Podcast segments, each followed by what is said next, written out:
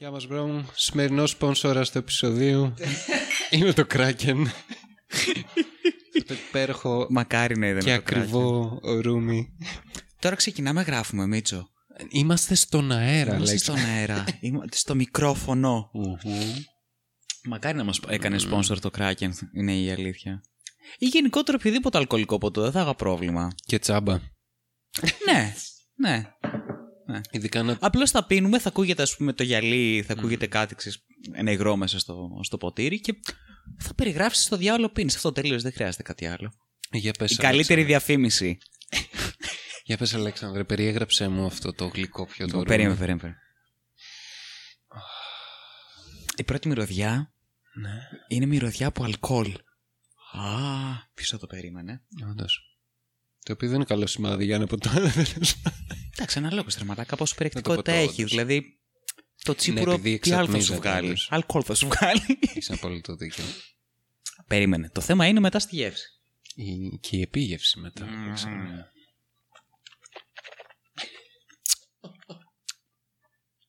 Έτσι γίνεται σωστά, να ξέρετε.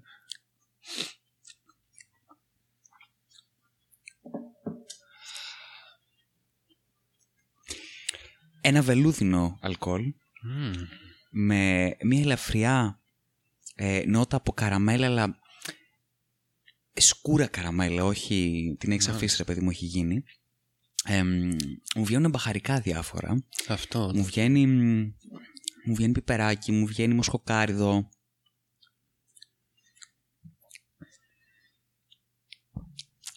Περίμενα, πιο και να σου πω κάτι. Αυτό που προσπαθώ έτσι να εντοπίσω διάφορες γεύσεις κι εγώ. Παιδιά, είναι εξαιρετικό σοβαρά τώρα το Kraken, είναι πολύ ωραίο. Αυτό είναι για να πάει σε σκουπίδια το segment που καθόμαστε και κάνουμε ηλίθιους ήχους στα μικρόφωνα με το Kraken. Απορούσε. Γιατί αν πάει αυτό για σκουπίδια, δεν θα έπρεπε να βγάλουμε κανένα επεισόδιο. Γιατί? Γιατί όλα τα υπόλοιπα είναι χειρότερα. Δεν κάνουμε ήχους στα άλλα. Λοιπόν, εξαιρετικό ρούμι, μπράβο. Πάρα πολύ ωραίο. Δεν είμαι καν σε θέση αυτή τη στιγμή να καθίσω να ασχολούμαι με τις επιγεύσεις και τις νότες που έχει. Σε άλλη θα ήμουνα βέβαια. Ναι. Αλλά αυτή τη στιγμή είναι μπουκωμένο το δεξί μου ρουθούνι, Μίτσο. Και το αριστερό μου είναι στο 30% βουλωμένο. Άρα έχεις και μία μειωμένη.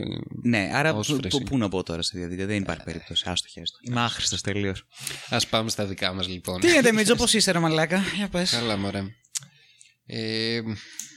Πώς πάει η δουλειά? Καλά πάει η δουλειά. Το θέμα είναι ότι δεν με ενδιαφέρει η δουλειά. Αυτό που με ενδιαφέρει είναι η φοβερή ανάπτυξη που έχει κάνει και έτσι το φοβερό development, με πάθος πάνω απ' όλα development, της Paradox Entertainment για τα επικείμενα καινούρια παιχνίδια που θα βγάλει. Με ενδιαφέρει το θέμα το οποίο έχεις φέρει στην κουβέντα μας αυτή τη στιγμή, γιατί... το οποίο θα αναλύσουμε στην πορεία.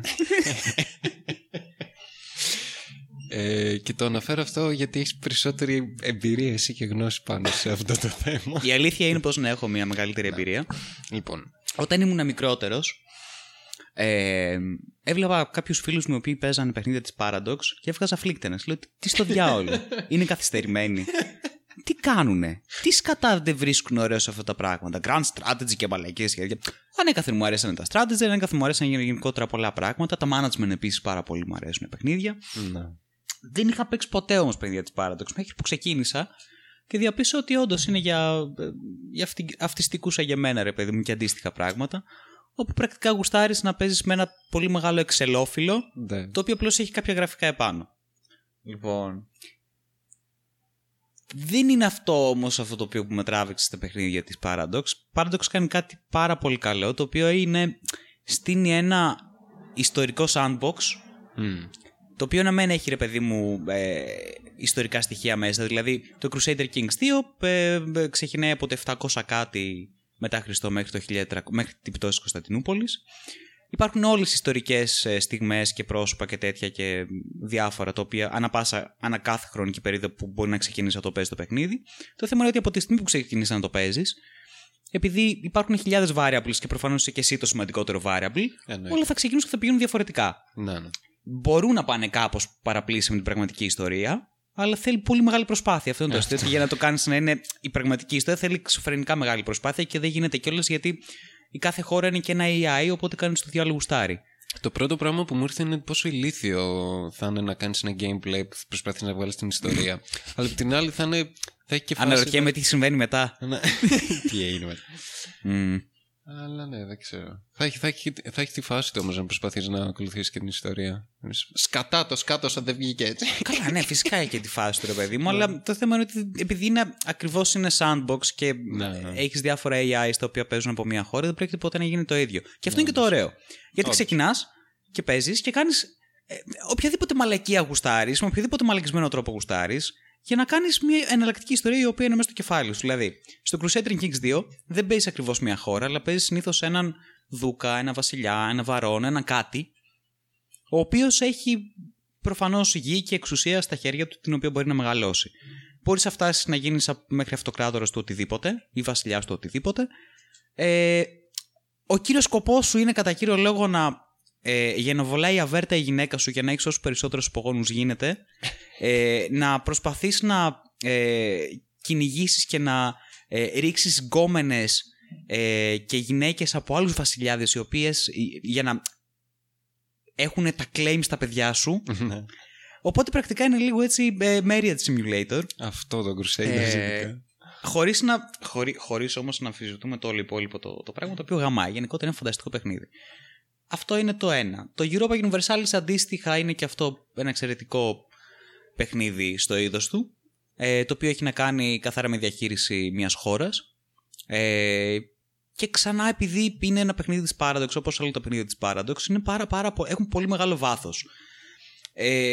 Ξανά όμως, θα το συζητήσουμε αργότερα αυτό γιατί, είναι ανάλογο το βάθος σε σχέση με πόσα DLC θα έχεις πάνω στο παιχνίδι. Λοιπόν, αυτό το βάθος όμως υπάρχει σε όλα τα παιχνίδια της Paradox. Είναι πάρα πολύ ωραίο και πολύ ενδιαφέρον. Το οποίο σημαίνει ότι για να καθίσεις να μάθεις πώς το διάολο παίζεται ένα παιχνίδι της Paradox, μπαίνεις πρώτα μέσα, λες τι στο διάολο είναι αυτό, τι γίνεται, δεν έχω ιδέα, δεν καταλαβαίνω τίποτα από όσα βλέπω. Συνεχίζεις, παίζεις, συνεχίζεις να μην καταλαβαίνεις τίποτα απολύτως από όσα γίνονται. Γίνονται πράγματα, προσπαθείς λίγο να βρεις από εδώ και από εκεί τι συμβαίνει, τι κάνει. Ναι. Να φορολογήσεις, να claims, ιστορίες, εμπόριο, διπλωματία. Και σιγά σιγά όσο περνάει ο χρόνος, αρχίζεις και μαθαίνεις αυτό το αυτιστικό το σύστημα του κάθε διαφορετικού παιχνιδιού και χαίρεσαι γιατί μπορείς και το μανιπιουλάρεις καλύτερα και το χειραγωγείς, άρα και κερδίζεις. Λοιπόν, αυτό το βάθος είναι και αυτό το οποίο ρε παιδί μου κάνει αυτό το παιχνίδι να λέγονται grand strategy, γιατί ναι, μεν είναι strategy, αλλά επειδή έχουν πολλούς άλλους διαφορετικούς παράγοντες και εκφάνσεις. Και κυρίως επειδή διαχειρίζεσαι ρε παιδί μου πολύ μεγάλες κλίμακες. Yeah. Γι' αυτό ξεκίνησαν και ονομάστηκαν Grand Strategy, το οποίο όπως γνωρίζω είναι. Ξεκίνησε από τα παιχνίδια της Paradox και μετά επεκτάθηκε και σε άλλα παιχνίδια, αλλά δεν είναι πολλά. Είναι καμιά 10-15 κάπου κατά εκεί Grand Strategy που υπάρχουν συνολικά. Anyway, Europa Universalis, το Victoria το 2 είναι εξίσου καλό. Εξαιρετικά mods για το πώς μπορείς να φέρεις το ρατσισμό στην Νότια Αφρική και πώς μπορείς και όπως το Niger mod, όπως διάφορα άλλα τα οποία ας πούμε έτσι κάνουν ένα simulation της απεικιοκρατικής περίοδου αυτής της υπέροχης περίοδου που χαρακτηριστικά ο λευκός άνθρωπος διαπίστωσε ότι υπάρχει ένας άλλος κόσμος έξω από αυτόν και αποφάσισε πως δεν του αρέσει. Δεν μου αρέσει. Δεν μου αρέσει αυτή η βρώμα. Θα αλλάξουν όλα. Απολύτιστη στο διάολο. Λοιπόν, το Victoria είναι αυτό. Και μετά πάμε στο Stellaris, το οποίο όμως εκεί πέρα είναι που για μένα ξεκίνησε η πτώση. Γιατί το Stellaris είναι ένα παιχνίδι το οποίο έχει βγει. Ναι. Έχουν αλλάξει πόσες γαμημένες φορές τα mechanic, τα κύρια mechanic του παιχνιδιού. Δεν έχουν βρει κάτι σταθερό μέχρι στιγμής. Το βάθος του είναι πολύ επιφανειακό. Δηλαδή, νομίζεις ότι είναι κάπως βαθύ σε σχέση με τα υπόλοιπα παιχνίδια της Paradox, αλλά είναι καμία σχέση. Και πάλι, ευτυχώς, που υπάρχει το modding community, όπως σε όλα αυτά τα γαμμένα παιχνίδια, που έρχεται το modding community και το σώζει. Τι κάνει το modding community? Hearts of Iron 4. Βγαίνει το Hearts of Iron 4, αρχίζουν να γκρινιάζουν όλοι, τι μαλακίες είναι αυτά, είναι για τον Μπούτσο. Εμένα μου άρεσε το Hearts of Iron 3 που έπρεπε κάθε ξεχωριστά κάθε διαφορετικό division να πηγαίνω και να του δίνω εντολές που να πάει και τι να κάνει. Και τώρα μου βγαίνει το Hearts of Iron 4 και μπορώ να πάρω ένα στρατό, να τον βάλω στα σύνορα τέλος πάντων της αντίπαλης χώρας και να πατήσω ένα κουμπί και να ξεκινήσει ο πόλεμος. Αυτά είναι μαλακίες, εμένα δεν μου αρέσουν. Θέλω να γεμίζω εξελόφυλλα. Λοιπόν, οπότε γίνεται όλη αυτή η ιστορία με το Hearts of Iron 4, το οποίο έχει να κάνει με το δεύτερο παγκόσμιο πόλεμο. Παρεπιπτόντως, το Hearts of Iron 4, όταν βγήκε στη Γερμανία, γιατί είναι η Γερμανία, εάν έπαιρνες τη Γερμανία, ο Χίτλερ αντί να έχει το. Επειδή κάθε χώρα, ρε παιδί μου, έχει και προφανώς τον πρόεδρο, τον πρωθυπουργό, whatever στο διάολο. Ο Χίτλερ αντί να έχει το πορτρέτο του Χίτλερ στη χώρα, είχε ένα μαύρο πορτρέτο και δεν ήξερε τι είναι αυτό. Και λες, α, τι είναι αυτό το πράγμα τώρα. Δεν μπορώ να καταλάβω. Ποιος μπορεί να είναι. Κάποιο κακός είναι από εκεί πέρα πίσω. Και βλέπεις και το Πηλίκιο. Oh. Και λέω, α, εδώ πέρα. Είναι... Ο Αδόλφος είναι αυτός. Χριστέ μου, παίζω τους κακούς. Ο Χίτλερ. Are we the Nazis? Are we the bad guys? Λοιπόν, και αυτό έγινε φυσικά γιατί το παιχνίδι πρέπει να βγει και στη Γερμανία και δεν θα έβγαινε ποτέ στη Γερμανία. Το συζητήσαμε στο προηγούμενο αυτό, νομίζω. Όταν λέμε για το. Γενικά για το. ESRB. Για την ESRB, ναι. Και πώς βγαίνουν τα παιχνίδια αναλόγως σε κάθε χώρα. Είδες, Μίτσο, η ζωή κάνει κύκλους τελικά. Έτσι. Τι είναι η ζωή. Κύκλοι. Το οποίο και αυτό το είχαμε πει σε προηγούμενο podcast. Ότι η ζωή κάνει κύκλους. Ωραία, μπορούμε απλώς να αποδεχτούμε ότι είμαστε κλισέ, ρε παιδί μου, και επαναλαμβάνουμε τις μαλακίες. Παιδιά, θα μιλήσουμε σήμερα για το control. Πάλι. Πες μου και τα χρώματα του control, Μίτσο. Ρε, η αρχιτεκτονική είναι το θέμα. Πεθαίνει. Αμότο. Και βασικά, ναι, αυτό είναι το όλο θέμα με τη, συγκεκριμένα με την Paradox. Ότι όλη τη δουλειά τη κάνουν οι modders. Φυσικά. Και το αστείο είναι ότι τα DLC που βγάζει η Paradox είναι δουλειές των modders. Μπράβο. Λοιπόν. Παίρνουν mods και τα κάνουν μάλιστα χειρότερα. Και μετά στα πουλάνε κιόλας. Η Paradox βγάζει ένα παιχνίδι το οποίο όταν βγει, το βασικό παιχνίδι, είναι μια μαλακία και μισή. Η στρατηγική είναι να περιμένεις τουλάχιστον 3 με 4 χρόνια να βγάλει Paradox όλα τα DLC και όλα τα packs τα οποία είχε στο μυαλό της να βγάλει, τα οποία θα πρέπει να υπάρχουν από την αρχή του παιχνιδιού, τα οποία θα στο πουλήσει το καθένα 20 με 30 και πόσα δολάρια. Οπότε στο τέλος το παιχνίδι το οποίο εσύ θα αγοράσεις αντί να κάνει, ξέρω εγώ, 50-60 ευρώ, κάνει 250 και 300 ευρώ. Λοιπόν, πράγμα το οποίο δεν το κάνεις ποτέ φυσικά, γιατί... Ποιος το κάνει? Να το πω αυτό τώρα, είναι ηθικό. Τα κάνεις pirate όλα, να πάνε στο διάολο. Ειλικρινά, άμα την Παναγία. Και όχι μόνο αυτό. Κάθεσαι και μοντάρεις και το Steam να αναγνωρίζει όλα τα DLC. Ναι. Είναι γελία. Είναι γελία πρακτική. Και είναι γελία πρακτική ακριβώς για αυτό το οποίο είπες. Ότι βγαίνει ένα παιχνίδι. Το καλό είναι ότι είναι πάρα πολύ εύκολο και πολύ άνετο να τα μοντάρεις. Οπότε υπάρχει πάρα πολύ μεγάλο modding community. Ναι. Και αυτό το modding community κάνει παπάδες. Αυτούς τους παπάδες. Τους κοιτάει Paradox. Παρένθεση, sorry. Και μιλάμε για ένα community modders όπου παίζουν grand strategies. Δηλαδή, τέρμα αυτιστική. Θα βγάλουν καλά mods αυτοί οι άνθρωποι. Υπάρχει ένα mod για το Europa Universalis, το οποίο είναι το HIP, Historical Project. Το οποίο είναι μαλάκα ένα πράγμα, είναι σαν δύο Europa Universalis από μόνο του. Το οποίο έχει καθίσει ο άλλος, έχει αλλάξει ένα σωρό πράγματα να τα κάνει ακριβή με τη χρονική περίοδο που ήταν, και αυτό ήταν εδώ και ο Γουιλιέλμος είχε κάνει αυτό και τώρα έρχεται ο Κάιζερ και... Μαλακά, έχει κάνει το παλικάρι, δηλαδή μιλάμε για δουλειά. Ναι. Και κάνει μια δουλειά την οποία κανονικά θα πρέπει να κάνει μια ολόκληρη εταιρεία, η οποία δεν την κάνει. Η γυναίκα κοιτάει τα mod και λέει, α, ωραίο αυτό, μ' αρέσει. Είναι ενδιαφέρον αυτό το mod το οποίο έχει βγάλει ο άλλος για το Stellaris με τα mega structures. Γιατί δεν το βγάλαμε από την αρχή? Δεν είναι καμία σημασία. Θα το πάρουμε και θα το βγάλουμε στο επόμενο patch μας. Πληρώστε λεφτά. Το με λεφτά. Και θα το πληρώσετε. Σκλάβοι. Σκουλίκια γαμημένοι. Λοιπόν. Και το βγάζει και είναι όντως χειρότερο. Γιατί το Mega Structure στο mod το κανονικό είναι φανταστικό. Και αυτό που έβγαλε το official, ας πούμε, η Paradox είναι. Έχει 6-7 Mega Structures. Το mod έχει καμιά 40. Είναι ένα πασάλιμα απόλυτο. Λοιπόν, οπότε δεν ασχολείσαι καθόλου. Αλλά αυτό το με το οποίο ασχολείσαι όμως, Μίτσο, είναι γενικότερα με τα mod, όλα τα mod τα οποία έχει γύρω από το παιχνίδι της Paradox. Συγκεκριμένα, παίρνεις, ας πούμε, τις προάλλες κατέβασα ξανά το Hearts of Iron 4 και κατέβασα ένα mod το οποίο λέγεται Old World Blues. Α, ναι, ναι, ναι. Λοιπόν, αυτό το είχα πρωτοπαίξει όταν είχε πρωτοβγεί και μέσα σε μια περίοδο ενός έτους έγινε τεράστιο, έχουν κάνει απίστευτη δουλειά, έχουν πάρει όλο τον κόσμο του Fallout από το New Vegas, ναι, δηλαδή εκείνη τη χρονική περίοδο, και το έχουν προσαρμόσει σε όλη την δυτική ακτή των ΗΠΑ. Και έχουν κάνει και ένα σωρό άλλα factions πιο πάνω, βόρεια, νότια. Τέλος πάντων, έχουν κάνει τις μισές Ηνωμένες Πολιτείες playable. Ναι, και η Κεντρική Αμερική από ό,τι θυμάμαι. Λίγο, πιάνει πολύ λίγο προς Κεντρική. Ναι, ναι, ναι, και αυτό. Και βάλανε και το Μεξικό, το οποίο το βάλανε στο τελευταίο patch, όπου έχουν βάλει ένα σωρό διαφορετικά factions, τα οποία είναι, το lore είναι δικό τους, αλλά είναι πάρα πάρα πολύ προσεγμένο και πάρα πολύ καλά εναρμονισμένο με το γενικότερο lore του Fallout. Και είναι, μαλάκα, ένα τριπλάσιο παιχνίδι από το αρχικό, ξέρω εγώ, το οποίο είχες.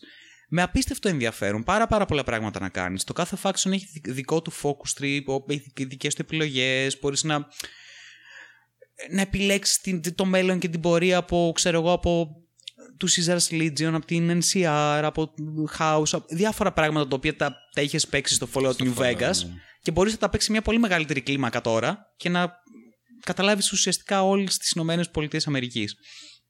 Αυτό είναι ένα mod πάνω στο παιχνίδι. Μπορείς να κατεβάσεις ένα σωρό άλλα mod, τα οποία αντίστοιχα θα είναι duplicate ενός παιχνιδιού το οποίο θα ήθελες να είναι. Δεν βγάζει κανένα νόημα αυτό το οποίο είπα τώρα. Αλλά θα ήθελες ένα παιχνίδι να βγάλει Paradox που θα είναι μεγάλο. Θα είναι και ακριβώς και βάθος, αυτό, αλλά και το scope το ίδιο. Είναι μονταρισμένο. Δηλαδή, ναι, όταν όλος σου βγάζει ένα mod το οποίο έχει 10 φορές περισσότερα πράγματα από το παιχνίδι το ίδιο το οποίο έχει βγάλει Paradox, ναι, πρώτα απ' όλα εκνευρίζεσαι και δεν τον λες να πάει να γαμηθείς, προφανώς θα το κάνω Pirate. Και ναι, αυτό που είπες είναι ανήθικο τώρα να το πούμε. Όχι, δεν είναι ανήθικο, γιατί όταν βλέπεις ήδη κάτι ανήθικο να πουλιέται $20, όχι, δεν είναι ανήθικο να το πειρατεύσεις, γιατί οι ίδιοι κλέψαν τη δουλειά κάποιων modders και την πουλάνε για λεφτά. Όχι, και είμαι σίγουρος ότι δεν έχουν επιφεληθεί οι ίδιοι οι modders από αυτό. Όχι μόνο αυτό, αλλά ως καταναλωτής έχεις επιλογή και έχεις επιλογή και προς το πώς θα αντιδράσεις. Μπορεί να είναι ανήθικο, χαίρομαι πολύ. Είναι πολύ περισσότερο ανήθικο να μου πουλάει ο άλλος κάτι ολοκληρωμένο για €250, αυτό, ενώ θα μπορούσε να το κάνει για την κανονική τιμή και να το ονομάζει με 1.002 διαφορετικούς τρόπους για να μου το πασάρει και να κλέβει και να κάνει όλη αυτή την πρακτική, την οικονομική, η οποία είναι αθέμητη και ανήθικη, παρά εγώ να έρθω και να πω να παναγαμηθείς, δεν θα το ανέχθω αυτό το πράγμα, θα το κατεβάσω. Να, ναι. Χέσου. Χέστηκα, δεν με νοιάζει. Και όχι μόνο αυτό, η Paradox είναι από τις μοναδικές εταιρείες οι οποίες κρατάνε το modding community πίσω από ένα wall. Γιατί? Για να μπεις μέσα στα forum της modding community, στο site, θα πρέπει να έχεις συνδέσει το λογαριασμό του site με το λογαριασμό σου στο Steam για να δει ότι έχεις το αντίστοιχο παιχνίδι. Να. Εάν έχεις το αντίστοιχο παιχνίδι, τότε μπορείς να έχεις και πρόσβαση στο forum. Κατάλαβα. Αλλιώς δεν έχεις. Προφανώς υπάρχουν και 2, 3, 4 άλλα site που μπορείς να βρεις τα mod αυτά. Καλά, ναι. Αλλά και πάλι δεν είναι το ίδιο. Να, ναι. Εντάξει, να έχει διαφορά. Εντάξει, το αστείο είναι ότι τα μόνο mods, ξέρω, που βγάζει Paradox δικά της, δηλαδή πρωτότυπες ιδέες, είναι όπως το για παράδειγμα Red Death για το Civilization το τελευταίο. Το θυμάσαι? Όχι. Φοβερό. Είχε βγάλει η Paradox Bot για το Civilization. Βγάλανε ένα, όχι mod, DLC, sorry. Ναι. Το οποίο είναι, παίζεις PUBG, παίζεις τέτοιο, πώς λέγεται, ναι? Όχι Battlegrounds, συνέχεια Battlegrounds λέω. Πώς λέγονται αυτά τα παιχνίδια? Battlegrounds. Όχι Battlegrounds, λέγονται Battle Royale, ναι. Αυτό για το Civilization. Αυτό το είχα δει και μου είχε περάσει τελείως. Μου είχε διαγραφεί από τη μνήμη αμέσως, γιατί δεν έκανε τίποτα σύνδεση. Ναι. Αυτά τα mods βγάζει Paradox μόνη της. Συγγνώμη, η Paradox το έβγαλε αυτό για το Civilization. Τι εννοείς? DLC. Δεν είναι το Civilization της Paradox. Είναι της Φαϊράξης, ρε μαλάκα. Οκ, περίμενε. Crazy Talk. Πω, πω, ναι. Και της Άσπερη για Linux, ναι. Πω, καμία σχέση. Νόμιζα ότι ήταν της... Και όμως όχι, Μίτσο. Της τέτοιας. Όχι. Το Sid Meier Civilization με τις φαϊράξεις. Και το Sid Meier. Ωραία, θα κοπεί αυτό. Όχι, άστο μέσα. Άστο μέσα, να δουν οι μαλάκες με τι αυθεντίες έχουν να κάνουν. Τιτάνες γνώσης και εμπειρίας και ενημέρωσης. Τι IGN και αρχίδια. Εδώ παιδιά. GameSpot, Giant Bomb, μαλακίες. Who gives a fuck. Anyway, λοιπόν, Paradox. Για πες, δεν συνέχισε νομίζω με την Paradox. Χθες, προχθές, πότε ήταν, είδαμε μια συνέντευξη με τους developers του Werewolf. Εννοείς χθες, προχθές. Ναι. Που απλά νευρίασε ο Αλέξανδρος. Είδα ένα τρέιλερ και σου έδειξε μετά τη συνέντευξη για τους developers. Όλα αυτά ξεκίνησαν από... Έβλεπα ένα βίντεο του Rageholic. Α, ναι. Όπου ράνταρε και αυτός καημένος για το Werewolf the Apocalypse. Λοιπόν, η Paradox πριν από κάποια χρόνια. Εδώ. Ουσιαστικά αυτό ας εξηγήσουμε λίγο την προϊστορία. Ναι. Η Paradox πριν από κάποια χρόνια αγόρασε μια εταιρεία η οποία λέγεται White Wolf. Την οποία εταιρεία πριν από την Paradox την είχε η CCP, η εταιρεία η οποία βγάζει το EVE Online. Λίγες ήταν οι ώρες της. Ρε CCP. Να πάνε στο διάολο. Βγάζεις ένα παιχνίδι τόσα χρόνια. Έχεις βγάλει ένα παιχνίδι τόσα χρόνια. Αγοράζεις μια εταιρεία που λέγεται fucking White Wolf. Δηλαδή είναι σαν να αγοράζεις, ξέρω εγώ, την Wizard. Ναι. Αυτό. Ναι, γιατί θα την πουλήσω, δεν μ' αρέσει. Οι δύο μεγαλύτερες εταιρείες οι οποίες είχαν να κάνουν με tabletop RPG ήταν οι Wizards of the Coast, οι οποίοι βγάζουν D&D και διάφορα άλλα, αλλά κυρίως D&D, και η White Wolf, η οποία βγάζει όλα τα super niche goth alternative RPG, τα οποία τότε στα 90s ήταν η πεμπτουσία. Vampire the Masquerade, Werewolf the Apocalypse, Demon the Fallen, Wraith the Oblivion.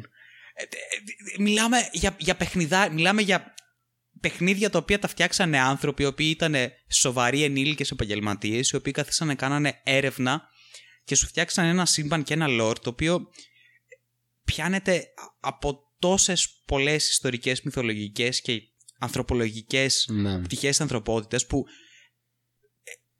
το ξέρεις ότι δεν είναι πραγματικό, αλλά είναι τόσο καλωστημένο και τόσο καλοδουλεμένο που λες ναι, βγάζει όλο νόημα. Είναι immersive αυτό. Ναι, ακριβώς. Immersive, τίποτα άλλο.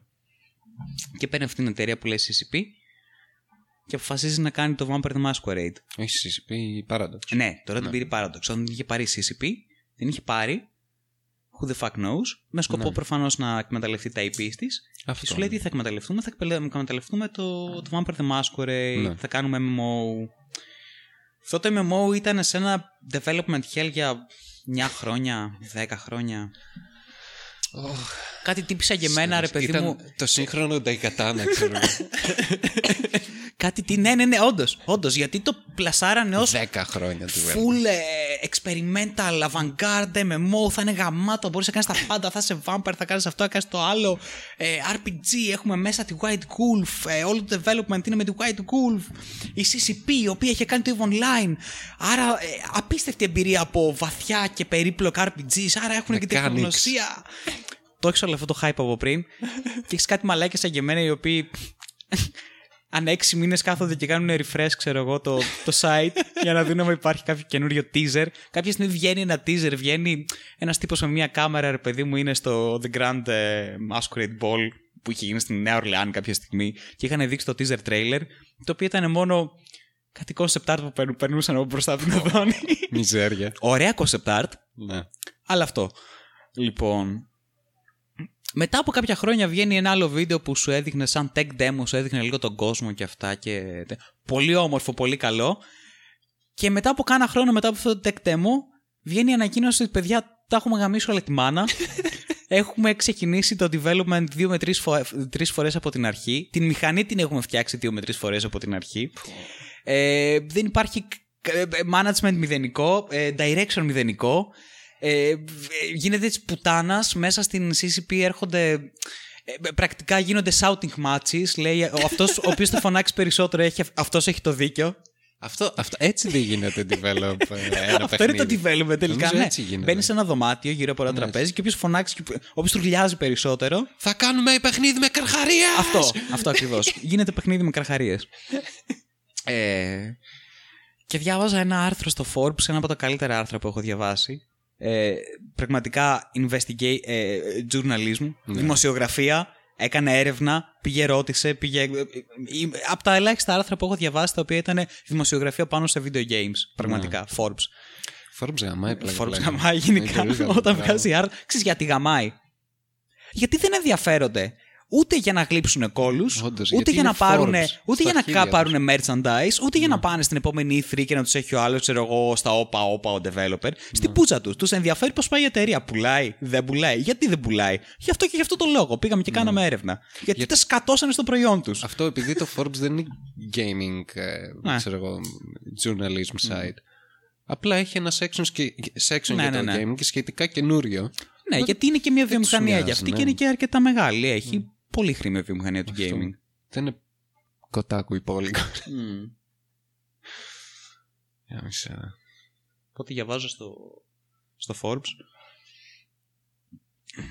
συνέντευξη με έναν καημένο UI developer, ο οποίος ήταν στο project, και με διάφορους άλλους, ρε παιδί μου, που όντως λέγανε ότι ερχόταν και μας λέγανε πράγματα, ότι έπρεπε να γίνουν πράγματα τα οποία δεν μπορούσαν να υποστηριχτούν από τη μηχανή. Ήταν αδύνατον. Οπότε μπαίναμε σε διαδικασία να τους εξηγήσουμε θα πρέπει να αλλάξουμε τη μηχανή από την αρχή. Ναι. Δεν καταλαβαίνανε τι είναι αυτό και γιατί είναι τόσο μεγάλο και τόσο άσχημο να το κάνεις. Πόσο μάλλον όταν είσαι 2 και 3 και 4 χρόνια σε development. Είναι αδιανόητο αυτό. Είναι σαν να λες το εργοστάσιό σου, ρε Μίτσο. Αυτό είναι πολύ δύσκολο, γιατί όταν φτάνεις σε ένα phase του development όπου λες έχουμε μια μηχανή η οποία δεν μπορεί να κάνει αυτό που θέλουμε, έχεις δύο επιλογές. Βασικά έχεις τρεις επιλογές. Η μία είναι να αλλάξεις μηχανή, το οποίο είναι... Το οποίο πετάς στα σκουπίδια ότι έχεις κάνει μέχρι τότε. Ναι, και θα πρέπει να τα ξανακάνεις όλα σε ένα καινούριο περιβάλλον, σε μια καινούρια γλώσσα, ας το πούμε, προγραμματισμού, το οποίο είναι πάρα πολύ δύσκολο και δεν ξέρω, έχει γίνει ελάχιστες φορές στην ιστορία του gaming development. Και είναι reset, μαλάκα. Λογικό είναι να γίνει πολλές φορές, γιατί σε πάει πίσω.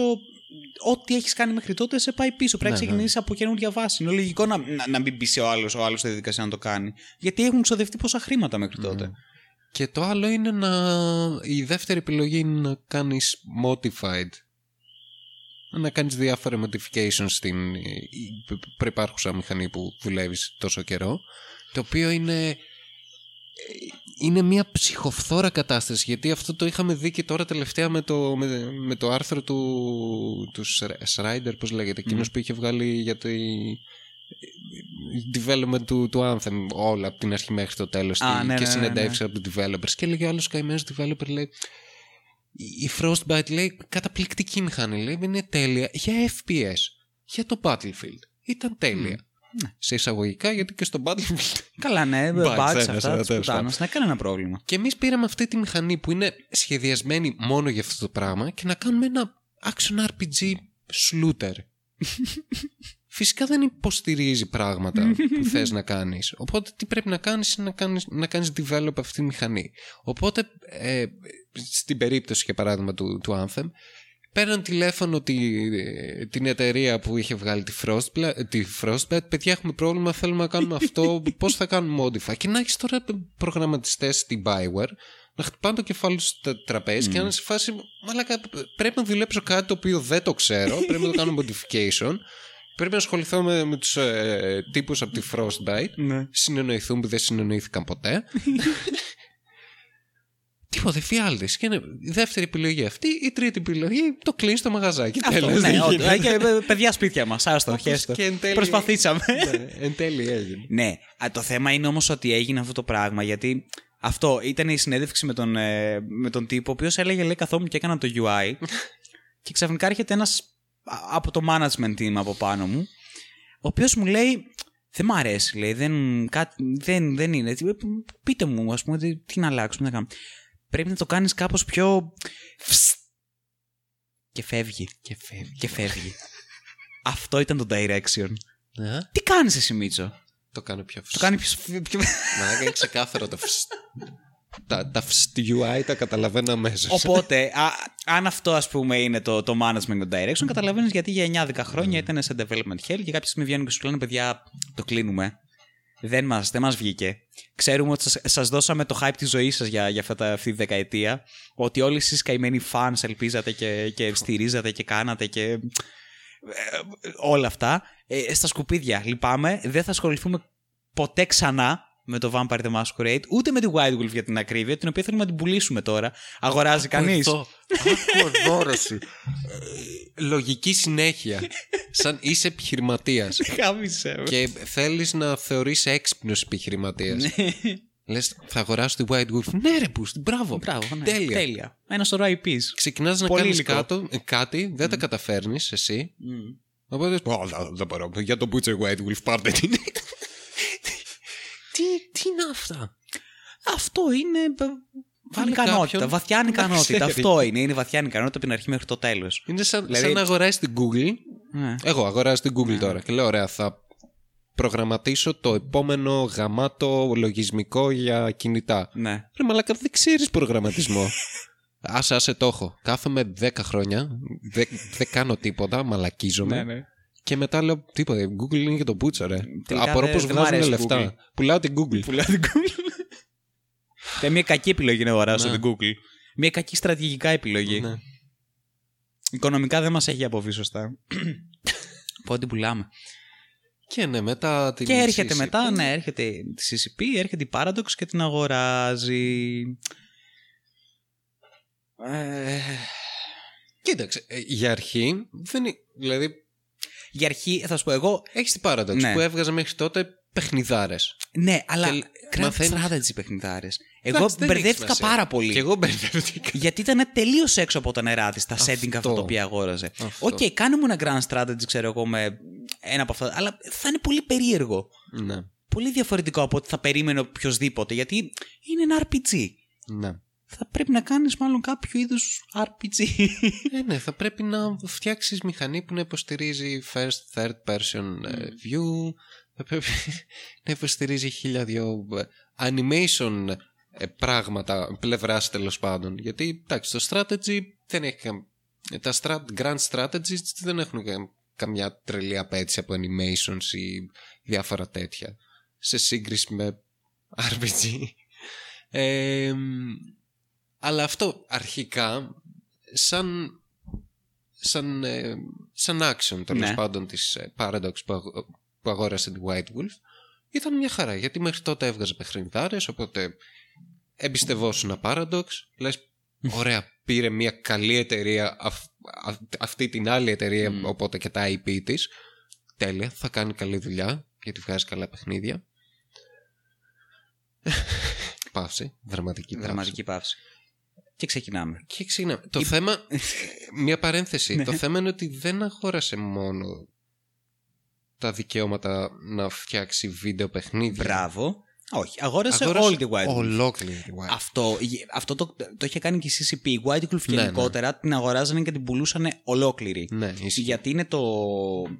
Είναι η White Wolf και είναι και το Onyx Publishing, στο οποίο νομίζω είναι υποεταιρεία της White Wolf που έχει να κάνει με. Με το publication, ναι. Τις αγοράζεις και τις δύο, το οποίο σημαίνει ότι έχεις τον έλεγχο και στο tabletop RPG. Ναι. Αλλά φυσικά έχεις και τον έλεγχο στα IP, στα οποία μπορείς να κάνεις οτιδήποτε θέλεις. Ταινίες, σειρές, παιχνίδια, οτιδήποτε, ναι. Λοιπόν, πρώτη κίνηση της Paradox είναι να νεκραναστήσει το Vampire the Masquerade Bloodlines.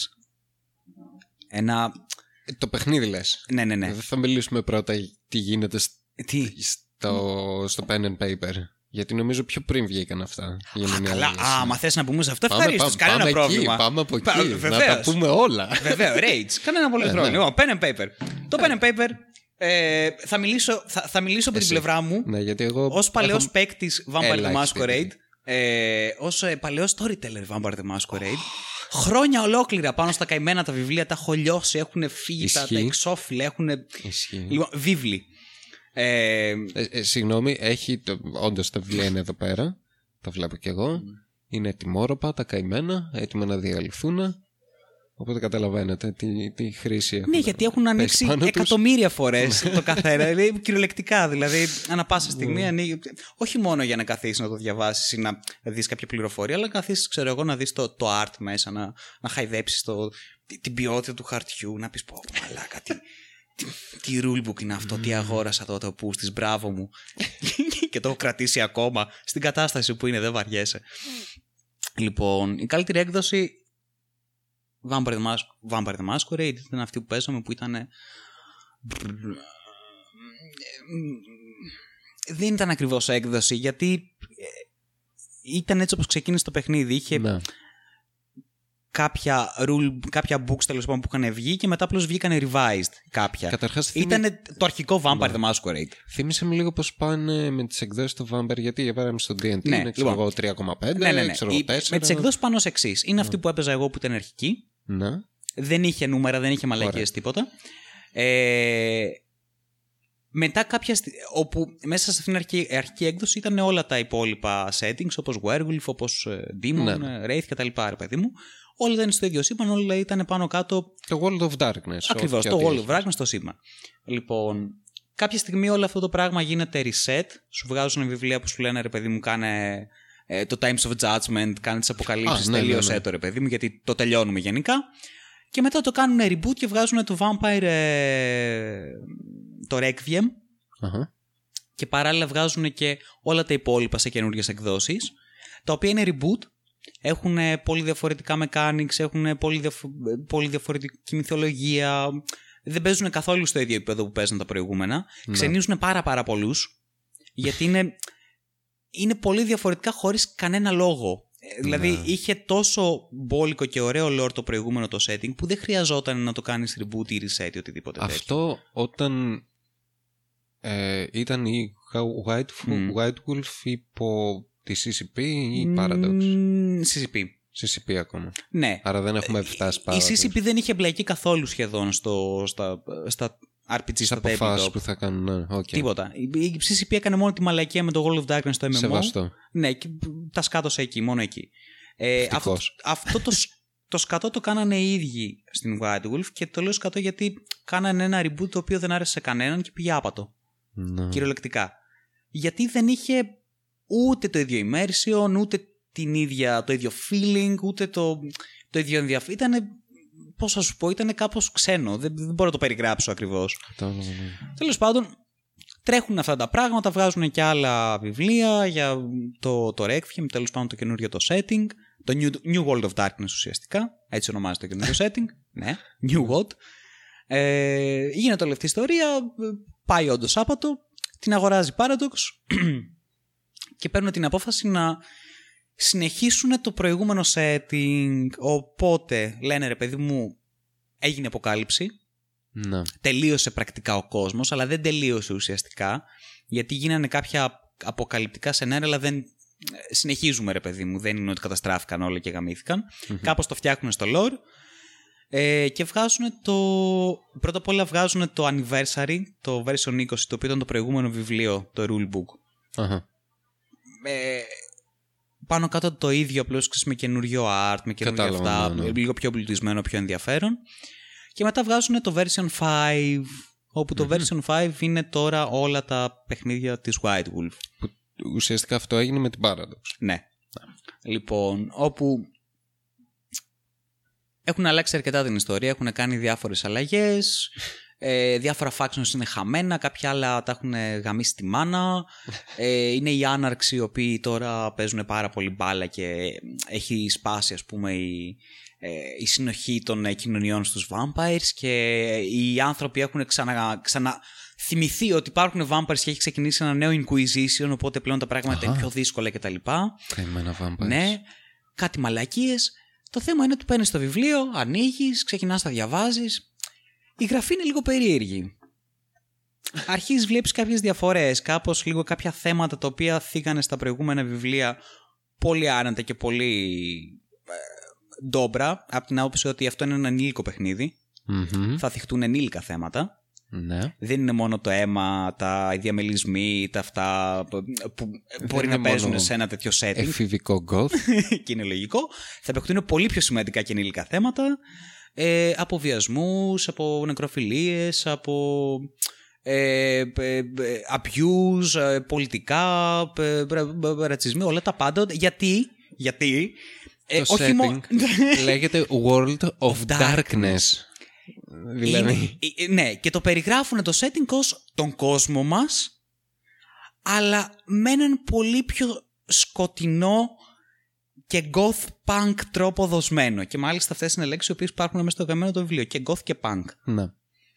Απ' την άποψη ότι η ηθική είναι πολύ πιο φτηνή, η ζωή είναι πολύ πιο φτηνή, το υπερφυσικό και το σκότος και όλα αυτά υπάρχουν πολύ πιο έντονα στη ζωή των ανθρώπων, χωρίς να είναι ανάγκη, ξέρω εγώ, να τα καταλαβαίνουν και να τα κάνουν, αλλά υπάρχει πολύ πιο έντονα αυτό στον κόσμο. Οπότε κατευθείαν έχει ένα πολύ πιο σκοτεινό και βάναυσο και σκληρό κόσμο, ο οποίος εδώ στην πραγματικότητα υπάρχουν τέτοια θέματα. Πόσο μάλλον αυτό γαμώ το κερατό μου. Τόση ώρα ότι φτιάξεις ένα παιχνίδι το οποίο ουσιαστικά θες να πάρεις την πραγματικότητα, όπου την φτιάχνεις εσύ όπως θες, δηλαδή vampires που θα από εκεί, ναι. Αλλά είναι στην πραγματικότητα, ναι.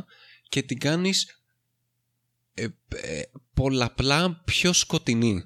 Δηλαδή αν υπάρχουν πράγματα που συμβαίνουν στον κόσμο, μας, όπως βιασμοί, πόλεμοι, διάφορα τέτοια, φαντάσου πόσο χειρότερα, τα πιο cruel και πιο σκοτεινά θα είναι σε ένα τέτοιο setting. Και πόσο μάλλον θα λέγεται World of fucking Darkness. Και δηλαδή. Ακριβώς. Και πόσο μάλλον από πλάσματα και όντα, τέλος πάντων, που έχουν και όχι μόνο τη δυνατότητα.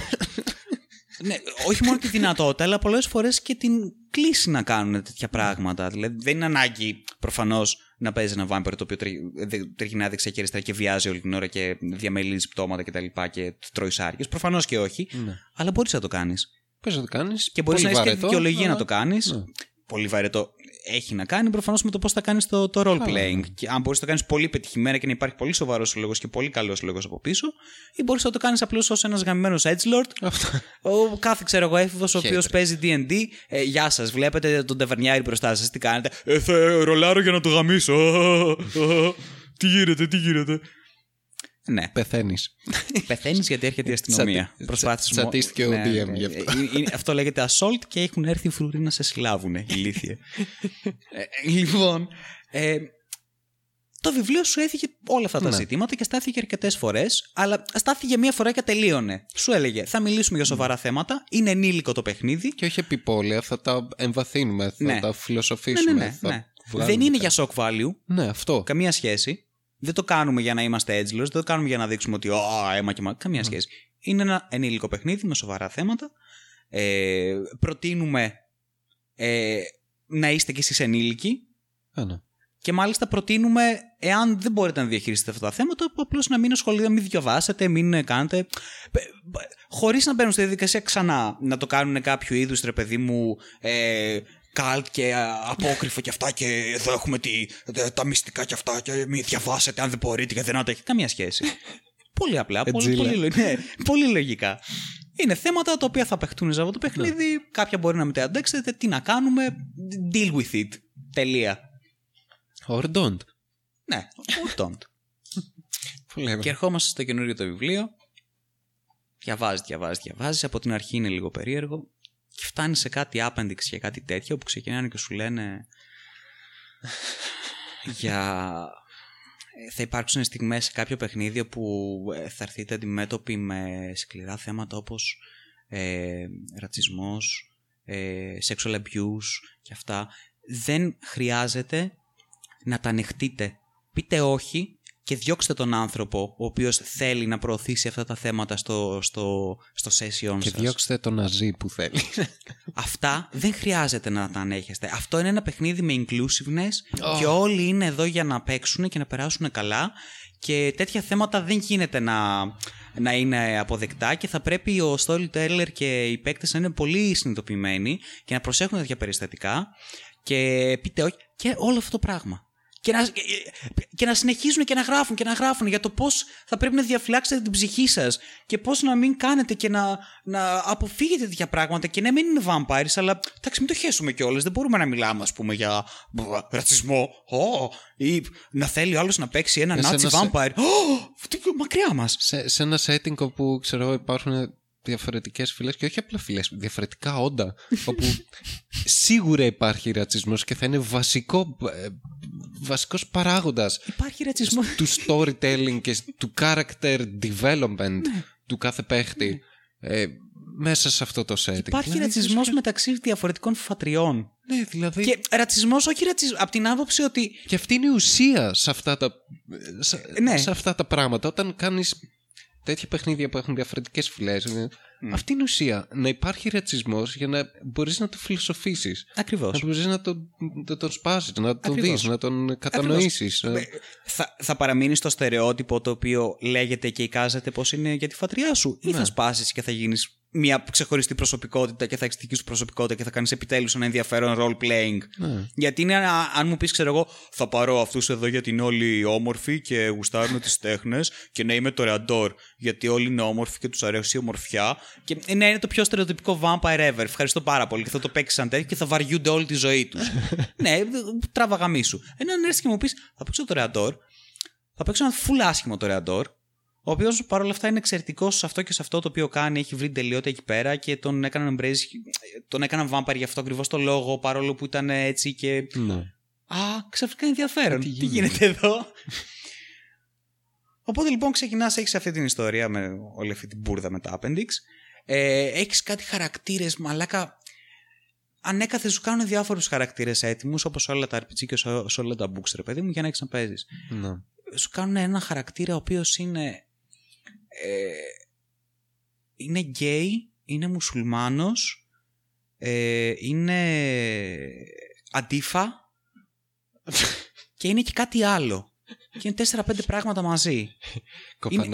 Είναι γκάγκρελ, υποτίθεται, είναι bear κατάσταση στην gay community και αυτά. Και είναι και μουσουλμάνος και συνειδητοποιημένος μουσουλμάνος. Και είναι κάποια πράγματα. Ναι, μου έχεις πάρει και μου έχεις κάνει ένα απόλυτο snowflake, το οποίο αν ερχόταν παλιά, ξέρω εγώ, ένας παίκτης, ένας storyteller, είτε σε μένα είτε σε οποιοδήποτε, και μου έλεγε θέλω αυτό το χαρακτήρα, θα γελούσα πρώτον. Ναι. Και μετά θα σου έλεγα, ωραία, για ξεκινά να μου εξηγείς πώς το διάολο έχει καταλήξει και τα έχει συγκεράσει όλα αυτά τα πράγματα μες στο κεφάλι του και θα δούμε αν θα μπορείς να τον παίξεις. Ηλίθιε. Μα ναι, σοβαρά. Ναι, θα πρέπει να υπάρχει ένα internal consistency όπως σε όλα τα πράγματα. Όχι μόνο στον κόσμο, αλλά και στον χαρακτήρα που θα κάνεις. Δεν γίνεται το χαρακτήρας σου να είναι.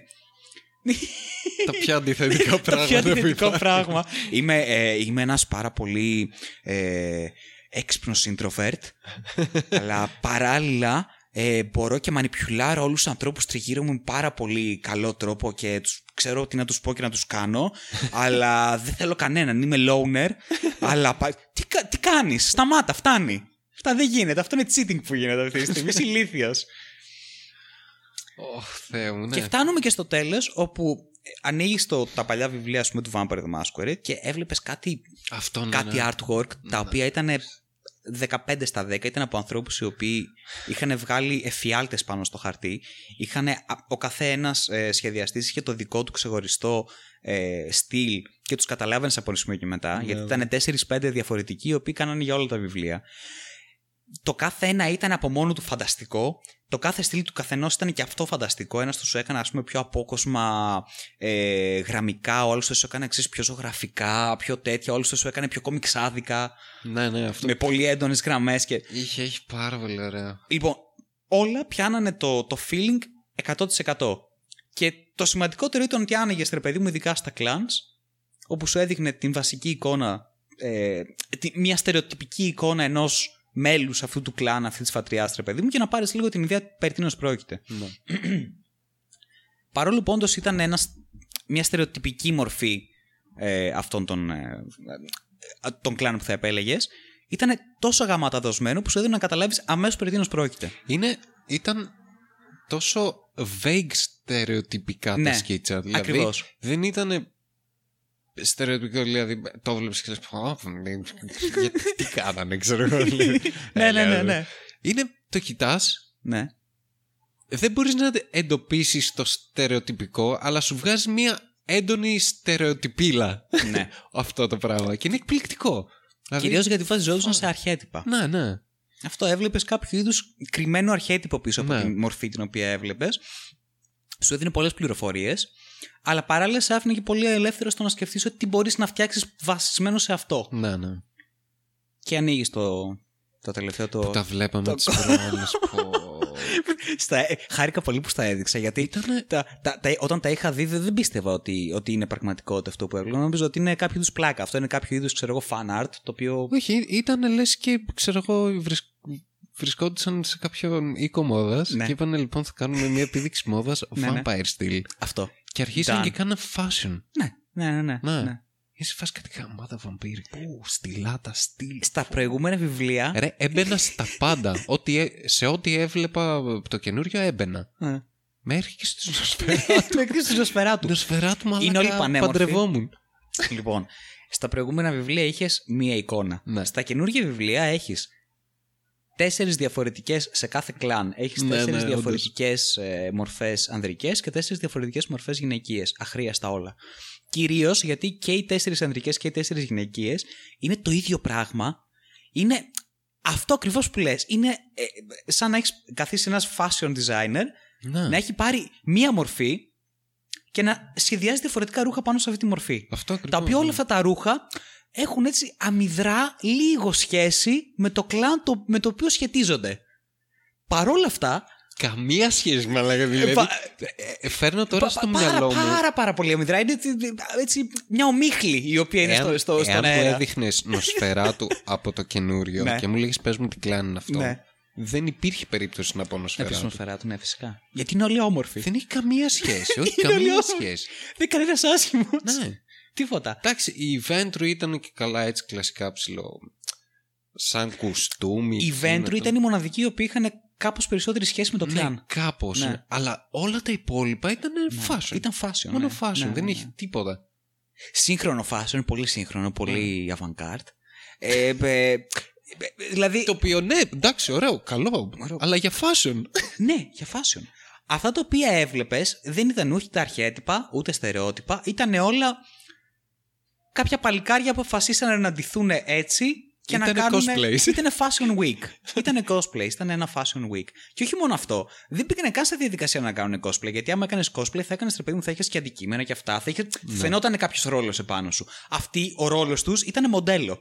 Όλοι ήταν μοντέλα. Δεν ήταν κάποιος άλλος ρόλος. Δεν έλεγε αυτόν και έλεγες αυτός θα είναι κάποιος CEO, ξέρω εγώ, ή αυτός θα είναι bouncer, ή αυτός θα είναι, ξέρω εγώ, κάτι άλλο. Όχι, όλοι ήταν μοντέλα. Ναι, εσύ. Λοιπόν, μια ιδέα και μισή. Ένα σκατό. Έχω συχαθεί τη ζωή μου, έχω απογοητευτεί. Για μία ακόμη φορά μας έχει απογοητεύσει η White Wolf. Για μία ακόμη φορά έχουμε επιστρέψει στα παλιά βιβλία και διαβάζουμε και αναστενάζουμε και αναπολούμε τις παλιές εποχές που δεν θα ξαναγυρίσουν ποτέ. Και γυρνάμε στα παιχνίδια. Και ναι. Για πες, ρε Μίτσο. Λοιπόν, το Vampire το Bloodlines το 2 έχει ανακοινωθεί εδώ και καιρό και μάλιστα μας έχουν δείξει και gameplay footage στην E3 ή στα Game Awards.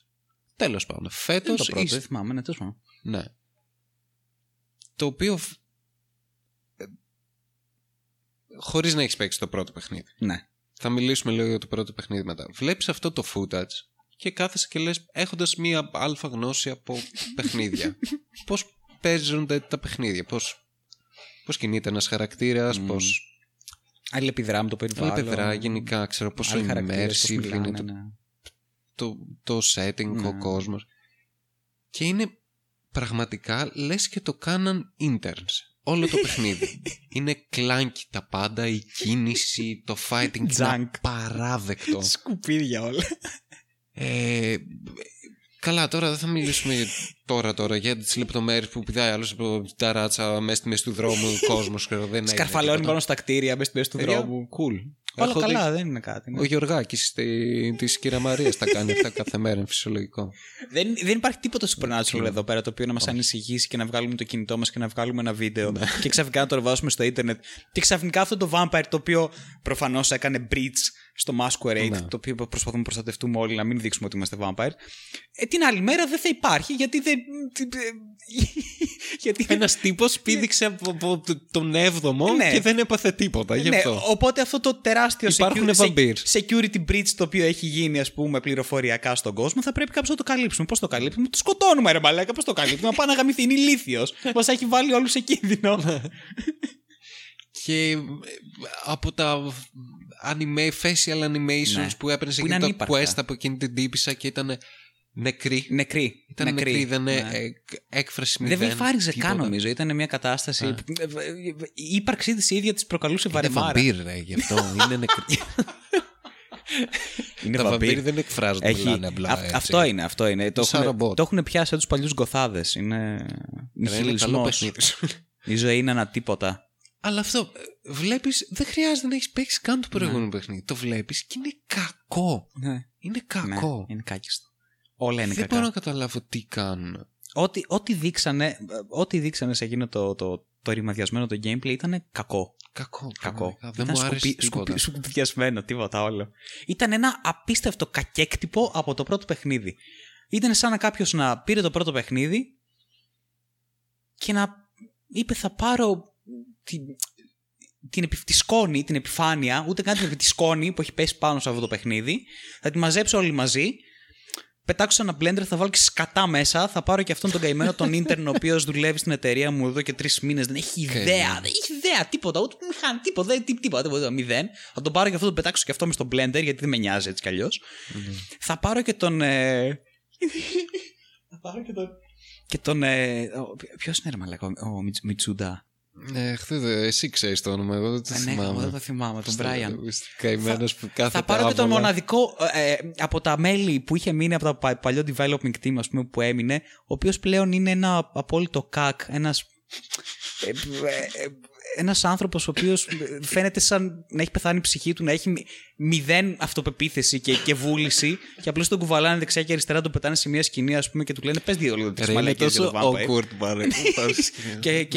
Και βγαίνει ο Μπράκ, ναι, έχουμε κάνει αυτό το παιχνίδι, προσπαθούμε, είναι πολύ ωραίο, και εσύ, Μέρι, τι έχεις να πεις? Και μετά ξεκινάνε και μιλάνε οι άλλοι. Η Μέρη, πώς τη λένε, δεν ξέρω. Δεν θυμάμαι πώς τη λένε. Η Κέιτ νομίζω ότι λένε. Αυτή που κάθεται και γράφει μαζί με τον Μπράιαν το σενάριο. Η οποία για πες τι είναι. Η οποία από ό,τι θυμάμαι είχε. Gamergate. Ναι, προσπαθώ να θυμηθώ τώρα το background. Είναι η αλήθεια. Κοίταξε, αυτό που μου είχε μείνει, ναι, θυμάμαι χαρακτηριστικά, το άρθρο που είχε γράψει για το υπέροχο mod του Skyrim με τις ψολές. Α, ναι, όντως, είχε γράψει πολλά διαφορετικά άρθρα. Ναι, έχεις απόλυτα δίκιο. Είχε γράψει άρθρο για αυτό. Είχε κατεβάσει πόσα sex mods για το Skyrim, κάτι το οποίο το κάνουν πάρα πολλοί άνθρωποι, αλλά αυτή για κάποιο λόγο έπρεπε να γράψει άρθρο γι' αυτό. Και είχε γράψει για όλες τις ψολές που έβλεπε στο Skyrim. Και χαιρόταν. Ναι, και χαιρόταν. By the way, είναι radical feminist. Είχε γράψει άρθρο για το Hotline Miami το 2, το πώς μία σκηνή την έκανε να νιώσει πάρα πολύ άσχημα. Ναι, ναι. Γιατί είχε abuse σε μία γυναίκα, νομίζω. Ενώ σε όλο το παιχνίδι προφανώς σκοτώνεις ανθρώπους, σκοτώνονται άνθρωποι. Το abuse σε μία γυναίκα ήταν αυτό το οποίο την ενόχλησε. Και έφτασε σε σημείο να βγει σκηνή, νομίζω, ή τέλος πάντων να απαγορευτεί στην Αυστραλία. Κάτι τέτοιο. Αλλά στην Αυστραλία γινόταν συνέχεια. Ναι, αυτά, ναι. Αλλά είχε σοβαρή επίπτωση. Και γενικότερα όλη η συγγραφή της είναι αυτή. Δεν έχει γράψει κάτι, δεν έχει μπει σε διαδικασία. Με λίγα λόγια, είναι μια σαρκίζια, μια τέτοιας κατηγορίας. Ναι, και αυτό είναι κακέκτυπο, ναι, τέλος πάντων, μιας κατηγορίας, η οποία τώρα κάθεται και γράφει αυτό το πράγμα. Και επίσης, όποτε την έχω ακούσει αυτή τη γυναίκα να περιγράφει το γαμμένο το setting και το παιχνίδι το οποίο παίζω για 15 χρόνια. Επικεντρώνεται όλη την ώρα στο sexuality και στο πόσο sexual αυτό, και sexual energy και με τα vampires και αυτά και όλη αυτή η ιστορία, το οποίο είναι το 2%, 3% από όλο το γαμημένο φάσμα ενός ανθρώπου και πόσο μάλλον ενός supernatural being όπως είναι ένα vampire. Μόνο γι' αυτό μιλάει, δεν έχω μπει σε δίκαση να διαβάσω κάτι άλλο. Εάν έβγαινε κάποιος άντρας, ναι, και έκανε ακριβώς το ίδιο πράγμα. Θα το λέγανε creep. Θα το λέγανε creep. Θα τον λέγανε δεν ξέρω τι οι φεμινίστριες. Ναι. Αλλά όχι, άμα το κάνει μια φεμινίστρια είναι. Όχι, γιατί είναι sexual energy, ρε Μίτσο. Είναι sexual energy. Μιλάμε για βέβαια. Είναι δικά μας αυτά. Τέλος πάντων. Και ναι, έχει βγει αυτό το απίστευτο κακέκτυπο. Έχουν νεκραναστήσει ένα διαμάντι και το έχουν χέσει. Πραγματικά. Αυτό και γιατί μιλάμε για ένα παιχνίδι, το Vampire the Masquerade. Το Bloodlines. Εγώ το είχα παίξει στο... όταν είχε βγει γυμνάσιο, τέλη γυμνασίου ήμασταν, νομίζω. Νομίζω κάπου κατά εκεί ήταν. Ή λύκειο, δεν θυμάμαι κάπου. Νομίζω τέλη γυμνασίου. Ήταν... Εγώ ανοίγω το παιχνίδι. Ναι, ήταν σίγουρα γυμνάσιο πριν να ήταν. Ναι. Εγώ ανοίγω το παιχνίδι. Βγαίνει το μενού. Παίζει το Wanna Be Massive Attack κομμάτι, εξαιρετικό. Τρώμε μια ανατριχίλα γιατί τότε ήταν και η εποχή των Massive Attack. Ναι. Και ήταν γνώριμο το feeling και όλη αυτή η φάση τη trip hop και δεν συμμαζεύεται. Το οποίο ταιριάζει απόλυτα στο Vampire. Ναι. Η trip hop πραγματικά. Ναι. Λέω εντάξει, εδώ είμαστε. Και τίποτα, η αρχή στο παιχνίδι που αυτό σε κάνει βαμπύρ δείχνει τη σκηνή, ξέρω πώς γίνεις στο κρεβάτι που πας και εγώ και πηδιέσαι με κάποιον ή με κάποια, ξέρω ανάλογα τι θα επιλέξεις. Εκπληκτικό κόσμος, παρόλο που είχε τα γραφικά που είχε, δηλαδή ακόμη και τώρα να το παίξω πάλι τα ίδια συναισθήματα θα μου βγάλει. Ναι. Την ίδια γαματοσύνη. Την ίδια ατμόσφαιρα, ναι, δεν χάνεται αυτό. Ατμόσφαιρα, ναι. Τίποτα, 20 στα 10 ατμόσφαιρα. Το κλαμπ ήταν εξαιρετικό, όπως λέγονταν. The Asylum. Το The Asylum. Και ήταν και ένα παιχνίδι το οποίο μου έβγαλε κάτι το οποίο δεν περίμενα ποτέ από αυτό το παιχνίδι, να τρομάξω υπερβολικά σε ένα σημείο του παιχνιδιού. Δηλαδή, έχω. Ξέρω αν μου πεις ποια είναι τα πιο γαμάτα horror παιχνίδια. Ένα από αυτά θα είναι το Vampire the Masquerade Bloodlines. Ναι. Μόνο για αυτή τη σκηνή. Ναι. Παρόλο που δεν έχει καμία σχέση με horror. Ocean View Hotel. Ναι. Είναι από τα πιο infamous κομμάτια σε παιχνίδι που υπάρχουν. Κυρίως γι' αυτό. Γιατί παίζεις ένα παιχνίδι το οποίο δεν νομίζεις ότι είναι horror. Ναι. Και πόσο μάλλον από τη στιγμή που είσαι ένα vampire. Αχα! Είμαι γαμάτος. Αυτό κοίτα τι κάνω. Έχω δυνάμεις supernatural. Κοίτα, μπορώ να γίνω, να γίνω λύκος. Μπορώ να γίνω, ξέρω αυτό. Κοίτα, μπορώ να πειράσω το μυαλό των ανθρώπων. Και ξαφνικά μπαίνει σε ένα στοιχειωμένο ξενοδοχείο. Το οποίο από ό,τι θυμάμαι. Ναι, δεν είχε ούτε ένα jump scare. Όχι, δεν είχε jump scare. Ναι. Είχε σκηνές όπου μπορεί να γυρνούσες και να βλέπεις σε απόσταση. Ναι, που περνούσε το κοριτσάκι. Είτε να περνάει ένα κοριτσάκι, είτε ξέρω εγώ σε απόσταση να έβλεπες κάποιον να κρατάει ένα τσεκούρι και μετά να εξαφανίζεται. Ναι. Δεν ήταν jumpscares όμως. Καθόλου τίποτα. Όχι, ήταν όλο subtle as fuck. Η σκηνή κάτω στο υπόγειο με τα πλυντήρια. Αυτό. Ναι. Πω Θεού. Με την κουζίνα. Η κουζίνα που έρχονται τα πάντα πάνω. Ναι, που σε επιτίθενται από το πουθενά, ας πούμε, κουζινικά, τηγάνια και τέτοια. Και δεν μπορείς να κάνεις τίποτα. Γιατί όντως δεν μπορείς να κάνεις κάτι.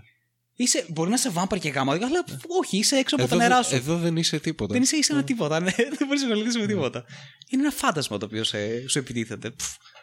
Τίποτα, φοβερό παιχνίδι. Εντάξει, αυτό που λέγαμε τις προάλλες, ότι είναι σχετικά απλό να κάνεις ένα καλό παιχνίδι. Όχι ένα τέλειο παιχνίδι, φοβερό. Ένα καλό παιχνίδι. Παίρνεις ένα παιχνίδι που θες να κάνεις, την ιδέα που θες να κάνεις. Την σπάς σε διάφορα elements, πράγμα, ναι. Τι έχει, ξέρω εγώ, μουσική, έχει art, τι έχει, ξέρω εγώ. Έχει το gameplay, έχει πολλά πράγματα. Λοιπόν, παίρνεις ένα από αυτά, δεν χρειάζεται να τα πάρεις όλα, ένα από αυτά και το κάνεις τέλειο. Ναι. Πορώνεσαι, καβλώνεις, ξέρω, με τη μουσική, την ατμόσφαιρα, μόνο με το gameplay. Ασχολείσαι με αυτό, το τελειοποιείς, αρκεί να έχεις πάθος και να ξέρεις τι κάνεις. Ναι. Γιατί και εγώ ξέρω, μπορεί να πάρω art direction σε ένα παιχνίδι. Δεν έχω ιδέα, ξέρω πώς θα κάνω. Animation, θα κάτσω να κάνω animation. Δεν έχω ιδέα τι θα κάνω. Αρκεί να ξέρεις τι να κάνεις, το τελειοποιείς και τα άλλα απλά τα δουλεύεις και τα κάνεις. Τα δουλεύεις και τα δένεις τριγύρω από αυτά που έχεις φτιάξει. Στην περίπτωση, υπάρχουν παιχνίδια τα οποία έχουν τέλεια μουσική και μέτρη όλα τα υπόλοιπα και είναι καλά παιχνίδια. Ναι. Γιατί αυτό. Έχουν πάθος σε κάτι. Και αυτό το κάτι τα κάνει ξεχωριστά. Ναι, αν ένα παιχνίδι είναι. Έχει εξαιρετικό sound design και, είναι και έχει βασίσει πολλά πράγματα πάνω στο sound design και το έχει δουλέψει με τέτοιο τρόπο που είναι, δεν είναι απλώς ένα ακόμα κομμάτι, ένα ακόμα στοιχείο, ξέρω εγώ, ενός όλου. Είναι κάτι το οποίο είναι τόσο δουλεμένο και τόσο προσεγμένο που βγαίνει μπροστά και σου κάνει τέτοια αίσθηση όπου ξαφνικά αποκτά χαρακτήρα μες στο παιχνίδι. Αυτό, ναι. Είτε είναι το gameplay, είτε είναι η αισθητική, είτε είναι η απόδοση κάποιων θεμάτων, είτε είναι το story, είτε είναι η ατμόσφαιρα. Χίλια δυο πράγματα. Όλα αυτά μπορείς να τα πάρεις και αυτό που λες, να τα κάνεις τέλεια και μετά απλώς να τα ντύσεις με τα υπόλοιπα. Στην περίπτωση του Vampire, ας πούμε, για παράδειγμα, το gameplay. Για μένα ήταν ατμόσφαιρα. Το gameplay ήταν μέτριο έως κακό. Και είχε και πολλά bugs. Καλά, προφανώς είχε και πολλά bugs. Πρέπει να το μοντάρεις αυτό το παιχνίδι για να το παίξεις σωστά. Ναι, γιατί τους δώσανε μία μηχανή η οποία ήταν ακόμα στα σκαριά και τους είπανε μέσα σε ένα χρόνο θέλω να κάνετε παιχνίδι πάνω σε αυτή τη μηχανή και τελειώνεται γιατί βιαζόμαστε κιόλας. Ναι. Ρε παιδιά, δώστε μας, ξέρω εγώ, 3 μήνες για να φτιάξουμε κάποια bugs. Όχι, δεν έχει, το βγάζουμε τώρα. Και το βγάζουμε μαζί και με το Half-Life και όλες φάτες κατά. Λοιπόν, ας πούμε αυτό το gameplay ήταν από μέτριος κακό. Δεν είχε τίποτα revolutionary. Ήταν πάρα πολλά πράγματα clunky και junky στο gameplay. Ήταν άβολο. Δεν ήταν κάτι το οποίο, ξέρω εγώ, θα έλεγα μπράβο, κάναμε φανταστική δουλειά. Καμία σχέση. Ναι. Τα γραφικά... Εντάξει, για την εποχή ήταν. Για την εποχή ήταν μια χαρά. Τρομερά. Πολύ καλά. Εκεί όμως που είχαν παίξει πολύ έντονα και τους είχε βοηθήσει πάρα πολύ και η Steam Engine αυτό, ήταν στα facial animations. Ναι. Τα οποία μέχρι σήμερα, γαμώ το κερατό μου, είναι από τα καλύτερα που έχω δει. Πώς γίνεται ένα παιχνίδι του 2000. Πότε βγήκε, ρε μάλλον. Source Engine. Source Engine. Ναι. Τι είχα πει. Steam Engine. Ναι. Λοιπόν, η Source.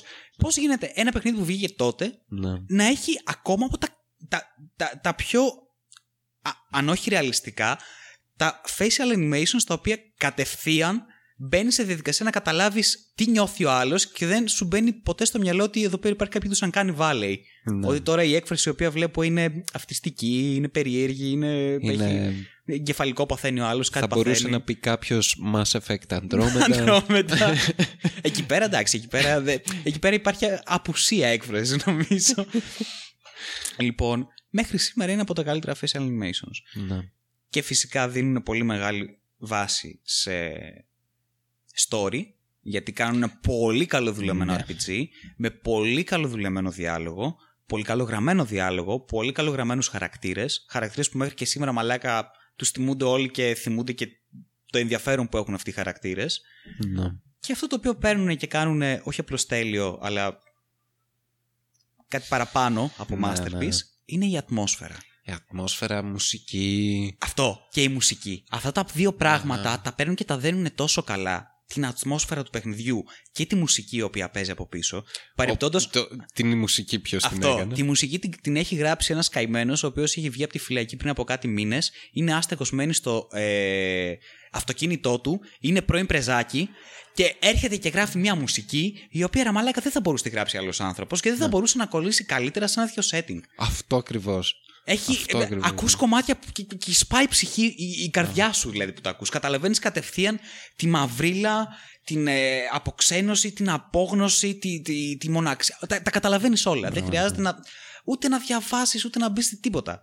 Σε καμία άλλη διαδικασία. Και σε συνδυασμό με την ατμόσφαιρα που την έχουν πιάσει ακριβώς έτσι όπως πρέπει.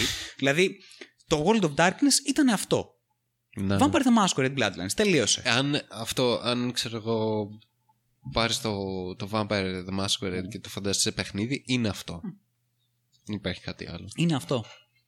Είναι αυτό. Και αυτό δηλαδή βλέποντας το καινούριο παιχνίδι, το gameplay footage που βγάλανε, δεν έχει τίποτα. Ούτε ατμόσφαιρα, γιατί το κάνουν... Πλέον το κάνουν πάρα πολύ αυτό. Το κάνουν, ξέρω, τόσο φωτερεαλιστικό, ξέρω, να φαίνεται αυτό, όπως είναι το Seattle το βράδυ. Η ομίχλη δεν είναι ατμόσφαιρα. Βαριέμαι. Η υγρασία δεν είναι ατμόσφαιρα. Όχι, δεν θέλω. Η λάμπη στον δρόμο δεν είναι ατμόσφαιρα. Ούτε όλα αυτά συνδυασμό μαζί είναι ατμόσφαιρα. Πρέπει να κάνεις και άλλα πράγματα. Πρέπει να το πας παραπάνω. Αυτό ακριβώς. Δεν. δεν είχε τίποτα, ούτε μουσική. Βασικά δεν θυμάμαι καν αν είχε μουσική. Δεν πρέπει να έχει καν μουσική. Μαλάκα, δεν παρατηρήσα. Επειδή ήταν footage, ξέρεις, και early. Η μοναδική μουσική που είχα παρατηρήσει στο gameplay ήταν μέσα στο club που έπαιζε ένα house του κόλου, ό,τι να είναι. Ενώ την ίδια στιγμή τα licensed κομμάτια στο Vampire the Masquerade Bloodlines είναι ένα και ένα. Ναι. Τα καλύτερα soundtracks. Ό,τι θες, μαλάκα, ήταν όλα. Πραγματικά ήταν διαλεγμένα. Και ήταν διαλεγμένα έτσι ακριβώς όπως έπρεπε. Ήταν τέλειο. Τίποτα παράδειγμα. Και τώρα βγάζουν και το Werewolf. Και επιστρέφουμε λοιπόν μετά από τόση ώρα. Μετά από, να σου πω την αλήθεια, ακριβώς 1 ώρα και 10 λεπτά. Αλήθεια. Ναι. Μετά από 1 ώρα. Στο Werewolf. Έπρεπε να γίνει αυτό το background. Δεν γινόταν. Επιστρέφουμε λοιπόν στο Werewolf. Όπου ξυπνάω ένα πρωί.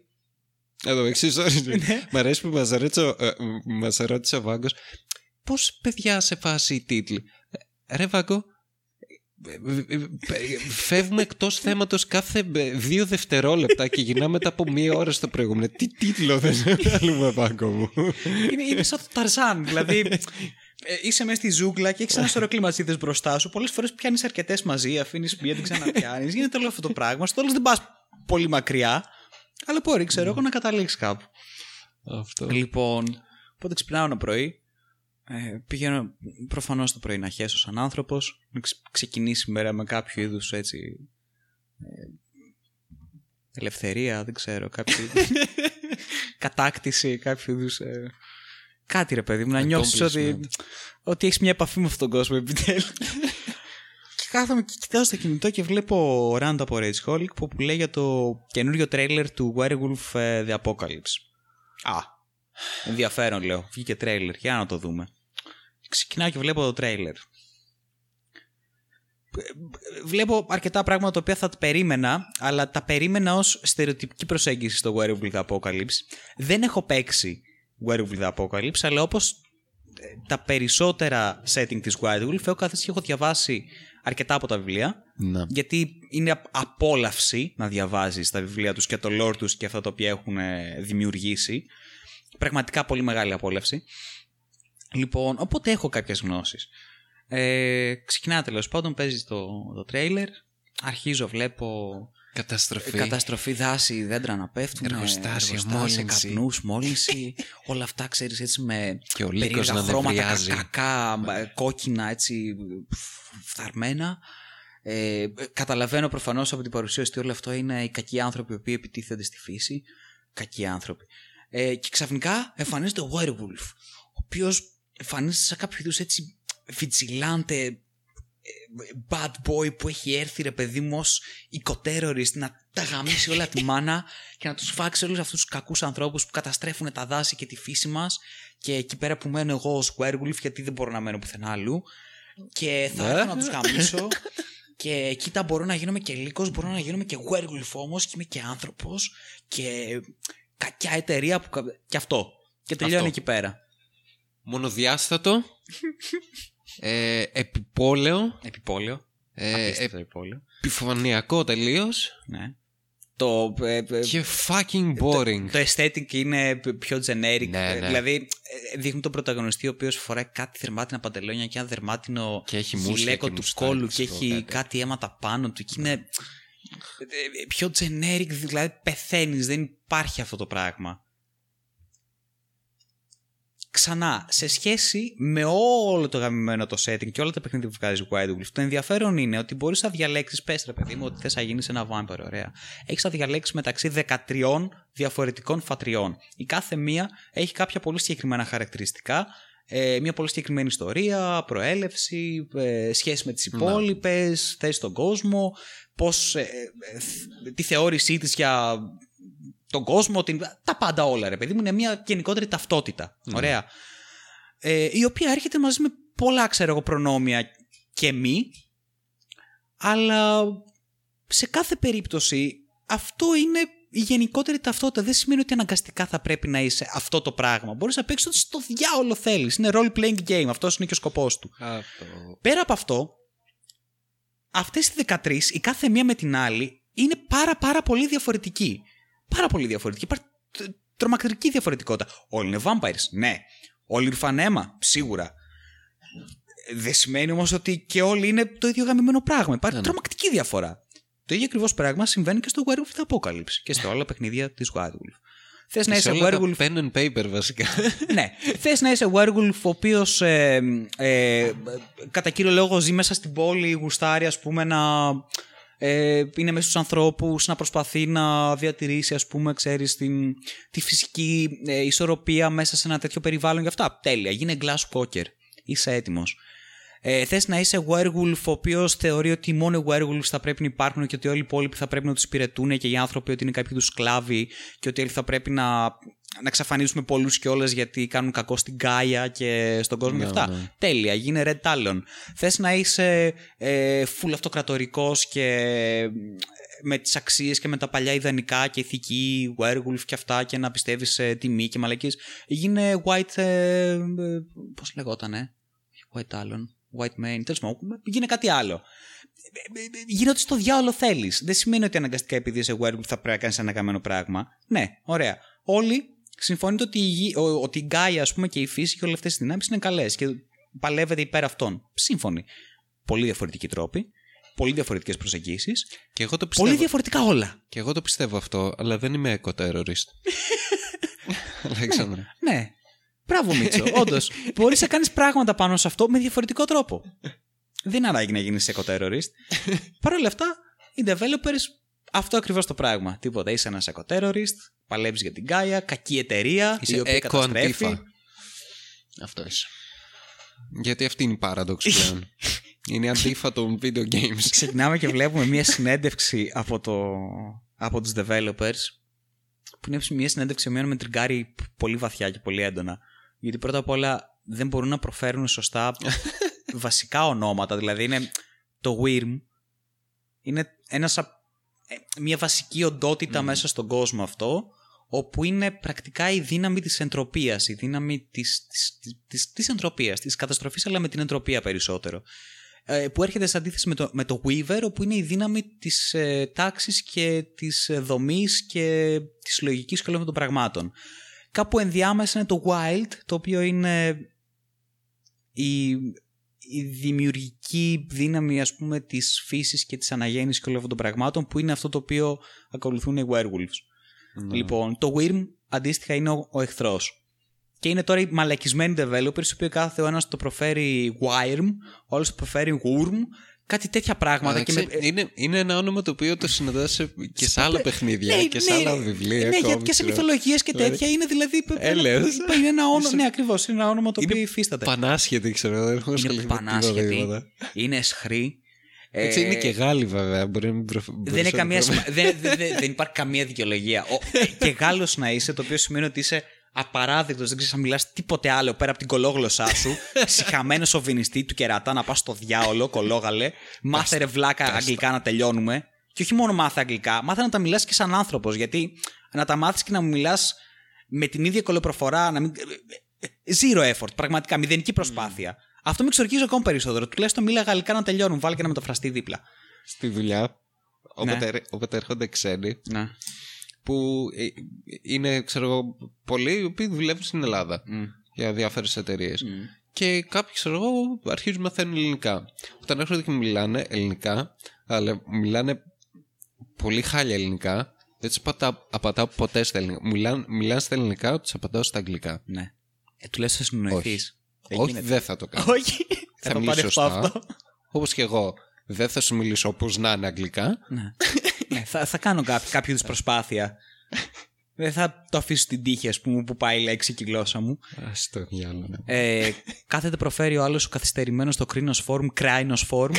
Και τρελαίνομαι ξαφνικά, αρχίζω χτυπάω τραπέζια. Κάθομαι και ακούω ένα σωρό αφόρητες μαλαϊκίες και διαπιστώνω ότι είναι μια. Και αυτό, ακόμα μια φορά, μια απόλυτη ξεπέτα και μια απόλυτη επιφανειακή προσέγγιση των πραγμάτων. Και τρελαίνομαι. Γιατί υπάρχει τόσο βάθος και τόσο πυκνή πληροφορία που μπορείς να χρησιμοποιήσεις για να κάνεις μια παιχνιδάρα. Και όχι μόνο δεν τη μεταχειρίζεσαι, δεν μπαίνεις σε διαδικασία να ασχοληθείς ποτέ με αυτό το πράγμα. Κάτσε και μου λες, ναι, είμαστε και σε. Μας μιλάει και η White Wolf. Έχουν έρθει και μας έχουν εξηγήσει, λέει. Ναι, μας εξηγήσανε κάποια mechanics, πώς θα τα βάλουμε στο παιχνίδι και αυτά και ιστορίες. Και μου αρέσει τότε που ξεκινήσεις και φώνασες εσύ και λες τι μαλακίες είναι αυτές. Αντί να φέρουν την ίδια του Guidebook, τη βάλουν μέσα, όντως, να καθίσουν, να δουλέψουν μαζί, να βγάλουν ένα σωστό παιχνίδι, να γίνει δουλειά. Πάλι αυτά τα πασαλήματα. Ναι, όπως για παράδειγμα η CD Projekt Red, κάθε φορά πάνω από αυτή. Τη CD Projekt Red και σκαλώ να δεν μπορώ να το βγάλω. Φλόλες. CD Projekt. Με το Cyberpunk 2077.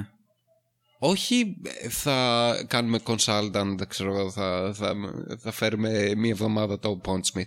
Είναι ο Pondsmith κάθε μέρα, έχει μετακομίσει στην Πολωνία μέχρι να τελειώσει το παιχνίδι. Αυτό. Είναι όλη την ώρα στο τηλέφωνο. Και η διαφορά, και αυτό που λέγαμε πάλι, που σου έλεγα τις περάλλες, κάθεσαι και βλέπεις αυτό το interview και είναι boring, δεν μου λέει τίποτα για το παιχνίδι, όλα είναι επιφανειακά και βαρετά. Και έχεις αντίστοιχα όλες τις παρουσιάσεις, όλες τις συνεντεύξεις με τους developers του Cyberpunk. Και είναι nerdgasm όλα. Ναι. Είναι κάτι νερντουλές που νερντουλιάζουν με το lore του pen and paper. Του pen and paper, ούτε καν του παιχνιδιού. Ναι. Εμείς όταν ήμασταν μικροί και παίζαμε του Pondsmith και του είχαμε στείλει email και τώρα που το φέραμε. Στην Πολωνία ήταν πολύ, πολύ τέτοιο το παιχνίδι και παίζαμε Cyberpunk γιατί μας ταιριάζει πάρα πολύ στα δύο και με το γουστάρουμε πολύ. Και τώρα που τον φέραμε, μας λέει ο Pondsmith, εσείς δεν ήσαστε που μου στείλατε εκείνο το email πριν 10 χρόνια. Μας αναγνώρισε. Αυτή είναι η διαφορά. Αυτή είναι η διαφορά της Paradox με τη CD Projekt Red, που η Paradox δεν κάνει τίποτα από το να μολύνει όλα αυτά τα IPs κάνοντας τα platform για το political correctness bias που έχουν. Ναι. Γιατί αυτό είναι. Ακριβώς. Όταν σου λέει όχι δεν θα παίξεις αυτό στο pen and paper. Α, παρεμπιπτόντας τώρα. Όχι, δεν θα σκεφτείς αυτό. Λοιπόν, δεν θα σκεφτείς αυτό. Πάνω σε αυτό που είπες, βγαίνει ανακοίνωση. Πω μαλάκα μου το θύμισες. Βγαίνει ανακοίνωση τώρα τελευταία για Crusader Kings 3. Οχ. Και βγαίνουν και λένε, είναι απίστευτοι. Βγαίνει άρθρο στο Rock Paper Shotgun. Γάμισε με. Όπου είναι μια προκαταρκτική συνέντευξη, ρε παιδί μου, με έναν από τους developers γιατί έγινε το announce ότι θα βγάλουν Crusader Kings 3. Οπότε σου περιγράφουν, ξέρω εγώ, κάποιες αλλαγές που έχουν γίνει και τι θα κάνουν καινούργιο και όλα αυτά. Και ένα από τα βασικά στοιχεία που έχει μέσα είναι εκεί πέρα που λέει ότι σε όλο το παιχνίδι δεν θα αναφερθεί πουθενά η έκφραση Deus Vult, θέλημα Θεού, σε ένα παιχνίδι που λέγεται Crusader Kings και έχει να κάνει με τις σταυροφορίες και με ένα σύνθημα το οποίο ήταν από τα βασικά στις σταυροφορίες, το θέλημα Θεού, το Deus Vult, γιατί λέει τώρα τελευταία χρησιμοποιείται από διάφορους alt-right και ως μιμίδιο και το έχουν πάρει και το έχουν κάνει ρατσιστικό μιμίδιο και δεν το χρησιμοποιήσουμε, λέει. Οπότε λέει πουθενά στο παιχνίδι θα υπάρχει Deus Vult.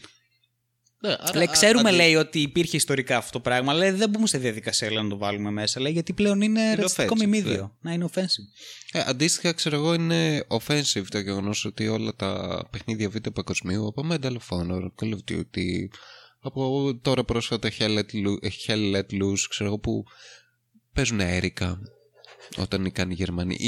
Οι Γερμανοί μέσα στο παιχνίδι λένε Heil Hitler. Μαλάκα. Ιστορική ακρίβεια, Χριστέ μου, μακριά από εμάς. Τι είναι, Χάιλ Χίτλερ. Είναι ρατσιστικό πρώτα απ' όλα αυτό να ακούγεται.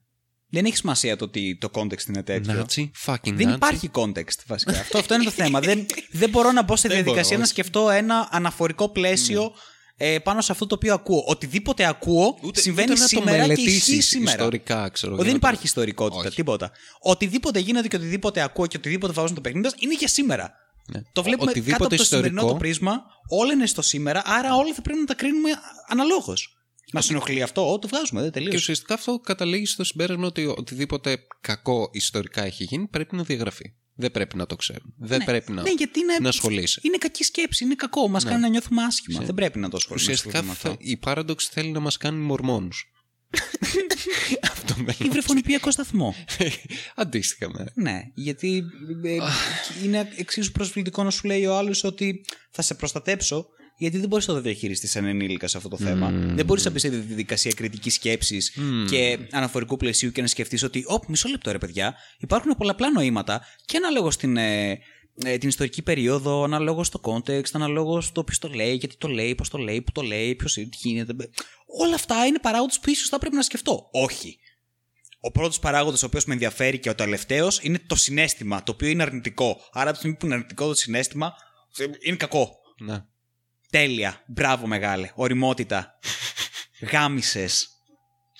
Γάμισες. Τι εφηβείες και είσαι τέλειος. Αυτό είναι. Αλλά κάτι η πιο πλουστευμένη προσέγγιση στο οτιδήποτε. Είναι κακό, είναι καλό, πώς νιώθω. Νιώθω καλά, εντάξει. Και αυτό που έλεγες, θα καταλήξουμε, ας πούμε, όπως η Google, που τώρα έχει κάνει το πρώτο development studio για το Stadia, για το Google Stadia. Ναι, ας περάσουμε σε αυτό το θέμα. Λοιπόν, η Google ανοίγει το πρώτο game studio δικό της στο Montreal. Σε μια έτσι χώρα που είναι και... Καημός Καναδάς, ρε πούστε. Τι άλλο θα υποφέρει πραγματικά αυτό το μέρος. Τι καημένοι άνθρωποι εκεί. Καημένοι. Μάλλον το Μοντρεάλ που είναι και... Χάμισε το. Ναι. Και εδώ θέλω να περάσω λίγο και να οραματιστούμε. Λίγο να κάνουμε visualize. Μ' αρέσουν αυτά, ναι. Τι παιχνίδια θα μπορούσε να βγάλει Google. Δηλαδή κάθεσαι...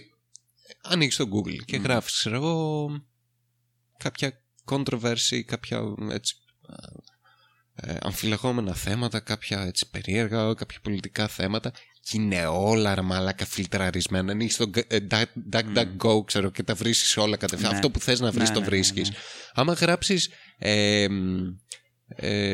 πες το, Globe Earth is a hoax, ναι, στο Google... Ναι.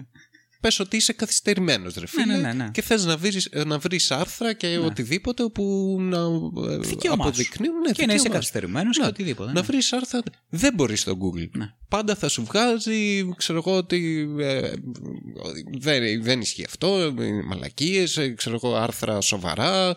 Όχι, ρε μαλακά, θέλω να βρω αυτό που ψάχνω, αυτό που θέλω.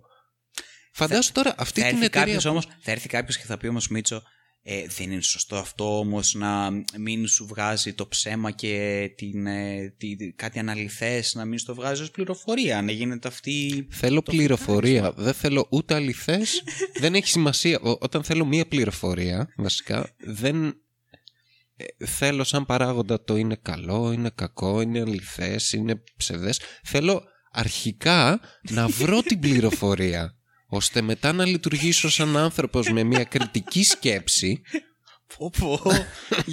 Και να το ψάξω περαιτέρω. Ναι. Να σκεφτείς.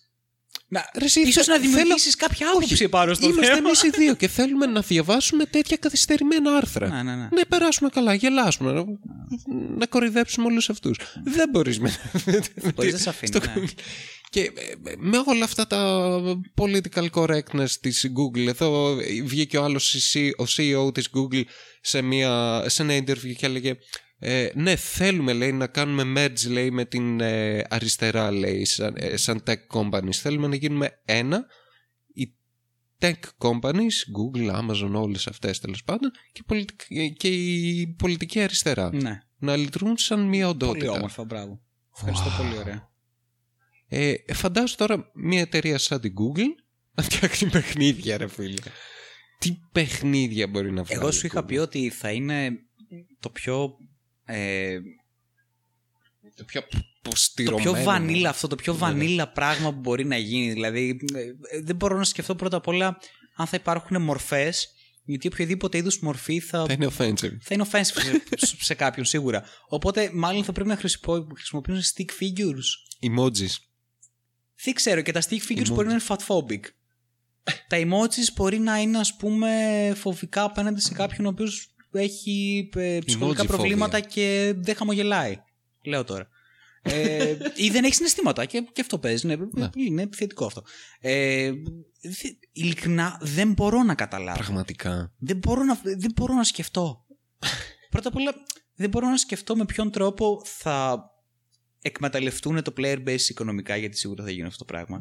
Δηλαδή, τι είδους ψυχολογικό τρόπο θα υπάρχει από πίσω, το οποίο θα σε κάνει να εθίζεσαι με σχρό, ασυνείδητο τρόπο. Όπως το Fortnite. Δηλαδή, το Fortnite θα είναι κάποιο είδους αριστοκρατία μπροστά σε αυτό το παιχνίδι.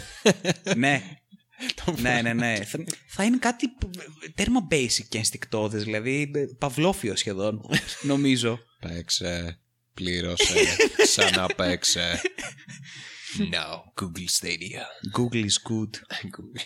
Google is not evil. Google is not evil. Η πληροφορία που παίρνεις από την Google είναι η καλύτερη. Η σωστή. Έλα στη σωστή πλευρά της ιστορίας με την Google. Εδώ μου φαίνεται τόσο επιπόλαιο επιχειρηματικά. Εδώ δεν έχει λοντσάρει ακόμα το Google Stadia. Οι άλλοι ανοίγουν game studios. Ναι, βέβαια, πρέπει να είναι έτοιμοι να το αρμέξουν, ρε Μίτσο. Το θέμα είναι ότι δεν έχει λοντσάρει. Δεν έχουμε δει καν πόσο σκατά θα είναι. Who gives a fuck, δεν είναι καμία σημασία. Δεν ενδιαφέρεται κανένας. Λεφτά υπάρχουν. Αφού έχει negative latency, ρε μαλάκα, με δουλεύεις. Τι να. Πρώτα απ' όλα έχει λοντσάρει ήδη. Απλώς είναι μέχρι να έρθει το σήμα. Απλώς επειδή έχει λοντσάρει στο μέλλον.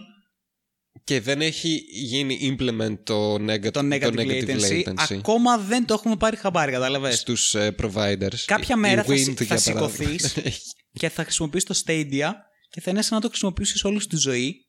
Γιατί θα έχει υπάρξει το Singularity επιτέλους και θα έχει αλλάξει η χωριοχρονική ροή, ρε παιδί μου, και θα είναι ένα μέρος της ζωής σαν την αναπνοή. Από πάντα θα είχε Stadia, κατάλαβες, με το negative latency. Και όχι μόνο αυτό, αλλά ήδη τα AI θα μπορούν να παίζουν καλύτερα από σένα, όχι σαν και σένα. Θα ξέρουν ακριβώς τι θες να κάνεις. Οπότε μια μέρα θα σηκωθείς, την προηγούμενη μέρα θα ήταν όλα κανονικά, και την επόμενη μέρα θα σηκωθείς, θα έχεις Stadia και θα κάθεις απλώς μπροστά στο PC σου και θα γίνονται όλα μόνα τους. Τέλειο. Το αυτό θέλω. Είναι. Το μέλλον. Όχι στον υπολογιστή, μα λέγεις, στο ψυγείο σου ή στο κινητό σου. Ποιο υπολογιστή. Το Sarcake. Στο ψυγείο, ναι. Fucking boomers. Στο Tesla car μου μέσα. Κάθομαι να παίζω. Βέβαια θα παίζω το Tesla car. Ακόμα καλύτερα. Όντως, ναι. Το AI του Tesla car. Θα παίζει με το negative latency του Stadia. Μότο. Αχ, τι γίνεται με αυτή τη βιομηχανία, ρε, που στην δηλαδή. Τίποτα, πάει κατά διαόλου, μίζα. Δεν ξέρω αν συμβαίνει το ίδιο και στις άλλες βιομηχανίες, γιατί δεν έχω ασχοληθεί τόσο διεξοδικά. Αλλά, ας πούμε, στην τέχνη με την οποία ασχολούμαι, πλέον έχουμε ξεπεράσει τη θεσμική θεωρία της τέχνης, του Ντάντο, η οποία έλεγε ότι είχαμε φτάσει σε ένα σημείο, ξέρω εγώ, γελοιότητας, όπου για να εξηγήσει κάποιος καημένος τι είναι τέχνη σήμερα, βασιζόταν στη θεσμική θεωρία της τέχνης, η οποία έλεγε ότι ένα πολιτισμικό προϊόν, ένα αντικείμενο, ρε παιδί μου, κάτι το οποίο έχει παράξει, έχει δημιουργήσει ένας καλλιτέχνης, αυτό το κάτι έχει είτε μια κριτική, είτε μια θεωρία, είτε μια θεώρηση, είτε τέλος πάντων ένα κείμενο από κάποιον ο οποίος θεωρείται θεωρητικός ή κριτικός της τέχνης, και αυτό το κείμενο, εάν έχει μπει σε κάποιο χώρο ο οποίος είναι μέσα στα πλαίσια της τέχνης, ο οποίος μπορεί να είναι μουσείο, γκαλερί, artist, trans space, οτιδήποτε, είναι τέχνη. Γενικότερα, οτιδήποτε είναι μέσα στο χώρο είναι τέχνη. Αρκεί να είναι στο χώρο και να ασχολεί το χώρος με αυτό. Σήμερα το έχουμε ξεπεράσει αυτό το πράγμα και έχουμε πάει ότι είναι τέχνη αυτό το οποίο ορίζει η αγορά. Απλά πράγματα. Τι ορίζει η αγορά ότι είναι τέχνη? Αυτό είναι τέχνη. Και αυτό μπορεί, ας πούμε, να είναι μια απλουστευμένη, ξέρω εγώ, ίσως και όχι σκληρή, καπιταλιστική. Ναι, κάπως, ρε παιδί μου, σαν απλοποιήστα, δεν ξέρω, μια... Προσπαθώ να βρω τώρα αυτή τη στιγμή μια λέξη η οποία μου διαφεύγει. Και δεν πρόκειται να τη βρω, οπότε θα προχωρήσω.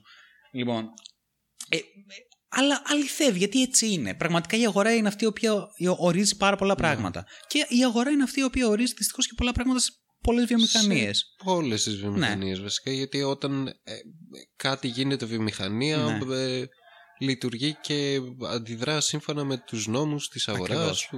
Και παρεμπιπτόντως. Του υποτιθέμενου καπιταλιστικού συστήματος που ζούμε. Και παρεμπιπτόντως η αγορά δεν είναι ο καταναλωτής. Ο καταναλωτής είναι η τελευταία τρύπα του ζουρνά. Είναι ένα πράγμα το οποίο απλώς προκαλεί εκνευρισμό και αντιπάθεια σε οποιονδήποτε άνθρωπο ο οποίος είναι board member ή CEO ή οτιδήποτε. Είναι κάποιος με τον οποίο δυστυχώς πρέπει να ασχοληθεί. Η αγορά είναι οι shareholders. Η αγορά είναι τα χρηματιστήρια. Η αγορά είναι όλο αυτό το κανιβαλιστικό σύστημα το οποίο λειτουργεί σαν ουροβόρος, και ο καταναλωτής είναι το πρόβατο το οποίο απλώς έρχεται από πίσω και τρώει τα σκατά που αφήνει, ρε παιδί μου, όλο αυτό το σύστημα. Πλέον αυτό είναι, δεν είναι κάτι άλλο. Δηλαδή δεν κινείται, ξέρω εγώ. Δεν είναι ότι θα πάω να αγοράσω αυτό το πράγμα, άρα θα δείξω ότι θέλω αυτό, άρα και η αγορά θα κινηθεί προς εκείνο τα μέρη. Καμία σχέση. Ναι. Καμία σχέση. Και αντίστοιχα και στη βιομηχανία του video game, η οποία είναι και πιο αδιάφορη σε grand scale, γιατί έχεις, ας πούμε, καταναλωτές στους οποίους μπορείς να κάνεις το διάολο θέλεις. Γιατί είναι... Έχεις πλέον πολύ μεγάλο αγοραστικό κοινό, γιατί πλέον δεν είναι... Ναι. Τα video games είναι για τα παιδάκια. Πλέον η βιομηχανία των video games... Για κάτι νέρτουλες, ας πούμε, ναι, που είχαν τον Commodore, ξέρω εγώ, και την Amiga τους. Δηλαδή η βιομηχανία των games, των βιντεοπαιχνιδιών, είναι πολλαπλά προσδοφόρα από τη βιομηχανία του Hollywood και έχει φτάσει αυτό στο σημείο εδώ και πολλά χρόνια. Ναι. Δηλαδή μια ταινία θα κοστίσει 50 εκατομμύρια, ένα παιχνίδι θα κοστίσει μαλάκα το πρώτο Destiny κόστησε 150 εκατομμύρια. 150 εκατομμύρια. Ξέρω GTA, δεν θυμάμαι 100, πόσα εκατομμύρια. 110 ήταν και αυτό νομίζω. Ναι. Δηλαδή τι ταινίες και σειρές πλέον έχουν ξεπεραστεί αυτά. Είναι πανάκριβα τα παιχνίδια να φτιαχτούν. Κοιτάξτε, από τη μία πλευρά είναι και λογικό όλη αυτή η κατάσταση που γίνεται, γι' αυτό ακριβώς το λόγο, ότι είναι πανάκριβα τα παιχνίδια να φτιαχτούν. Αλλά όπως έχουμε κάνει και τη συζήτηση αυτή άπειρες φορές, έχει χάσει τη μαγεία της ή τη μαγεία της βιομηχανίας. Τώρα αντιφάσκω. Έχουν χάσει τη μαγεία τους τα περισσότερα παιχνίδια, γιατί αυτό ακριβώς, έχουν γίνει βιομηχανία. Κάποτε ήταν ένα μάτσο νέρντουλες κάπου στο Τέξας. Το είχαμε ξαναπεί αυτό. Ναι. Podcast, το κάποτε στο Τέξας, γύρω στο 1994-95, ένα μάτσο νέρντουλες όπως ο Τζον Κάρμακ, ο Ρομέρο, νερντουλιάζανε στον καράζ τους και πουφ, ξαφνικά βγήκε το Doom. Και μετά το Quake. Και χεστήκαν στα φράγκα και λοντσάραν την id Software. Ναι. Τώρα πλέον δεν γίνεται αυτό, γιατί πρώτον υπερβολικά δύσκολο να ξεκινήσεις έτσι. Και δεν γίνεται να λοντσάρεις ένα παιχνίδι με τα δεδομένα και τα standards των 90s, γιατί πλέον πολλά περισσότερα features. Και τα παιχνίδια, κοίταξε, τα engines, πολύ πιο πολύπλοκα. Αυτό το οποίο περιγράφεις γίνεται σε επίπεδο indie. Ναι. Μόνο. Αυτό ακριβώς, ναι. Μόνο και πουθενά άλλου. Δηλαδή, αν θέλεις να βρεις ένα project το οποίο θα είναι βγαλμένο με πάθος από μια μικρή ομάδα, πολλές φορές και 1-2 άτομα, θα είναι φτιαγμένο με πάθος. Προφανώς δεν θα είναι το ίδιο scale και η ίδια κλίμακα όσο το τελευταίο Assassin's Creed ή το Far Cry, αλλά ποιος νοιάζεται, who gives a fuck, ναι. Γιατί μέσα σε αυτό το πράγμα το οποίο θα σου βγάλει ο άλλος είναι συμπυκνωμένο τόσο πάθος και αγάπη για αυτό το οποίο έχει κάνει, όπου δεν χρειάζεται να έχει ξοδέψει ούτε 100 εκατομμύρια ούτε 150 εκατομμύρια, γιατί απλούστατα έχει κάνει μια εξαιρετικά καλή δουλειά μέσα στα πλαίσια στα οποία την έκανε. Ναι. Και ευτυχώς που υπάρχουν αυτά τα πράγματα, ακόμα τουλάχιστον, ναι, γιατί μπορείς και έχεις μια ελαφριά ελπίδα. Και ευτυχώς υπάρχουν και στο grand scale, δηλαδή στην AAA σκηνή ακόμα, όπως η CD Projekt Red, η DE ή οτιδήποτε. Ναι, αλλά η μαλακή είναι ότι αυτό ακριβώς είναι, ας πούμε, 1-2 παραδείγματα αυτό, ναι, σε grand scale, σε AAA παιχνίδια. Ενώ τουλάχιστον στα indie μπορείς να βρεις διάφορα άλλα. Ακόμα και εκεί όμως. Ναι, η indie κοινότητα έχει σαπίσει τόσο πολύ. Δηλαδή το βλέπεις στο Steam και είναι ένα κάρο σκουπίδια. Καλά ρε, σε αυτό έχεις δίκιο. Και κάποια είναι και malwares. Σε αυτό έχεις δίκιο. Και θέλει πάρα πολύ μεγάλο ξεσκαρτάρισμα, ναι, για να βρεις πραγματικά κάτι δηλαδή, ωραίο και κάτι καλό. Το γεγονός ότι είναι βιομηχανία πλέον έχει μολύνει και την indie σκηνή. Λοιπόν, γι' αυτό ακριβώς τον λόγο είμαι πολύ χαρούμενος. Πάρα πολύ χαρούμενος, ναι, που βρήκα... περίμενε λίγο. Ναι. Καταρχάς, δεν βλέπω να πίνεις από το σπόνσορά μας. Από το σπόνσορά μας, έχεις απόλυτα, δεν τον έχω ξεχάσει. Εγώ τον έχω πιει, φέρε λίγο να βάλω λίγο. Το μεταξύ το γαμάτο με το Kraken. Ναι. Είναι το μπουκάλι, έχει αυτά τα φτάκια δίπλα στο λαιμό. Το οποίο θυμίζει λίγο και το Kraken. Γιατί θυμίζει, ναι, θυμίζει. Δεν είσαι απλοκάμερο, παιδί μου. Αλλά έχει αυτά τα φτάκια που βάζεις μέσα στο δάχτυλο και το παίρνεις στο μπουκάλι σαν αλκοολικός. Και το. Είναι ρούμι, ρε φίλε. Εννοείται. Και το κατεβάζεις έτσι με γουλιές. Είναι πάρα πολύ ωραία αυτά και πολύ μου αρέσουν. Φαντάσου να ήταν όντως σπόνσορας. Πόσο παραπάνω θα ασχολούμαστε. Το μισό podcast θα ήταν για το Kraken, τίποτα άλλο. Εξεπληθούμε έτσι. Και όχι μόνο αυτό, αλλά είναι και εξαιρετική στιγμή τώρα γιατί. Ταιριάζει απίστευτα στο setting. Πάμε. Βεβαίως. Λοιπόν. Κάτσε. Παρακαλούσα να βάλετε κάνα Johnny Cash, κάνα Tom Waits, κάποιον τέλος πάντων με φωνή έτσι. Κάτι βαρύ. Με γρέζι. Μεταλικά. Όχι ελληνικά. Σας παρακαλώ, όχι ελληνικά. Κάποιον ταλκά που έχει να κάνει έτσι με.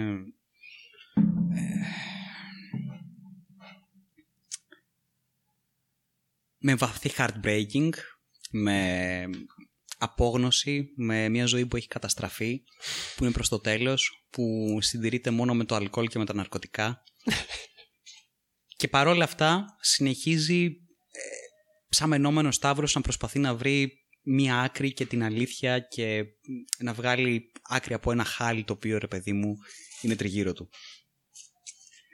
Δεν μιλάω για τίποτε άλλο, Μίτσο, πέρα από το Disco Elysium, το οποίο είναι μία παιχνιδάρα η οποία βγήκε τώρα τελευταία. Βγήκε πρόσφατα, πριν μία εβδομάδα. Νομίζω ναι. Πολύ φρέσκο, παιδιά. Πριν 10 μέρες. Ναι. Λοιπόν, το οποίο είναι ένα indie παιχνίδι. Το έχουν βγάλει κάτι παλικάρια το. Είναι το πρώτο τους παιχνίδι. Είναι ένας Φιλανδός, ένας Γερμανός. Είναι τέλος πάντων διάφορα άτομα, όχι πολλά. Η εταιρεία λέγεται ZAUM. Ναι, έχει και ένα. Με ένα slash στη μέση μεταξύ το A και U. Λοιπόν, οι οποίοι κάνανε το εξής. Βγάλανε ένα RPG στα πλαίσια παλιών RPG top-down, δηλαδή σκεφτείτε Planescape Torment, Fallout, Baldur's Gate, όλα αυτά. Είναι ένα top-down RPG, το οποίο έχει τα στατιστικά του, έχει το inventory του, έχει διάφορα πράγματα. Βασίζεται αποκλειστικά και μόνο σε συζητήσεις και σε roles τα οποία γίνονται, δηλαδή αναλόγως με το τι στατιστικά και τι skills έχεις. Ρολάρεις, ρε παιδί μου, θέλω να ανοίξω μια πόρτα, μπορώ, ξέρω εγώ, είτε να την ξεκλειδώσω, είτε να τη σπάσω, είτε οτιδήποτε θα κάνω, θα ρολάρω το αντίστοιχο skill, υπάρχει πιθανότητα να πετύχει, υπάρχει πιθανότητα να κάνει fail, όλα αυτά τα ωραία. Πολύ πατροπαράδοτο, πολύ κλασικό RPG, ναι. Δεν υπάρχει καθόλου combat, οτιδήποτε combat υπάρχει πάλι είναι μέσα από επιλογές, μέσα από συζητήσεις, μέσα από ρολ. Και έχει να κάνει με έναν detective, ο οποίος βρίσκεται σε. Το setting είναι κάπως περίεργο γιατί. Ναι, μεν είναι ρεαλιστικό από την άποψη ότι είναι άνθρωποι, πόλεις, πραγματικότητα. Έχει μέσα, ας πούμε, διάφορες πολιτικές φιλοσοφίες που γνωρίζουμε κι εμείς, όπως μοραλισμός, κομμουνισμός, φασισμός, διάφορα τέλος πάντων πράγματα που είναι γνωστά, αλλά είναι πολύ διαφορετικό γιατί είναι σε φανταστικά μέρη, φανταστικά νησιά, φανταστικούς κόσμους. Είναι κάπως steampunk αισθητική, χωρίς όμως να. Χαρακτηριστικό steampunk. Η αισθητική είναι, έχει μέσα steampunk, έχει μέσα disco, έχει μέσα 70s, έχει μέσα post-apocalyptic, έχει μέσα supernatural, έχει. Είναι ένα απίστευτο blend πολλών διαφορετικών πραγμάτων και αισθητικών και κυρίως αυτό συμβαίνει γιατί εγώ έτσι όπως το έχω καταλάβει, ρε παιδί μου, είναι μια πολύ μεγάλη ιστορία, 8.000 ετών η ανθρώπινη μέσα στο παιχνίδι, η οποία σιγά σιγά αρχίζει και επειδή έχεις πολλούς πολέμους, επαναστάσεις, τέτοια, αρχίζει και χάνεται, ρε παιδί μου. Να. Και είναι σαν να κάνει reset πολλές φορές μέσα σε κάποια χρόνια. Λοιπόν, μέσα από αυτούς τους πολέμους και τις επαναστάσεις. Οπότε είναι ένα κάπως ονειρικό setting από την άποψη ότι έχεις πολλά πράγματα μπλεγμένα μεταξύ τους, πολύ γνώριμα, πολύ, πολύ κοντά, αλλά με τέτοιο τρόπο δοσμένα που καταλαβαίνεις, ρε παιδί μου, ότι είναι ξένο, είναι κάπου μακριά σου. Λοιπόν, παίζεις τον Χάρι Ντουμπουά, ένα όνομα το οποίο το ψάχνεις σε ένα μεγάλο μέρος του παιχνιδιού και μάλιστα έχεις και την επιλογή να το αρνηθείς και να πεις αυτή είναι η μαλαϊκία, εμένα δεν με εκφράζει καθόλου αυτό το όνομα, θα βγάλω δικό μου. Και έχεις πολλές επιλογές και στο τι όνομα θα βγάλεις. Ναι. Λοιπόν, παίζεις έναν detective ο οποίος η αρχή του παιχνιδιού είναι ξυπνάει με το ισόρουχό του σε ένα κατεστραμμένο δωμάτιο ξενοδοχείου, μετά από ένα επικό μεθύσι, δεν θυμάται τίποτα, ούτε καν ποιος είναι ούτε καν πώς μοιάζει. Ναι. Και έχει μια υπόθεση να λύσει και πρέπει να τη λύσει. Και το παιχνίδι είναι ένα πατροπαράδοτο detective story, ναι, όπου ψάχνεις clues, ρωτάς ανθρώπους, ψάχνεις να βρεις τι έγινε, ψάχνεις να βρεις το όπλο του εγκλήματος, το πώς πέθανε, motives, όλα αυτά τα πράγματα. Με το να τρέχεις δεξιά και αριστερά, να κάνεις investigations, να μιλάς σε ανθρώπους, να προσπαθείς να βγάλεις την αλήθεια, να τους διαχειριστείς και όλα αυτά κτλ. Το ενδιαφέρον είναι το εξής. Πρώτα απ' όλα το γράψιμο του παιχνιδιού, ναι, είναι αριστούργημα. Είναι από τα καλύτερα γραμμένα πράγματα που έχω δει. Έχουν υπάρξει πάρα πολλές φορές που με έπιασε νευρικό γέλιο με αυτά που διάβαζα. Μπορείς, ας πούμε, για παράδειγμα, εκεί πέρα που προσπαθείς να βγάλεις τη γραβάτα σου από τον ανεμιστήρα του δωματίου, γιατί με κάποιο τρόπο η γραβάτα σου είναι κρεμασμένη στον ανεμιστήρα. Εάν προσπαθείς να την πιάσεις και κάνεις fail το ρόλο το οποίο, ρε παιδί μου, πας να κάνεις, παθαίνεις καρδιακό. Και αρχίζει και σε βρίζει το ίδιο στο σώμα για το ότι προσπαθείς να κάνεις μαλακίες, οι οποίες, ρε παιδί μου, καταλαβαίνεις ότι δεν μπορείς να τις κάνεις, γιατί είσαι ένας αλκοολικός πενιντάρης, ο οποίος είναι σάπιος. Και είσαι στα πρόθυρα, πάθεις καρδιακό και μάλιστα πέφτει και λίγο το health σου. Λοιπόν, το γράψιμο είναι εξαιρετικό. Είναι σε επίπεδο Planescape Torment από την άποψη ότι κάθε φορά που πρέπει να απαντήσεις ή έχεις να απαντήσεις κάτι, οι απαντήσεις σου έχουν νόημα. Αυτά που λες έχουν νόημα. Δεν είναι απλώς πατάω ό,τι βρω, ξέρω εγώ, και προχωράει το παιχνίδι. Δεν είναι όπως Bioware ή Bethesda. Yes, no or maybe. Καμία σχέση. Αν θες, μπορείς να μην πεις κάτι, γιατί προφανώς θα είναι μαλακία να αποκαλύψεις κάτι στον άλλον, και αν το αποκαλύψεις θα έχει επιπτώσεις. Και είναι κάτι φανταστικά πράγματα του τύπου μπορείς να απαντήσεις με 6 διαφορετικές επιλογές, όπου κάθε επιλογή μπορεί να απαντάει και κάτι διαφορετικό, αλλά μπορεί να απαντάνε και το ίδιο, αλλά με τόσο διαφορετικό τρόπο που, ναι, σε πιάνει τέτοιο γέλιο και με τις βλακίες μπορείς να πεις και με τις μπουρδες μπορείς να παρουσιάσεις. Δηλαδή, ας πούμε, μπορείς άμα θες να τον κάνεις role play ως superstar cop. Ναι, ναι, να είναι όλη την ώρα. Εγώ ήμουνα στην εποχή της disco, η οποία έχει περάσει, ξέρω εγώ, ήταν πριν από 30 χρόνια και όλοι τη θυμούνται ως την new. Ναι, την νοσταλγούνε τότε και όλοι ήταν cool και γαμάτοι. Αλλά πλέον είναι σάπιοι και boomers, ρε παιδί μου, πλέον οι disco fans. Ναι, ναι. Και όλοι τους βλέπουν σαν κάτι παρικμασμένους τύπους. Μπορείς να το παίξεις ένα τέρμα superstar, οπουδήποτε και να πηγαίνεις, να είσαι γαμάτος, ξέρω εγώ, να λες yeah, superstar, the fuck out of this. Να είσαι ένας τέτοιος θεός. Μπορείς να το παίξεις Cup of the Apocalypse, οπουδήποτε να πηγαίνεις να λες I have been on the precipice and I have seen the end. The pale is coming. This is the glooming that we all were waiting for. I am the harbinger of the end. Κάτι τέτοια πράγματα και όλοι να σου παντάνε τι μαλακίες λες. Τι λέει αυτός. Δεν ξέρεις, θα δεις σε λίγο, κάνει υπομονή. Jesus Christ. Μπορείς να το παίξεις κανονικός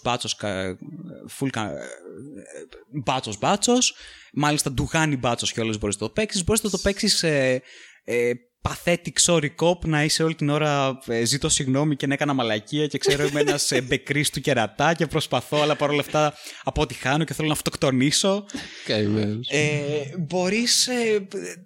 Μπορείς να κάνεις ό,τι στο διάολο θέλεις και όλα είναι τόσο cool και ενδιαφέροντα. Ένα RPG, δηλαδή, ένα true RPG, Αλέξανδρε, δηλαδή.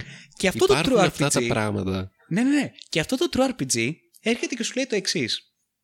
Έχεις 4 διαφορετικές ομάδες από skills. Έχεις τα mental, τα οποία έχουν να κάνουν με την εξυπνάδα. Έχεις, δηλαδή, είναι 6 skills στην κάθε ομάδα. Τα mental είναι πράγματα όπως logic, όπως ρητορική, visualization,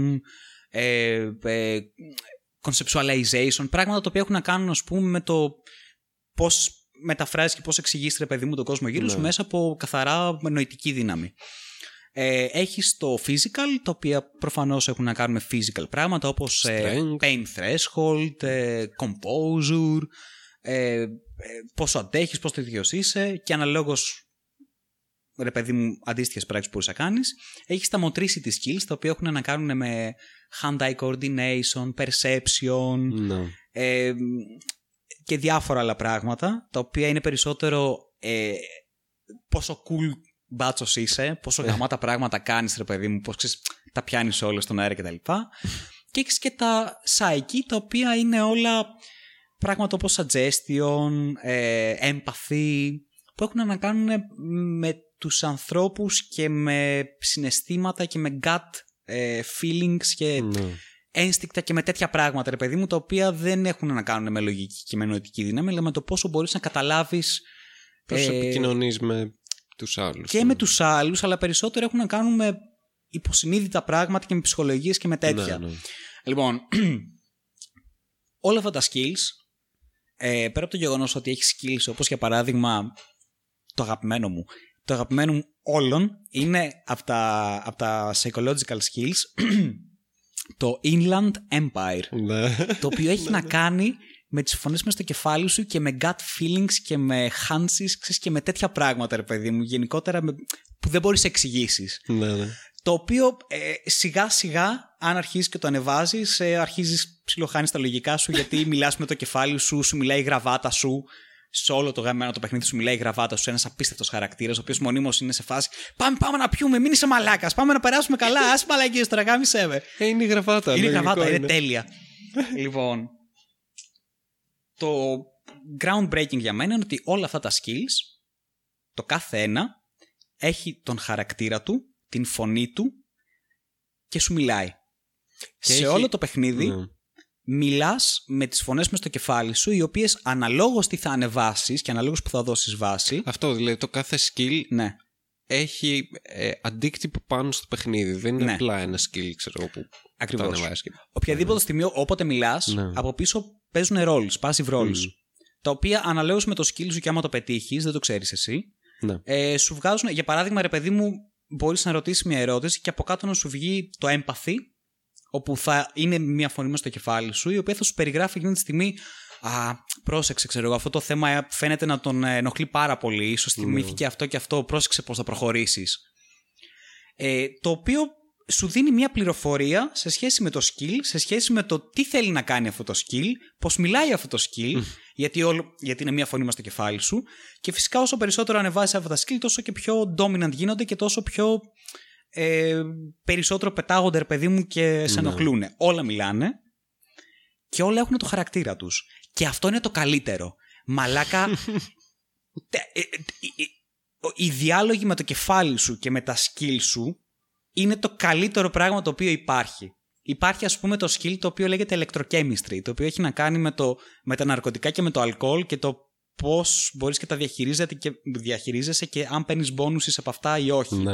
Το οποίο μονίμως, οποιαδήποτε στιγμή περπατάς, ας πούμε, ξέρω εγώ, μέσα σε ένα μπαρ και ξαφνικά πετάγεται το electrochemistry από το πουθενά και σου λέει Μαλάκα, κοίτα πάνω στο μπαρ. Τι έχει εκεί.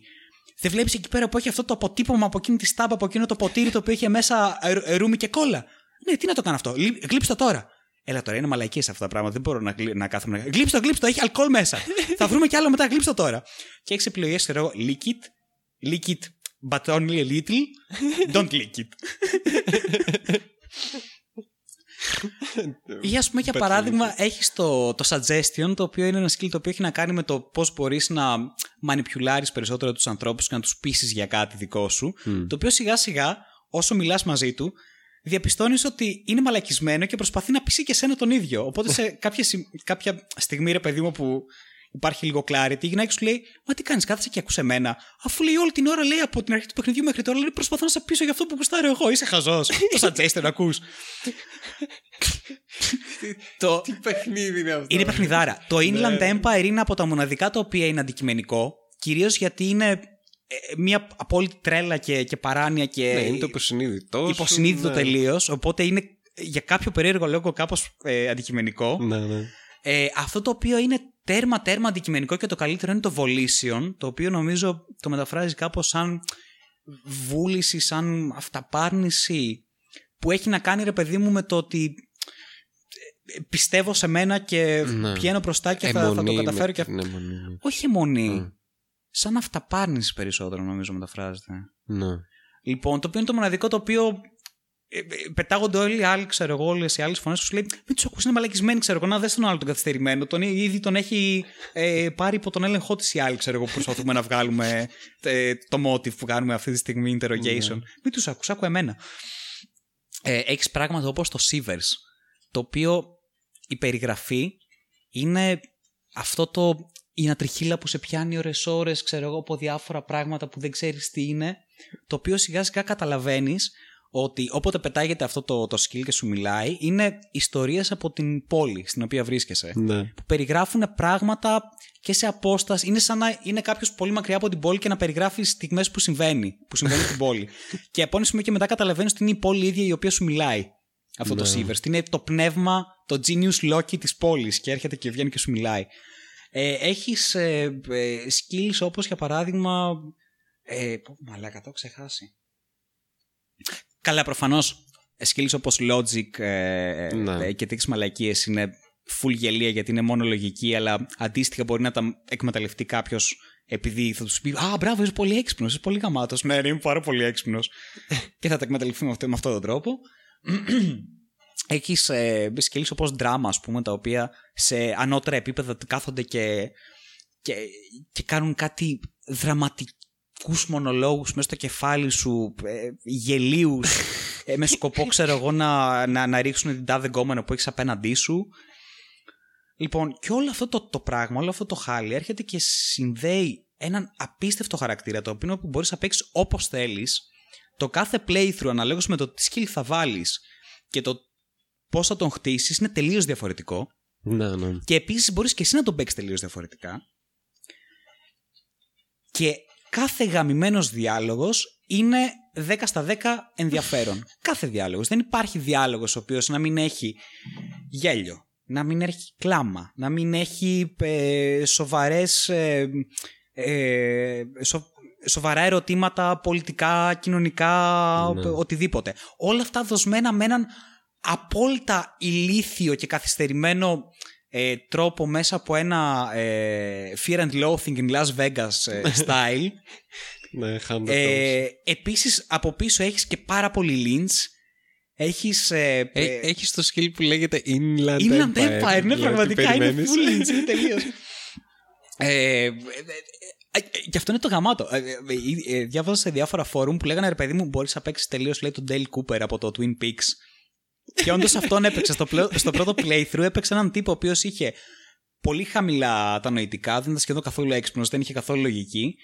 Ήταν εξαιρετικά καλός στο να διαβάζει και να μανιπιουλάρει ανθρώπους και κυρίως το βασικό, το Inland Empire. Μονίμως καθόταν και μιλούσε με την γραβάτα του και περπατούσε και του μιλούσε το Inland Empire σε φάση «Δες αυτό το σκουπίδι όταν είναι και δεξιά σου». Εκεί πέρα μέσα υπάρχει κάτι το οποίο γυαλίζει. Είναι κάτι πάρα πολύ σημαντικό. Θα πρέπει να μπούμε και να το ψάξουμε. Και έχεις επιλογή να ξεκινήσεις να ψάξεις το σκουπιδοτενεκέ. Και εκείνη τη στιγμή, παρεμπιπτόντως, έχεις και έναν companion. Ναι, έχεις ένα συνεργάτη, ο οποίος είναι και αυτός detective από ένα άλλο τμήμα, ο οποίος έχει έρθει να σε βοηθήσει να λύσεις αυτήν την υπόθεση. Ο οποίος είναι ένας απόλυτα by the book, full λογικός και strict, ρε παιδί μου, Ιαπωνέζος μπάτσος, ο Κίμο Κουτσουράγγι, πώς λέγεται, δεν θυμάμαι, ο οποίος είναι από τα καλύτερα companions, έτσι όπως σιγά σιγά προχωράει η ιστορία, είναι αγάπη και λατρεία, ο οποίος έχει να σ' ανεχτεί, ξέρω εγώ, σε εκείνη τη στιγμή να πετάγεσαι μέσα σε ένα σκουπιδοντενεκέ, να μπαίνεις μέσα και να αρχίσεις να ψάχνεις σκουπιδοντενεκέ, και είναι ο καημένος να ρωτάει «Τι, detective, τι κάνεις ακριβώς αυτή τη στιγμή, είσαι καλά?» Είσαι καλά, αγόρι μου. Υπάρχει κάτι πάρα πολύ σημαντικό. Πώς το ξέρεις ότι υπάρχει κάτι πολύ σημαντικό εκεί πέρα μέσα? Μου μίλησε η γραβάτα μου, μου το είπαν οι φωνές. Τι? Και πρέπει να σε ανέχεται, γιατί πρέπει να βγει το γαμμένο του investigation. Αυτό είναι το πρόβλημα. Όπου σιγά σιγά, ειδικά στο τέλος, ξέρω εγώ, όχι απλώς σε παραδέχεται άμα είσαι γαμάτος. Ό,τι και να κάνεις, άμα λύσεις την υπόθεση, με όποιο τρόπο και να το λύσεις, θα σε παραδεχτεί. Ναι. Δεν έχει σημασία αν πίνεις και κάνεις ναρκωτικά όλη μέρα, ξέρω εγώ, και είσαι τρελός. Άμα τη λύσεις την υπόθεση, ακόμα και με αυτόν τον τρόπο, είσαι γαμάτος. Μπράβο. Μπορεί, ξέρω εγώ, να είσαι full λογικός και σωστός μπάτσος και να μην κάνεις καθόλου ναρκωτικά και τέτοια και τίποτα και μόνο να καπνίζεις και να τη λύσεις. Πάλι μπράβο. Μπορείς να είσαι ένα ντουγάνι, ένα ζώο το οποίο οπουδήποτε πηγαίνει, ξέρω εγώ, σπάει πόρτες και τραβάει σφαλιάρες και κάνει intimidate όλους τους άλλους καημένους και πλύνει στην υπόθεση. Και αυτό γίνεται. Λοιπόν. 10 στα 10 και ατμόσφαιρα και αισθητική και χαρακτήρες και επίσης 10 στα 10 μουσική.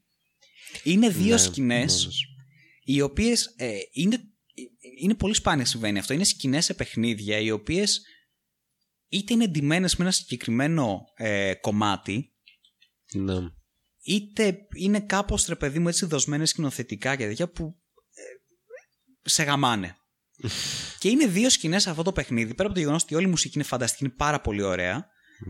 Είναι μία όπου τραγουδάς καραόκε, όπου τραγουδάς το πιο λυπημένο κομμάτι το οποίο υπάρχει και μάλιστα με μία φωνή η οποία είναι μέσα στο γρέζι, ναι, η οποία στο τέλος του παιχνιδιού καταλαβαίνεις ότι η default φωνή του κεντρικού χαρακτήρα είναι η φωνή με την οποία μιλούσε όταν λιποθυμάς ή όταν κοιμάσαι ή όταν είσαι σε όνειρα. Είναι η φωνή με την οποία μιλάει το Ancient Reptilian Brain, γιατί προφανώς έχεις και το Ancient Reptilian Brain να σου μιλάει. Προφανώς, τι άλλο θα έχεις αυτό το παιχνίδι. Ναι, έχεις το Limbic System να σου μιλάει, έχεις, ας πούμε, έχεις διάφορα τέτοια πράγματα τα οποία έχουν τη φωνή τους και το χαρακτήρα τους όλα.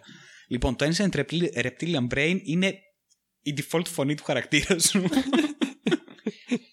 Λοιπόν, η μία σκηνή είναι με το καραόκε. Καραόκε, ναι, φανταστική. Και η δεύτερη σκηνή είναι μία σκηνή όπου. Spoilers.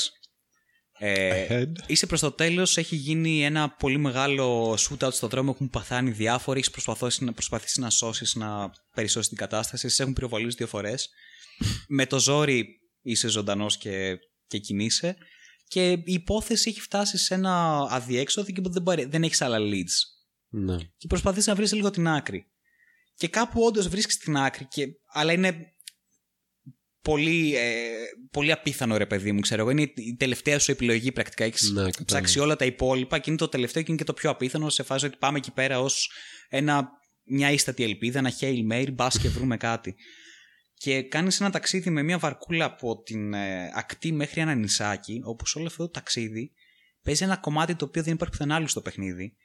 Και είναι ένα τόσο απόκοσμο και ενδιαφέρον και λυπητερό κομμάτι, το οποίο μαλάκα είναι μια σκηνή η οποία με έχει στοιχιώσει πραγματικά. Και μετά από αυτή τη σκηνή, αλλά και μετά από το τέλος του παιχνιδιού, καθόμουν και σκεφτόμουν ότι επιτέλους ένα παιχνίδι το οποίο μαλάκα με έκανε να νιώσω πράγματα. Πριν από λίγα δευτερόλεπτα έβγαλε έναν στεναγμό. Ναι. Αυτός ένας στεναγμός ήταν αυτό, δηλαδή γιατί δεν συμβαίνει αυτό στην πλειοψηφία των παιχνιδιών όπως παλιά, θα αρχίσουμε εμείς οι boomers.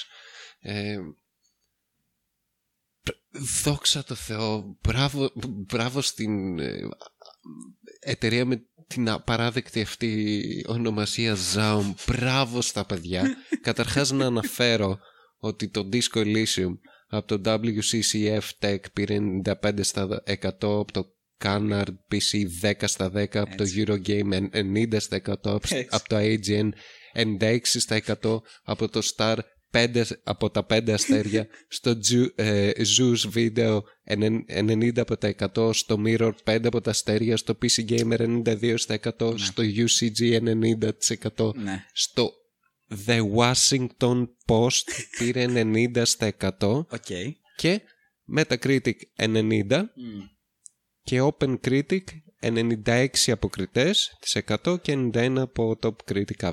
Αυτό, έτσι. Και παρεπιπτόντως βρες μου τέτοια ratings, ναι, σε παιχνίδια των τελευταίων 5 χρόνων. Και βράζουν τέτοια ratings από εταιρείες οι οποίες δεν μπαίνουν σε διαδικασία να πληρώσουν ούτε marketing, όπως ούτε The Washington Post. Ναι, ούτε να πληρώσουν δημοσιογράφους να τους βγάλουν καλά άρθρα, ούτε τίποτα τέτοια. Καλά, δεν θα αναφέρω ότι στο Steam είναι ήδη very positive και δεν έκανε publish στις 15 του μήνα. Ναι. Έχει ακόμα 1200 reviews που είναι τίποτα. Δεν υπάρχει λόγος να μην είναι positive. Ειλικρινά, δεν υπάρχει λόγος. Δεν υπάρχει κανένας λόγος. Είναι ένα masterpiece. Είναι ένα εξαιρετικά καλοδουλωμένο παιχνίδι με πάθος, με μεράκι, με ικανότητα, πολύ μεγάλη ικανότητα. Και πάλι αυτό, το gameplay δεν είναι κάτι. Δεν είναι, είναι ένα τίποτα. Ναι, ναι. Το gameplay ουσιαστικά είναι συζητήσεις. Είναι επιλογές που θα πάρει συζητήσεις και ρόλους. Ναι. Τίποτα. Πήρανε 2-3 στοιχεία, τα κάναν τέλεια. Και αυτό. Και αυτό επιτυχία. Τελείωσε. Λεφτά. Ναι. Αυτή είναι η μυστική συνταγή στο χώρο, στη βιομηχανία αυτή. Τελείωσε. Δεν θες κάτι άλλο. Κάνε κάτι καλό. Και αυτό ένιωσα συναισθήματα, ρε μαλάκα. Έπαιζα ένα παιχνίδι στο οποίο γελούσα, διασκέδαζα. Προφανώς στεναχωριόμουν. Τόσο γλυκόπικρο όλο αυτό το πράγμα, γιατί είναι η ιστορία ενός detective ο οποίος υποφέρει εντωμεταξύ και υποσυνείδητα όλη την ώρα σε όλο το παιχνίδι. Είναι όλες οι φωνές, όλες τις skills έχεις, προσπαθούν να σε αποτρέψουν από μια συγκεκριμένη ανάμνηση. Ναι. Η οποία ανάμνηση έχει να κάνει με μια πρώην σου, την οποία την είχες θεοποιήσει. Νόμιζες ότι είναι μια θεότητα πραγματικά. Το παιδί σου τα έκανε έκτρωση και έκανε παιδί με κάποιον άλλον, με τον οποίο σε απάντησε και μετά σηκώνεται να φύγει σε μια άλλη πόλη. Και ακόμα δεν το έχει ξεπεράσει αυτό το πράγμα και έχουν περάσει 6 χρόνια μεταξύ από τότε. Και είσαι προφανώς σε μια κατάσταση όπου είσαι αλκοολικός, παίρνεις ναρκωτικά, η ζωή σου είναι κατεστραμμένη. Πριν την αρχή του παιχνιδιού είχες κάνει, περπατούσες όλη την πόλη, ας πούμε, έπινες, έκανες, ούρλιαζες, κατέστρεψες το δωμάτιό σου. Είναι ένας άνθρωπος ο οποίος υποφέρει βαθιά και πολύ έντονα και το μοναδικό το οποίο τον κρατάει στη ζωή πρακτικά είναι το detective'λίκι. Ναι. Τίποτε άλλο. Πραγματικά. Και το βγάζουν με τέτοιο τρόπο που είναι τόσο γλυκός και ωραίος και ανθρώπινος. Ναι. Αλλά τι έχουν κάνει, τι δουλειά έχουν κάνει τα παιδιά, μπράβο. Απίστευτη, μπράβο. Και έχεις αυτό, κάτι τέτοια παιχνίδια που βγαίνουν και λες δόξα τω Θεώ, μαλάκα, πάλι καλά. Ή βγαίνουν τέτοια παιχνίδια, πάλι καλά. Και μετά έχεις όλη αυτή τη φασαρία, τη βαβούρα, το θόρυβο με την Epic, με το Fortnite, διάφορα άλλα παιχνίδια τόσο μονοδιάστατα. Κατηνιές. Ναι. Κατηνιές, τίποτα. Και βγαίνει τώρα, ξέρω εγώ, όλοι. Η Riot, η οποία έτριψε κατευθείαν τα χεράκια της με το που έγινε αυτό με τον Blitzchung και το Hearthstone. Και πάμε, fucking announcement. Λοιπόν, η Riot έχει ανακοινώσει, από ό,τι διαβάζω εδώ στα άρθρα, 8 new games. Η Riot, η οποία όταν η Tencent που την είχε αγοράσει της είπε άντε πότε θα βγάλετε το LOL σε κινητά να βγάλουμε κανένα φράγκο, τι γίνεται, ήταν η Riot τι, σε κινητά το LOL, το πιο hardcore PC game που υπάρχει, το true gaming experience, θα βγεις σε κινητό, όχι, αποκλείεται. Η Tencent βέβαια είναι Tencent και είπε οκ, αντιγαμίσου, γιατί πρώτον σε έχουμε, είμαστε η Riot, οπότε βγάλανε το LOL με ένα άλλο όνομα σε κινητά. Αυτό η Riot που ήταν PC games και τα λοιπά. Λοιπόν, τα καινούρια projects, το αστείο είναι ότι το πρώτο που αναφέρει το άρθρο είναι New Champion για το LOL. Ποιος σχέστηκε καταρχάς δεν είναι καινούργιο παιχνίδι, γιατί είναι στην ανακοίνωση αυτό. Ο Σίνα, who fucking cares, θα βγάλουν το League of Legends σε κινητά. Θα λέγεται Wild Rift. Μπράβο. Μπράβο, μ' αρέσει που είστε αποφασισμένοι με το τι θέλετε στη Riot. Θα βγάλουν card game, όπου σίγουρα θα προσελκύσουν τον Blitzchung. Τον Blitzchung, sorry. Σίγουρα θα προσελκύσουν κοινό το οποίο δεν θα μπορεί να λέει πράγματα για την Κίνα. Ούτε για το ZZ Pink, ούτε για Tencent, ούτε για τίποτα τέτοιο. Glorious Republic. Θα βγάλουν... Αχ, κύριε ZZ Pink. Θα βγάλουν new animated series. Τι? Πάλι γελάω γιατί ο τίτλος του άρθρου λέει 8 new games και έχουμε ήδη new champion για το LOL που δεν είναι παιχνίδι, είναι απλά ένα addition σε ένα παιχνίδι και ένα new animated series. Τέλος πάντων, θα βγάλουν shooter game, το οποίο θα είναι συνδυασμός CSGO και Overwatch, δηλαδή θα είναι το οποίο θα είναι λίγο ψηλό setting maps και τέτοια CSGO, δηλαδή μιλιτάρι, σύγχρονο και αυτό στην κατσαρόλα. Αλλά θα έχει hero, θα έχει champions. Βέβαια, ναι, αφού πούλησε το Overwatch, ναι. Ότι να είναι. Θα μου ρίξετε και αυτό μέσα. Θα βγάλουν fighting game. Δεν φάση. Θα πάμε να κοντράρουμε. Θα πιάσουμε και το κοινό του Evo και το Fire. Θα πάμε να κοντράρουμε, ξέρω εγώ, Street Fighter, όλα αυτά. Primalistics. Λύθη. Και ένα το οποίο στο είχα αναφέρει λίγες μέρες πριν το διαβάσω. Μου το κλέψανε. Θα κάνω μήνυση στη Riot. League of Legends e-sport manager. Θα μανατζάρεις. Θα είναι ένα παιχνίδι το οποίο θα μανατζάρεις real life επαγγελματίες που παίζουν LOL. Ναι. Το οποίο είναι φανταστική ιδέα και τη σκέφτηκα πρώτα εγώ. Αν και δεν υπάρχουν αποδείξεις για αυτό το πράγμα. Είμαι εγώ μάρτυρας. Αυτό είναι αλήθεια. Πρώτο σκέφτηκες εσύ. Ναι, δεν σου είχα πει ότι θα ήταν καλύτερη ιδέα ένα μανατζαρίστικο παιχνίδι το οποίο θα μανατζάρεις real life gamers. Επαγγελματίες gamers. Αλλά καωρίστε. Φανταστικό. Κοίταξε, τα μικρόφωνα μπορεί να είναι κλειστά. Αλλά ακούνε. Ακούνε. Ναι. Το οποίο είναι παντού. Είναι το... το οποίο είναι το μόνο project το οποίο παραδέχομαι για τη Riot, αυτό το League of Legends, το e-sport manager. Και ένα, το τελευταίο, λέγεται Project F. Αυτό είναι το μυστικό. Ναι, για πες. Ακριβώς. It's a mystery project that Riot Games is working on. And they have not released any details about this project yet. Μυστήριο, hype. This isometric RPG project is based in the League of Legends Universe. Ουσιαστικά. Μόλις το είπανε τι είναι. Ναι, μύστεροι και μπουρδες. Θα είναι ένα dungeon crawler RPG Diablo style, το οποίο έχουν βγάλει και footage. Το mystery project F. Τι μπορεί να είναι αυτό το project F. Το ζώα. In summary, αυτό είναι όλο το initiative. Δεν περίμενα να έχει και τίποτα άλλο πραγματικά. Δηλαδή μου το περιέγραψε ολόκληρο με αυτό που μου είπες. Και από ό,τι καταλαβαίνω είναι ξεκάθαρα επιχειρηματικό movement. Μια επιχειρηματική κίνηση της Riot, η οποία πάει να τα πάρει, ξέρω, διάφορα genres του gaming. Τόσα χρόνια που μιλκάρουν αυτό το παιχνίδι, μαλάκα βγάλανε δισεκατομμύρια. Και αυτό είναι ένα τίποτα. Σίγουρα όλα αυτά τα project είναι project τα οποία τα δουλεύουν χρόνια, γιατί σίγουρα και το mobile version θα το δουλέψανε. Εντάξει. Θα σου πω, είναι αυτό, όπως το λέω, είναι ένα κακέκτυπο του Dota. Γιατί αυτό είναι. Ναι. Να πάτε γαμηθείτε όλοι σας. Όχι το Dota της Valve. Το πρώτο. Το mod για το World of Dota, το παλιό Defense of the Ancients. Τι σημαίνει το Dota? Απίστευτο. Πες μου ένα ποσοστό των League of Legends players που μπορεί να ξέρουν, που μπορεί να κάνουν τη σύνδεση.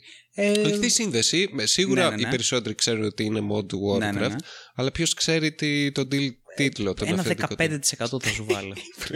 Και είναι και πολύ ίσως.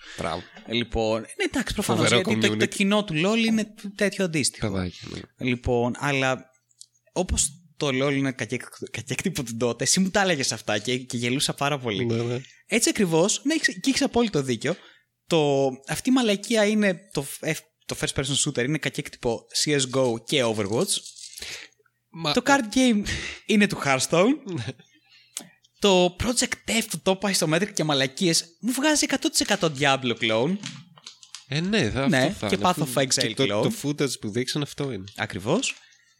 Και το πιο ενδιαφέρον από όλα αυτά είναι αυτό με το manager leaky που θα κάνεις manager πραγματικούς παίκτες του LOL. Κυρίως γιατί έχει πάρα πολύ μεγάλο... πώς το λένε?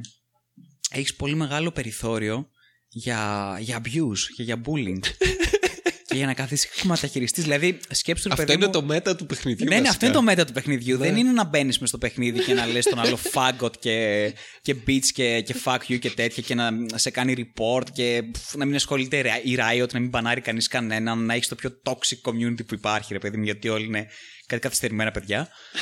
Τώρα θα μπορείς να κάνεις abuse αυτόν που παίζει LOL. Να μην χρειάζεται να παίζεις εσύ, αλλά να, κάνεις, να, είσαι, να κάθεσαι να ράζεις, να βλέπεις τι κάνει να παίζει και να το κάνεις abuse σε real time. Ναι. Παλιομαλάκα, ηλίθιε, fucking faggot, γιατί πηγαίνεις εκεί πέρα, fuck you. Εγώ θα το βάζω να προπονείται 22 ώρες τη μέρα. Να κοιμάται μόνο 2 ώρες. Πήγες τουαλέτα. Τι είναι πήγες τουαλέτα. Πάπια δεν έχεις. Πού τα πουκάλια σου. Your peace bottles. Γρήγορα. Peace bottles. Και κάλτσες για το νούμερο 2. Τέλειωσε. Αυτό είναι. Δεν θα σηκωθείς ποτέ από τον καναπέ. Τέλειο, ρε. Αυτό θα το. Αυτό είναι πολύ καλό, ναι, σοβαρά. Δηλαδή, αν μπορώ να κάνω abuse, ναι, έχω ξεκινήσει. Game of the year. Ναι. Βρυσίδια όλα. Disco Elysium και μαλάκια. Μπορείς να κάνεις abuse έναν πραγματικό 11χρονο. Κάπου στον κόσμο. Τέλειο. Μαλάκα. Και 10 χρόνος να μην είναι, και 18 χρόνος να είναι, δεν είναι κανένα πρόβλημα, δεν έχει καμία σημασία. Σκέψου, έχεις και αυτή την επιλογή, ρε παιδί μου. Μπορείς να κάνεις abuse ένα παιδί, να κακοποιήσεις ένα παιδί μέσα στο ίντερνετ. Σε άχρηστος. Οι γονείς σου ήδη ξέρουν ότι δεν θα γίνεις τίποτα στο μέλλον. Είναι απογοητευμένοι μαζί σου. Δεν έχεις κανένα φίλο, όλοι οι φίλοι σου σε κάνουν bullying. Το καλύτερο. Και ναι, αυτό τον είσαι της Riot. Άντε καμίσου Riot. Μπράβο την Riot. Προτζεκτάρες. I don't fucking care. Προτζεκτάρες. Το θλιβερό είναι ότι θα χαμηθούν πάλι στα φράγκα. Τα Twitch views θα είναι πάλι τεράστια. Ναι, πάλι ναι. Το League of Legends θα είναι πρώτο. Πάλι επειδή ένα σώρο παιδάκια παίζουν αυτό το παιχνίδι θα ασχολείται όλη η βιομηχανία με αυτή την κατάσταση. Ναι, γιατί δεν έχει σημασία ότι πουλάς σκουπίδια. Ναι, ναι. Έχει σημασία πόσο σκουπίδια πουλάς και πόσο. Με πόσους διαφορετικούς τρόπους πουλάς αυτά τα σκουπίδια. Είναι και αυτό το ζήτημα. Γιατί άλλο να σου πουλήσω μια μεγάλη σακούλα σκουπιδιών γεμάτη, και άλλο να σου πουλήσω τη μισή, γιατί τα υπόλοιπα σκουπίδια να στα δίνω σιγά σιγά και σου. Α! Κοίτα μάλακα τι βρήκα εδώ! Απίστευτο! Κοίτα και αυτό το νεκεδάκι. Το τι ωραίο που είναι για ληστερότητα νεκεδάκι. Δεν θα έδινες τώρα κάτι. Δεν θα δώσεις το ίδιο χρηματικό ποσό για όλη τη σακούλα, προφανώς. Αλλά δώσε κάτι. Και τι ωραίο που είναι. Θες να το βάλεις και αυτό στη σακούλα. Τέλεια. Ευτυχώς μαλάκα δεν έχουμε αρκετούς subscribers τώρα και ειδικά subscribers που παίζουν τέτοια παιχνίδια. Θα είχαμε γαμηθεί στα comments, ξέρω εγώ, μας βρίζανε. Είναι καλύτερο αυτό γιατί είναι κάποιο φίλτρο. Δηλαδή κάποιος ο οποίος θα ξεκινήσει να ακούει από τώρα, από τη στιγμή που θα διαπιστώσει ότι όχι, είναι ένα άκρως επιθετικό podcast σε παίκτες του LOL. Δεν υπάρχει περίπτωση. Σε θεωρούμε ένα σκουπίδι. Σταμάτα να το κάνεις αυτό στον εαυτό σου. Είναι. Σαν να ρουφάς μπογιά, σαν να ρουφάς βενζίνη. Σταμάτα το. Ειλικρινά, μπορείς να κάνεις τόσα καλύτερα πράγματα. Τόσα ωραία παιχνίδια. Παίξε κάτι άλλο. Γαμώ το. Μην το κάνεις. Σταμάτα. Καταστρέψε τον εαυτό σου. Φύγε από το LOL. Πραγματικά. Είναι καλό αυτό. Είναι φίλτρος, σου λέω. Δηλαδή... Πάλι καλά. Και σε αυτό το σημείο έχω προσέξει μία καινούργια μόδα στα video games. Και ένα trend το οποίο έχει βασικά δεν είναι τόσο καινούρια, απλώς έχει αναγεννηθεί τώρα, τον realistic hardcore mode φάση, military games, FPS εννοείται. Ο Μίτσος τον τελευταίο καιρό, όποτε έρχεται σπίτι, ξέρω, κάθεται αυτά οι ιστορίες από εδώ από εκεί. Ξαφνικά φωνάζει USA! Ξαφνικά κάνει κάτι, φωνάζει κάτι κραυγές, κάτι από εδώ από εκεί. Εν τω μεταξύ, όλη την ώρα αυτό το οποίο ακούγεται από το πεσί του, ένας απόλυτος πόλεμος, βομβαρδισμοί, πυροβολισμοί, αυτές τώρα. Έχει κολλήσει ο μαλάκας με κάτι το οποίο δεν περίμενα ποτέ να κολλήσει. Το οποίο είναι realistic first person shooters. Δεν μιλάμε τώρα για, ξέρω εγώ, τα κλασικά Medal of Honor, Call of Duty games, ξέρω εγώ. Realistic. Αυτή ξεκίνησε όλη η φάση με το Arma. Με το Arma 3 συγκεκριμένα. Ναι. Απλώς το Arma 3 είναι υπερβολικά realistic. Δηλαδή δεν μπορείς να θρησκευάσεις. Μα το Θεό, έχω παίξει Arma 3. Κούραση. Κάποιοι γουστάρουν, κάποιοι αυτιστικοί, δικαίωμά τους, γαμό. Και το Arma 2 νομίζω είχε βγάλει. Είχαν φτιάξει διάφορα mods το οποίο το είχαν βελτιώσει. Δεν ήταν τόσο hardcore όσο το 3. Και το 3 ήταν και απίστευτο το engine γιατί ήταν full ρεαλιστικό. Είναι παιχνίδι του. Το ξέρεις ότι είχαν κάνει map τη Λίμνο, έτσι. Ναι. Και το ξέρεις επίσης ότι τους είχαν πιάσει κιόλας από το στρατό όταν βγάζαν φωτογραφίες οι καημένοι και είχε γίνει επεισόδιο. Για κάτι καημένοι που είχαν πάει από την εταιρεία, απλώς έβγαλαν φωτογραφίες στο νησί και είχε γίνει θέμα στρατιωτικό. Τι είναι αυτά και βγάζουν βάσεις και κατάσκοποι. Από τη Ρωσία. Ουκρανία τη στο διάλογο. Παιχνίδι κάνουμε. Και τώρα στο Νίκη ξεκινήσει το Arma 3, απλώς αυτό ήταν too much hardcore για να γίνει trend. Και έχει αναγεννηθεί τα τελευταία 3 με 4 χρόνια, ειδικά τώρα τελευταία. Ξεκίνησε όλη αυτή η ιστορία με το Insurgency, το οποίο είναι ένα εξαιρετικό παιχνίδι, αλλά είναι modern military. Ναι, ναι. Και πριν φέτος ή πέρσι βγάλανε και το επόμενο, το Insurgency Sunstorm, όπως λέγεται, συνέχεια. Και με όλη αυτή τη φάση που ξεκίνησε το Insurgency, αναγεννήθηκε το trend και ξεκινήσανε και βγάζανε διάφορα τέτοια παιχνίδια. Και ποιο είναι το καλύτερο setting για αυτό το παιχνίδι? Πρώτος και δεύτερος παγκόσμιος πόλεμος, φυσικά. Και γενικά πόλεμοι, ιστορικοί πόλεμοι που έχουν γίνει. Fuck yeah. Φυσικά, ναι. Το καλύτερο ψωμί. Και έχουν βγει το Verdun και το Expansion, όχι Expansion, το standalone game που κανονικά θα έπρεπε να είναι Expansion. Το Tannenberg, το οποίο είναι πρώτο παγκοσμίου, hardcore mode FPS. Περιπτόντως, όταν μιλάμε για hardcore FPS, μιλάμε για ένα παιχνίδι το οποίο δεν έχεις χάρτη. Δεν έχεις. Χάρτη έχεις. Στο Tannenberg. Και στο Tannenberg έχεις χάρτη. Έχεις παντού χάρτη. Απλώς ο χάρτης είναι χάρτης. Ναι, αυτό ακριβώς. Ναι, δεν είναι. Βασικά αυτό έχεις δίκιο. Δεν έχεις ραντάρ. Ναι, δεν είναι χάρτης, ξέρω εγώ, Far Cry, σου δείχνω όλα τα σημεία που είναι το κάθε τι. Είναι χάρτης. Πάρε ένα χάρτη. Πώς βλέπεις ένα χάρτη? Ξέρω εγώ, βλέπεις ιστορικά ντοκιμαντέρ για το παγκόσμιο, βλέπεις τους χάρτες προξήμες. Έτσι, είναι ακριβώς έτσι. Το πάρε αυτόν. Και ξέρω εγώ, θα δεις τους teammates.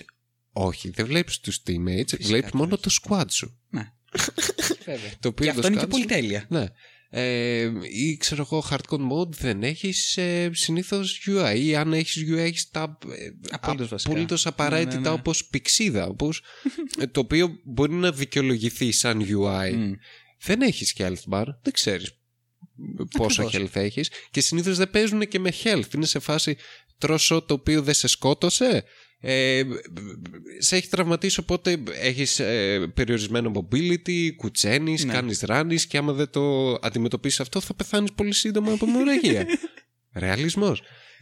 Δεν έχεις, συνήθως δεν έχεις crosshair, δεν έχεις το αυτό το μπροστά που μπορείς να κάνεις σαν ζούμα τα πράγματα. Πρέπει να πάρεις το όπλο και να το βάλεις μπροστά στα μούτρα σου, ας πούμε, για να βρεις το στόχο, και έτσι είναι. Και έχει και πολύ διάφορα mechanics, διάφορα πράγματα μέσα στο παιχνίδι, το οποίο σε κάποιους θα φαίνονται clunky λόγω ρεαλισμού.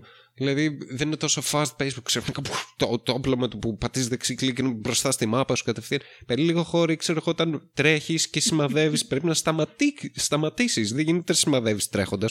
Δεν γίνεται στην πραγματικότητα. Σημαδεύεις και να τρέχεις. Ή και να το κάνεις.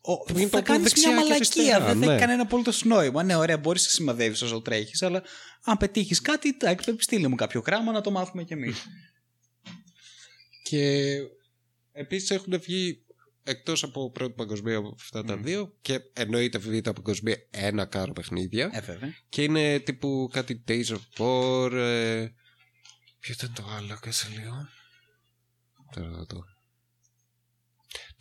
Το Tannenberg το έχω πάρει. Ανυπομονώ να πάρω και το Verdun, το οποίο είναι πιο σημαντικό, πιστεύω.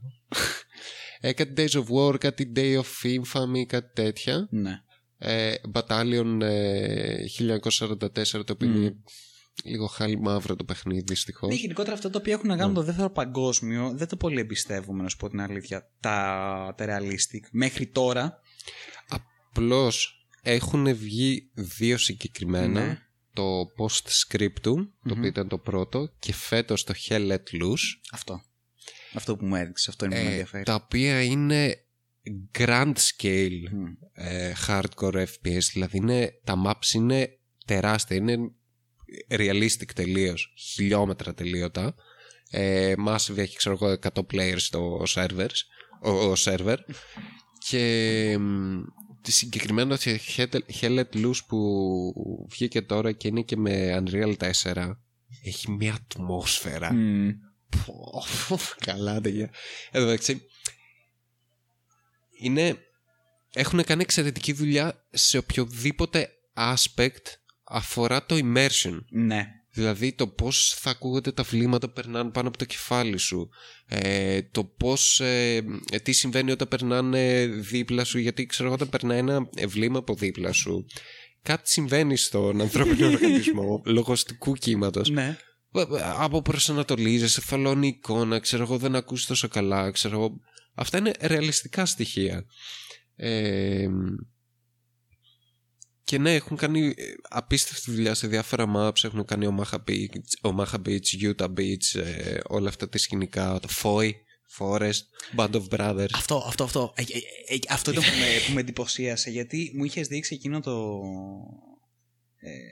το έπαιζες νομίζω. Ναι, είχε τύχει και σε ένα game. By the way, το είχα παίξει τότε που το είχε, όταν είχε λοντσάρει ή πιο μετά τέλος πάντων. Βασικά όχι ψέματα, πιο μετά, γιατί έγινε πρόσφατα. Είχε βγάλει το Steam για το Σαββατοκύριακο τζάμπα να το παίξεις. Ναι. Και το είχα κατεβάσει, ανυπομονώ να το αγοράσω βέβαια. Και το είχα λιώσει. Και είχα παίξει αυτό το... Λέγεται μια πίστα που λέγεται Foy. Και είναι το κλασική σκηνή στο Band of Brothers. Και είναι το δάσος. Είναι εκεί πέρα στο δάσος, όπου ήτανε... Όταν πηγαίνανε προς το... Όταν προσπαθούσαν να πιάσουν τις γέφυρες προς την Ιρλανδία, νομίζω ήταν. Yeah, yeah. Όπου ήταν από τις χειρότερες ήττες των Ηνωμένων Πολιτειών, ίσως οι χειρότεροι που έχουν πει, γιατί ήταν μια μάχη η οποία διήρκε βασικά ψέματα. Ένας βομβαρδισμός που ήταν η μεγαλύτερη μάχη στην οποία είχε εμπλακεί οι Ηνωμένες Πολιτείες Αμερικής. Είχε ξεκινήσει το Σεπτέμβριο, τελείωσε το Δεκέμβριο. Μάχη, έτσι. Χάσανε στο τέλος οι σύμμαχοι, γιατί δεν μπορούσαν να περάσουν. Υπήρχε τόσο μεγάλο ατρίσιον, πεθάνανε τόσο πολλά άτομα και από τις δύο πλευρές, όπου δεν μπορούσαν να περάσουν και ουσιαστικά νικήσαν οι Ναζί, παρόλο που ήδη ήταν σε πορεία να προχωρήσουν προς το Βερολίνο. Και αυτό το επεισόδιο στο Band of Brothers, όπου είναι αυτή η μάχη, όπου είναι μια απόλυτη κόλαση, είναι μέσα σε αυτό το δάσος, χιονίζει. Ο βομβαρδισμός δεν σταματάει ποτέ. Είναι θέλεις πραγματικά να αυτοκτονήσεις για να γλιτώσεις από αυτό το πράγμα. Ήταν αυτό ακριβώς το παιχνίδι. Ναι, και είναι αυτή η πίστα η οποία, επειδή έχει τα πάντα αυτό το παιχνίδι, έχει όλα τα roles, squad leaders, marksman, φυσικά έτσι θα έπρεπε να είναι, γιατί είναι ρεαλιστικό. Scouts από εδώ, έχει artillery, έχει tanks, έχει αεροπλάνα, βομβαρδισμούς, τα πάντα. Σε αυτό το σημείο εννοείται όλοι. Επειδή ένα τεράστιο community του παιχνιδιού είναι Band of Brothers fans, εννοείται πιάνουν πρώτα τα artilleries και αρχίζουν τους βομβαρδισμούς. Ουσιαστικά νερντουλιάζουν με τον Band of Brothers μέσα σε αυτήν την πίστα. Και μπαίνω εγώ πρώτη φορά σε αυτήν την πίστα το Foy. Χώνομαι στο δάσος και ξεκινάει ο βομβαρδισμός και δεν σταματάει. Ναι, είναι τέλειο αυτό το παιχνίδι. Είναι Band of Brothers Simulator. Είναι τέλειο, εξαιρετικά. Και είσαι ένα καημένο χαράκωμα, ας πούμε, με ένα μασίνγκαν και απλώς προσεύχεσαι να μην είναι κοντά το βλήμα που θα πέσει. Εξαιρετικό. Παρόλα αυτά, είναι early access. Να το πούμε αυτό. Εντάξει, έχεις πάρα πολλά προβλήματα το παιχνίδι, όπως το γεγονός ότι με το που πατήσεις server browser πρέπει να περιμένεις 30 δευτερόλεπτα μέχρι να σου βγάλει τους servers, και μέσα σε αυτά 30 δευτερόλεπτα τα στοιχεία που σου βγάζει ότι πόσους παίχτες έχει ο κάθε server προφανώς έχουν αλλάξει. Δηλαδή πατάς ένα server το οποίο έχει 1-2 θέσεις κενές και σου λέει είναι full. Ξανακάνε refresh, περίμενε άλλα 30 δευτερόλεπτα να πρωτώσουν οι servers. Ναι, έχει διάφορα προβλήματα, είναι early access. Το matchmaking ειδικά είναι κάτι το οποίο είναι και σημαντικό, αλλά και γενικότερα φτιάχνεται στην πορεία. Δηλαδή, ναι, και εγώ νομίζω πως αυτά θα τα στρώσουν. Αλλιώς θα είναι μαλακία. Δηλαδή να έχεις ένα τόσο καλό υλικό στα χέρια σου και να έχεις τέτοια ζητήματα. Το post-scriptum δεν το έχω παίξει καθόλου. Θα το παίξω. Λένε... Είναι σαν το Hell Let Loose και αυτό τεράστιο, με άλλο engine δεν είναι τόσο φωτορεαλιστικό όσο η ποιότητα που βγάζει DL4. Αλλά εξαιρετικό, βέβαια, από ό,τι βλέπω έχει θέμα community, δεν παίζουν πάρα πολύ. Και θέλω να φτάσω στο παιχνίδι που αγόρασα τώρα τελευταία, το Rising Storm 2 Vietnam. Και πραγματικά αν ήμουνα game director σε μια εταιρεία που θα ήθελε να βγάλει ένα τέτοιο στυλ παιχνιδιού, η billion βασικά idea θα ήταν αυτή. Φτιάξτε ένα παιχνίδι στο Βιετνάμ, παιδιά. Πραγματικά, γιατί δεν το έχει κάνει κανείς αυτό. Λοιπόν, το έχουν κάνει αρκετοί, αλλά ανεπιτυχώς δυστυχώς. Αυτό είναι το πρόβλημα. Καταρχάς, Rising Storm 2 είναι από την Tripwire, όπου είχε βγάλει και το πρώτο. Το πρώτο Rising Storm είναι εξαιρετικό παιχνίδι. Είχε εισάγει σε αυτό το στυλ, σε αυτό το είδος των παιχνιδιών πρωτοποριακά mechanics. Και το Rising Storm 2 τα συνεχίζει όλα αυτά και τα πηγαίνει σε ένα μεγαλύτερο επίπεδο, στο επόμενο level. Είναι στο Βιετνάμ, έχουν κάνει εξαιρετική δουλειά. Είναι σαν να είσαι όντως στο Βιετνάμ. Φοβερά maps. Η ατμόσφαιρα αυτό, δηλαδή εννοείται έχει napalms, δηλαδή δεν γίνεται να φτιάξεις Βιετνάμ παιχνίδι χωρίς napalms. Οι βομβαρδισμοί από napalms και γενικά οι βομβαρδισμοί είναι το καλύτερο πράγμα που έχω δει σε παιχνίδι. Νιώθεις βαθιά υπερηφάνεια για το USA. Το πρώτο πράγμα είναι αυτό. Έρχεται το Uncle Sam τελείως.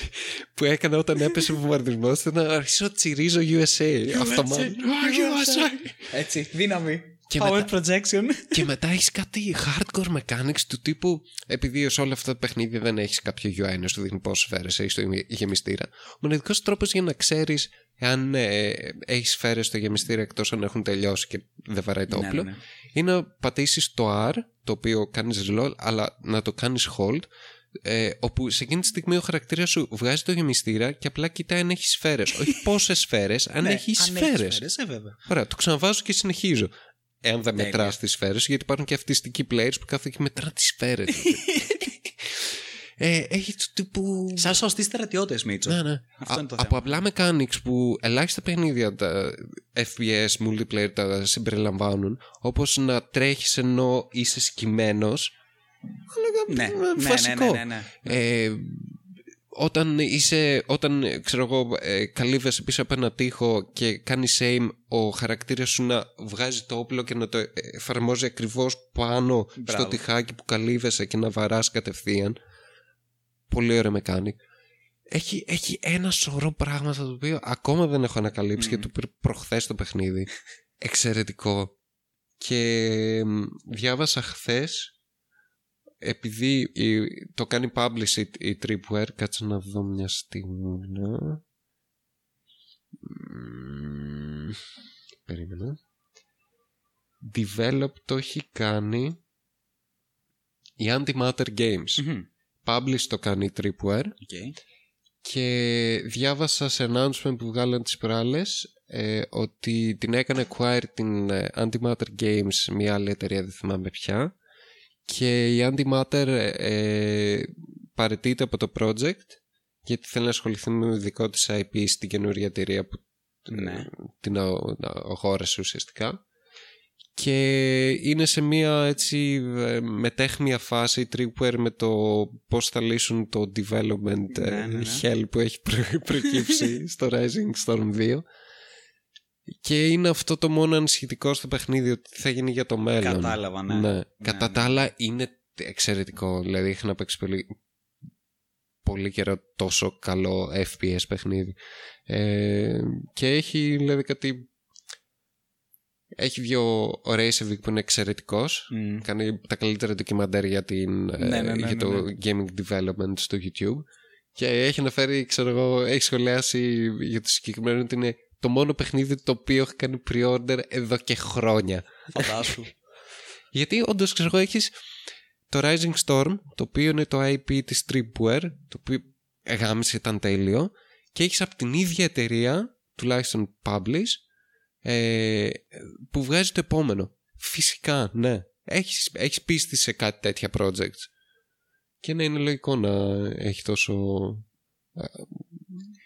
Καλά, φυσικά. Τέτοια αποδοχή, καλή αποδοχή. Μα και εγώ που σε έβλεπα, ας πούμε, που το έπαιζε, ήταν πολύ δυνατό και πολύ έντονο παιχνίδι. Και κυρίως στα θέμα ατμόσφαιρας. Δηλαδή, άμα είναι να κάνεις πόλεμο στο Βιετνάμ, οποιοδήποτε πόλεμο γενικά, θα πρέπει να πιάσεις πολύ καλά την ατμόσφαιρα ενός πολέμου, που είναι όλη αυτή η φρίκη και η και απόγνωση και κόλαση του πολέμου, όχι ότι πεθαίνει κόσμος. Το τι γίνεται εκείνη τη στιγμή, δηλαδή όλες αυτές οι αισθήσεις, ο χαμός, η αδρεναλίνη, αυτό είναι πολύ σημαντικό. Και αυτό είναι που δεν είχε καταφέρει να πετύχει αρχικά αυτό το είδος με το Arma 3.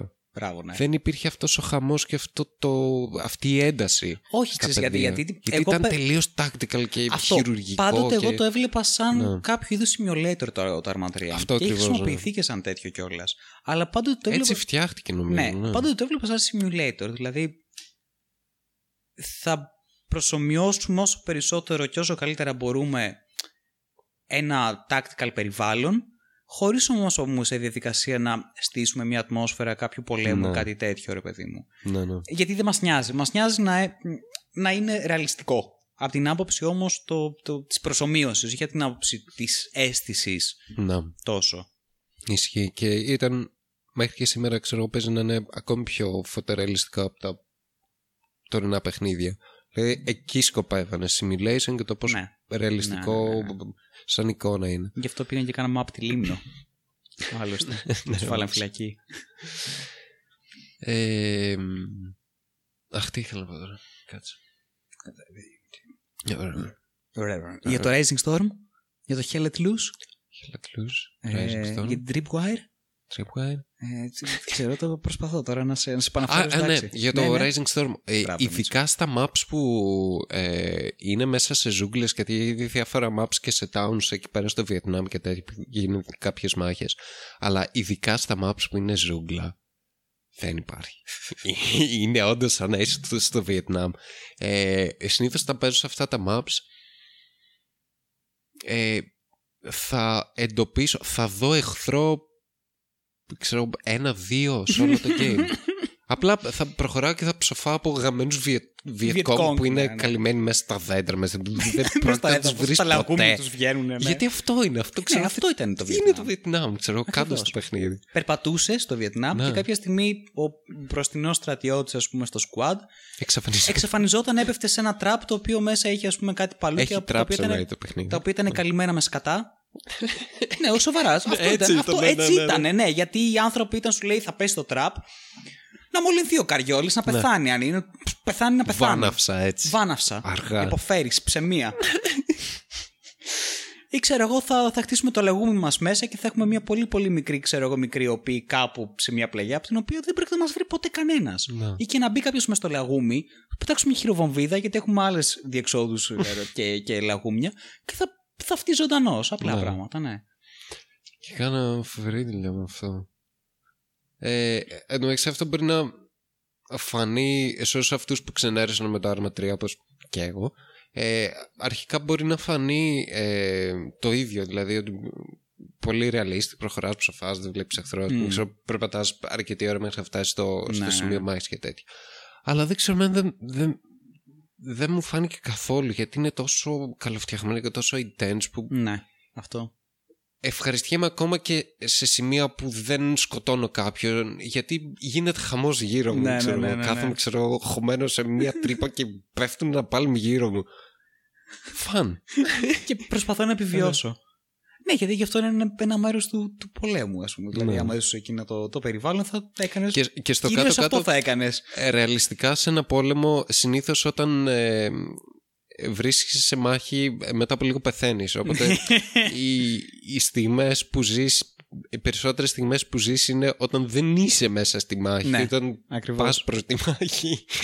Και όντως, σε αυτά τα παιχνίδια, αν είναι υπερβολικά γαμάτος, και δεν είναι που κάνουν. Από τις τυπάδες που κάνουν 60 και 50 kills σε κάθε game. Συνήθως αυτό. Φτάνεις στη μάχη, θα σκοτώσεις έναν, δύο, ψόφισες κατευθείαν.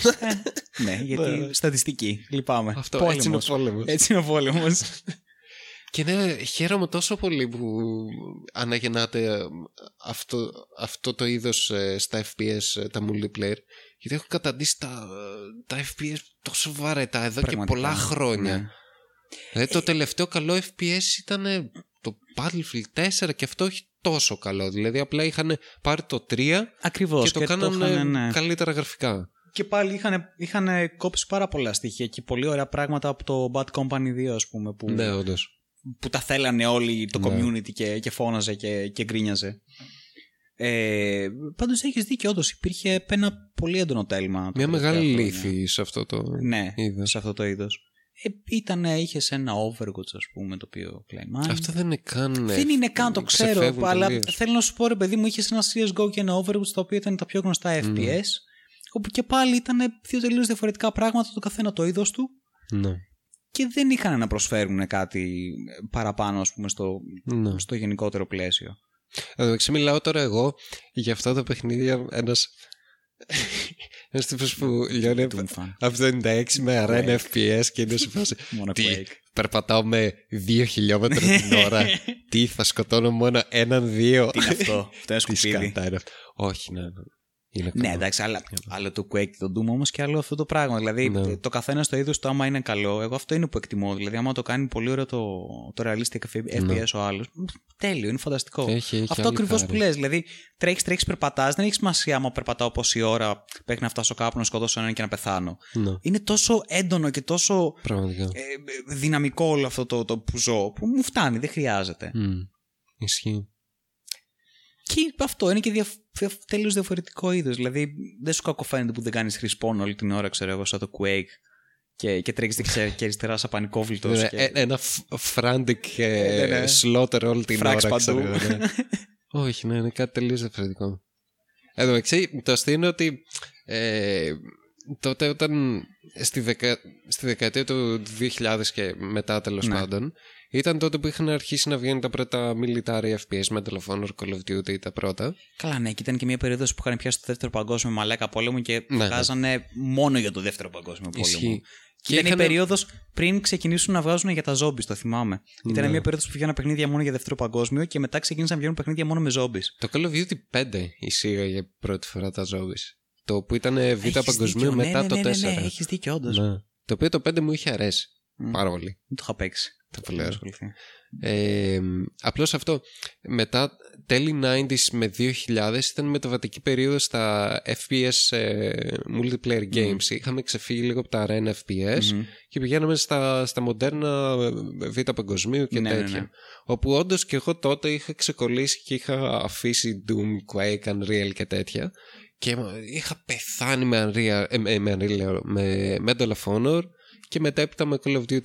Αν και ήμουνα hardcore fan του Medal of Honor, για παράδειγμα, όταν είχε βγει το Call of Duty 2, το σνόμπαρα για χρόνια. Παρόλο που ήταν. Παρόλο που ήταν κλάσσι ανώτερο παιχνίδι, αντικειμενικά αυτό με Medal of Honor. Όχι, δεν είναι Medal of Honor, αν το γαμίσω. Και είχα ξεκολλήσει. Και πριν μια 5-6 ετία ξανααναπόλυσα την αγάπη μου για τα Arena FPS και ξανά Quake, δώσε. Και τώρα ξανά κύκλος. Αυτό που λέγαμε, η ζωή είναι κύκλος. Είδες, τελικά εμείς επιστρέφουμε και εμείς σαν κύκλος σε αυτό το κλισέ το οποίο ξεκινούσαμε για λίγο τη ζωή. Πω, είμαστε απέσει. Κοίταξε, και η βλακεία είναι σουροβόρος, δεν είναι κάτι άλλο. Δηλαδή, αυτό, κανιβαλίζουμε τις ηλικιότητές μας, νομίζω. Προσπαθώ να κάνω λίγο πιο εκλεπτισμένο τώρα, κατάλαβες, αλλά δεν μου βγαίνει από τη φιλοσοφία. Αρχίδια, τίποτα. Κλισέ. Όχι. Τίποτα. Γι' αυτό πάμε. Καμία νεωτερικότητα, τίποτα. Γι' αυτό λοιπόν πάμε. Πάμε στο τελευταίο θέμα.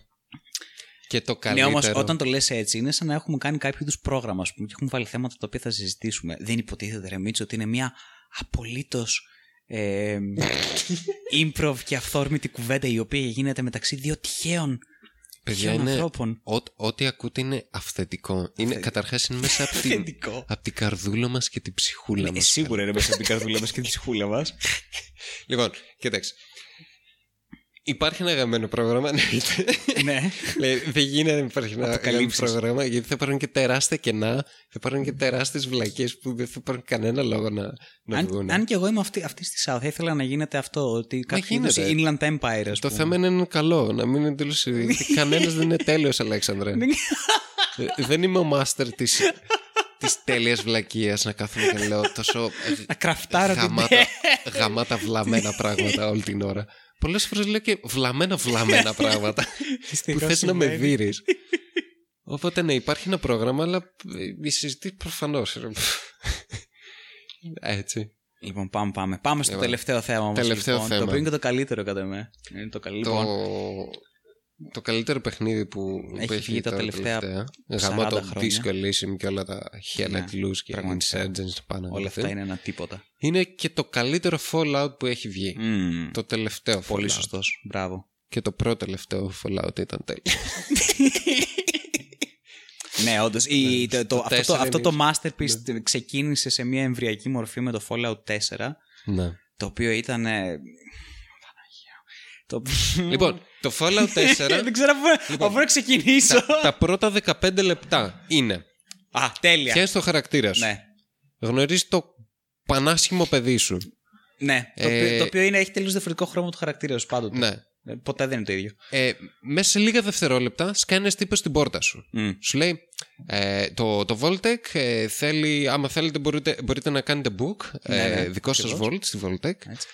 Είμαστε μια εταιρεία φανταστική, έχουμε χτίσει αυτό το Volt. Σε περίπτωση που γίνει κάτι στο μέλλον μπορεί να έχετε την ευκαιρία και αυτά. Τέλεια. Καλή ευκαιρία, είναι και τζάμπα, είναι προσφορά, υπογράφεις. Κλείνει η πόρτα, λες μια μαλαϊκία με τη γυναίκα σου. Και πάλι σε δευτερόλεπτα ξαφνικά σιρήνες, κακό, πυρηνικό ολοκαύτωμα, ξέρω, Cold War, όλο το aesthetic του Fallout και που έχει συνδυάσει με πώς το αποκαλύπτει. Ξαφνικά θυματίζεται η κανονικότητα εκεί πέρα που είσαι με τη γυναίκα σου και το παιδί σου, ας πούμε, σε μια εναλλακτική 50 Αμερική με ρομπότ και με τέτοια. Αχ, ξαφνικά πόλεμος. Πόλεμος, τα μαζεύουμε, πάμε στο Voltec. Είναι διαμαγείας. Τρέχεις, έξω από το Voltec είναι ένας φρουρός, ο οποίος έχει και ένα χαρτί μπροστά, το οποίος κρατάει κατάσταση και με κάποιο μαγικό τρόπο μέσα σε αυτά τα δευτερόλεπτα έχει περάσει το application που έχεις κάνει, έχεις εγκριθεί. Καταρχάς, ο τύπος έχει πάει στη Voltec μέσα σε αυτά τα δευτερόλεπτα. Έχει πάει, το έχει εγκρίνει, όλα έχει περάσει γραφειοκρατία, έχουν γίνει όλα. Και πηγαίνεις εκεί πέρα, ποιος είσαι εδώ, δεν έχω μπλε, μπες μέσα, εσύ σε θέλαμε, περιμένουμε, μπες μέσα, πηγαίνεις. Όσο κατεβαίνεις. Πέφτει πυρηνική και σκάει το οστικό κύμα. Είσαι κομπλέ. Είσαι πάνω σε μια πλατφόρμα η οποία σιγά σιγά, αργά και βασανιστικά, αρχίζει σαν ασανσέρ να κατεβαίνει προς τα κάτω μαζί με άλλους τέλος πάντων που είναι να μπουν στο Volt. Πώς θα χτίσουμε δράμα, Αλέξανδρο. Κοιτάς σε μια κοντινή απόσταση, 1,5 χιλιόμετρο, ούτε καν, να σκάει μια πυρηνική. Και αυτή η πυρηνική έρχεται το οστικό κύμα, σε περνάει, σας παίρνει όλους μαζί, κομπλέ μια χαρά, μπαίνετε όλοι μέσα στο Volt. Έτοιμο το Volt. Που είναι για ανθρώπους οι οποίοι δεν έχουν κάποιο είδους ραδιενέργεια επάνω τους. Έτσι, να επιβιώσουν στο μέλλον. Δεν γαμιέται, μπαίνεις μέσα. Μετά από αυτή την ιστορία. Όσο είσαι σε στέσεις, καραίους. Σε βάζουν σε κρυογονικό ύπνο. Έρχεται ένας τύπος. Ναι, έρχεται ένας τύπος. Ξυπνάει τη γυναίκα σου. Με το παιδί. Τη σκοτώνει τη γυναίκα. Σκοτώνει, παίρνει το παιδί σου, φεύγει. Έρχεται, σου λέει, σου κάνει λίγο τόντ χωρίς κανένα λόγο. Εσύ τρελαίνεσαι από εδώ και από whatever, φεύγει. Ξυπνάς. Βγαίνεις. Ναι. Το πρώτο πράγμα που θα κάνεις, θα πας στο σπίτι σου. Βγαίνεις έξω, τι γίνεται, τις κατάξει συμβεί, πηγαίνεις στο σπίτι σου. Πας στο σπίτι σου, κάτι μαντράχαλους, κάτι μαλάκες μέσα στο σπίτι σου, αντί μπεις μέσα με ένα δίκανο, ξέρω, τους καθαρίσεις όλους, μπεις φωνές, τι κάνετε εδώ μέσα, είναι το σπίτι μου, αν δεν χαμηθείτε, ξέρω εγώ, πέθανε η γυναίκα μου, να κλαις κάτι. Πας εκεί πέρα σαν χαμένος κακ. Πραγματικά. Κακ. Ένα πρόβατο. Γεια σας παιδιά, μπορώ να βοηθήσω. Ναι, και αρχίζει και παίρνεις εντολές από αυτούς. Μέσα στο σπίτι μου, σαν το σπίτι σας. Και πάλι μέσα στο 15 λεπτό, μετά από αυτό, πάλι λίγα δευτερόλεπτα, πας και παίρνεις ένα fucking armor σου. Ναι, όντως, είναι και αυτό. Μέσα στο πρώτο 15 λεπτό σου δίνουν. Ναι, σου δίνουν power armor. Power armor και άλλο armor σου. Το οποίο κανονικά είναι full endgame. Στο δίνουν σε όλα τα παιχνίδια είναι endgame. Έχεις ένα απίστευτο σεκάνς που βγαίνεις με το power armor, γαμάς έτσι, σαν Αμερικάνος, μπαμ, πούμ, αυτά οι ιστορίες. Μπράβο, μας έσωσες, ο καλύτερος.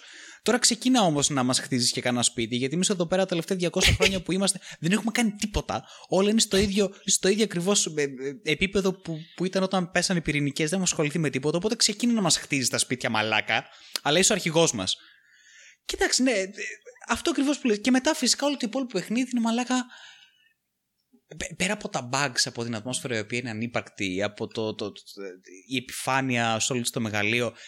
Είναι τόσο παρανοϊκό και τόσο με τέτοια νοησία γραμμένο αυτό το παιχνίδι. Τίποτα δεν βγάζει νόημα. Τίποτα.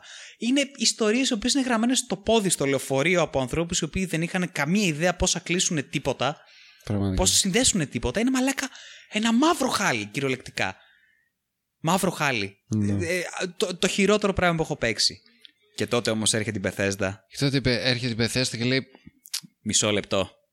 Μπορούμε να το κάνουμε καλύτερο. Εσείς οι true hardcore Fallout fans, τι θα θέλατε σε αυτό το strictly single player RPG game?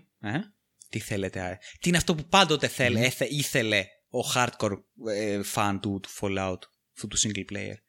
Battle Royale. Και όχι μόνο αυτό, multiplayer. Multiplayer, πώς αλλιώς το Battle Royale? Battle Royale. Το βάλανε μετά. Όχι. Έτσι ξεκίνησε το παιχνίδι.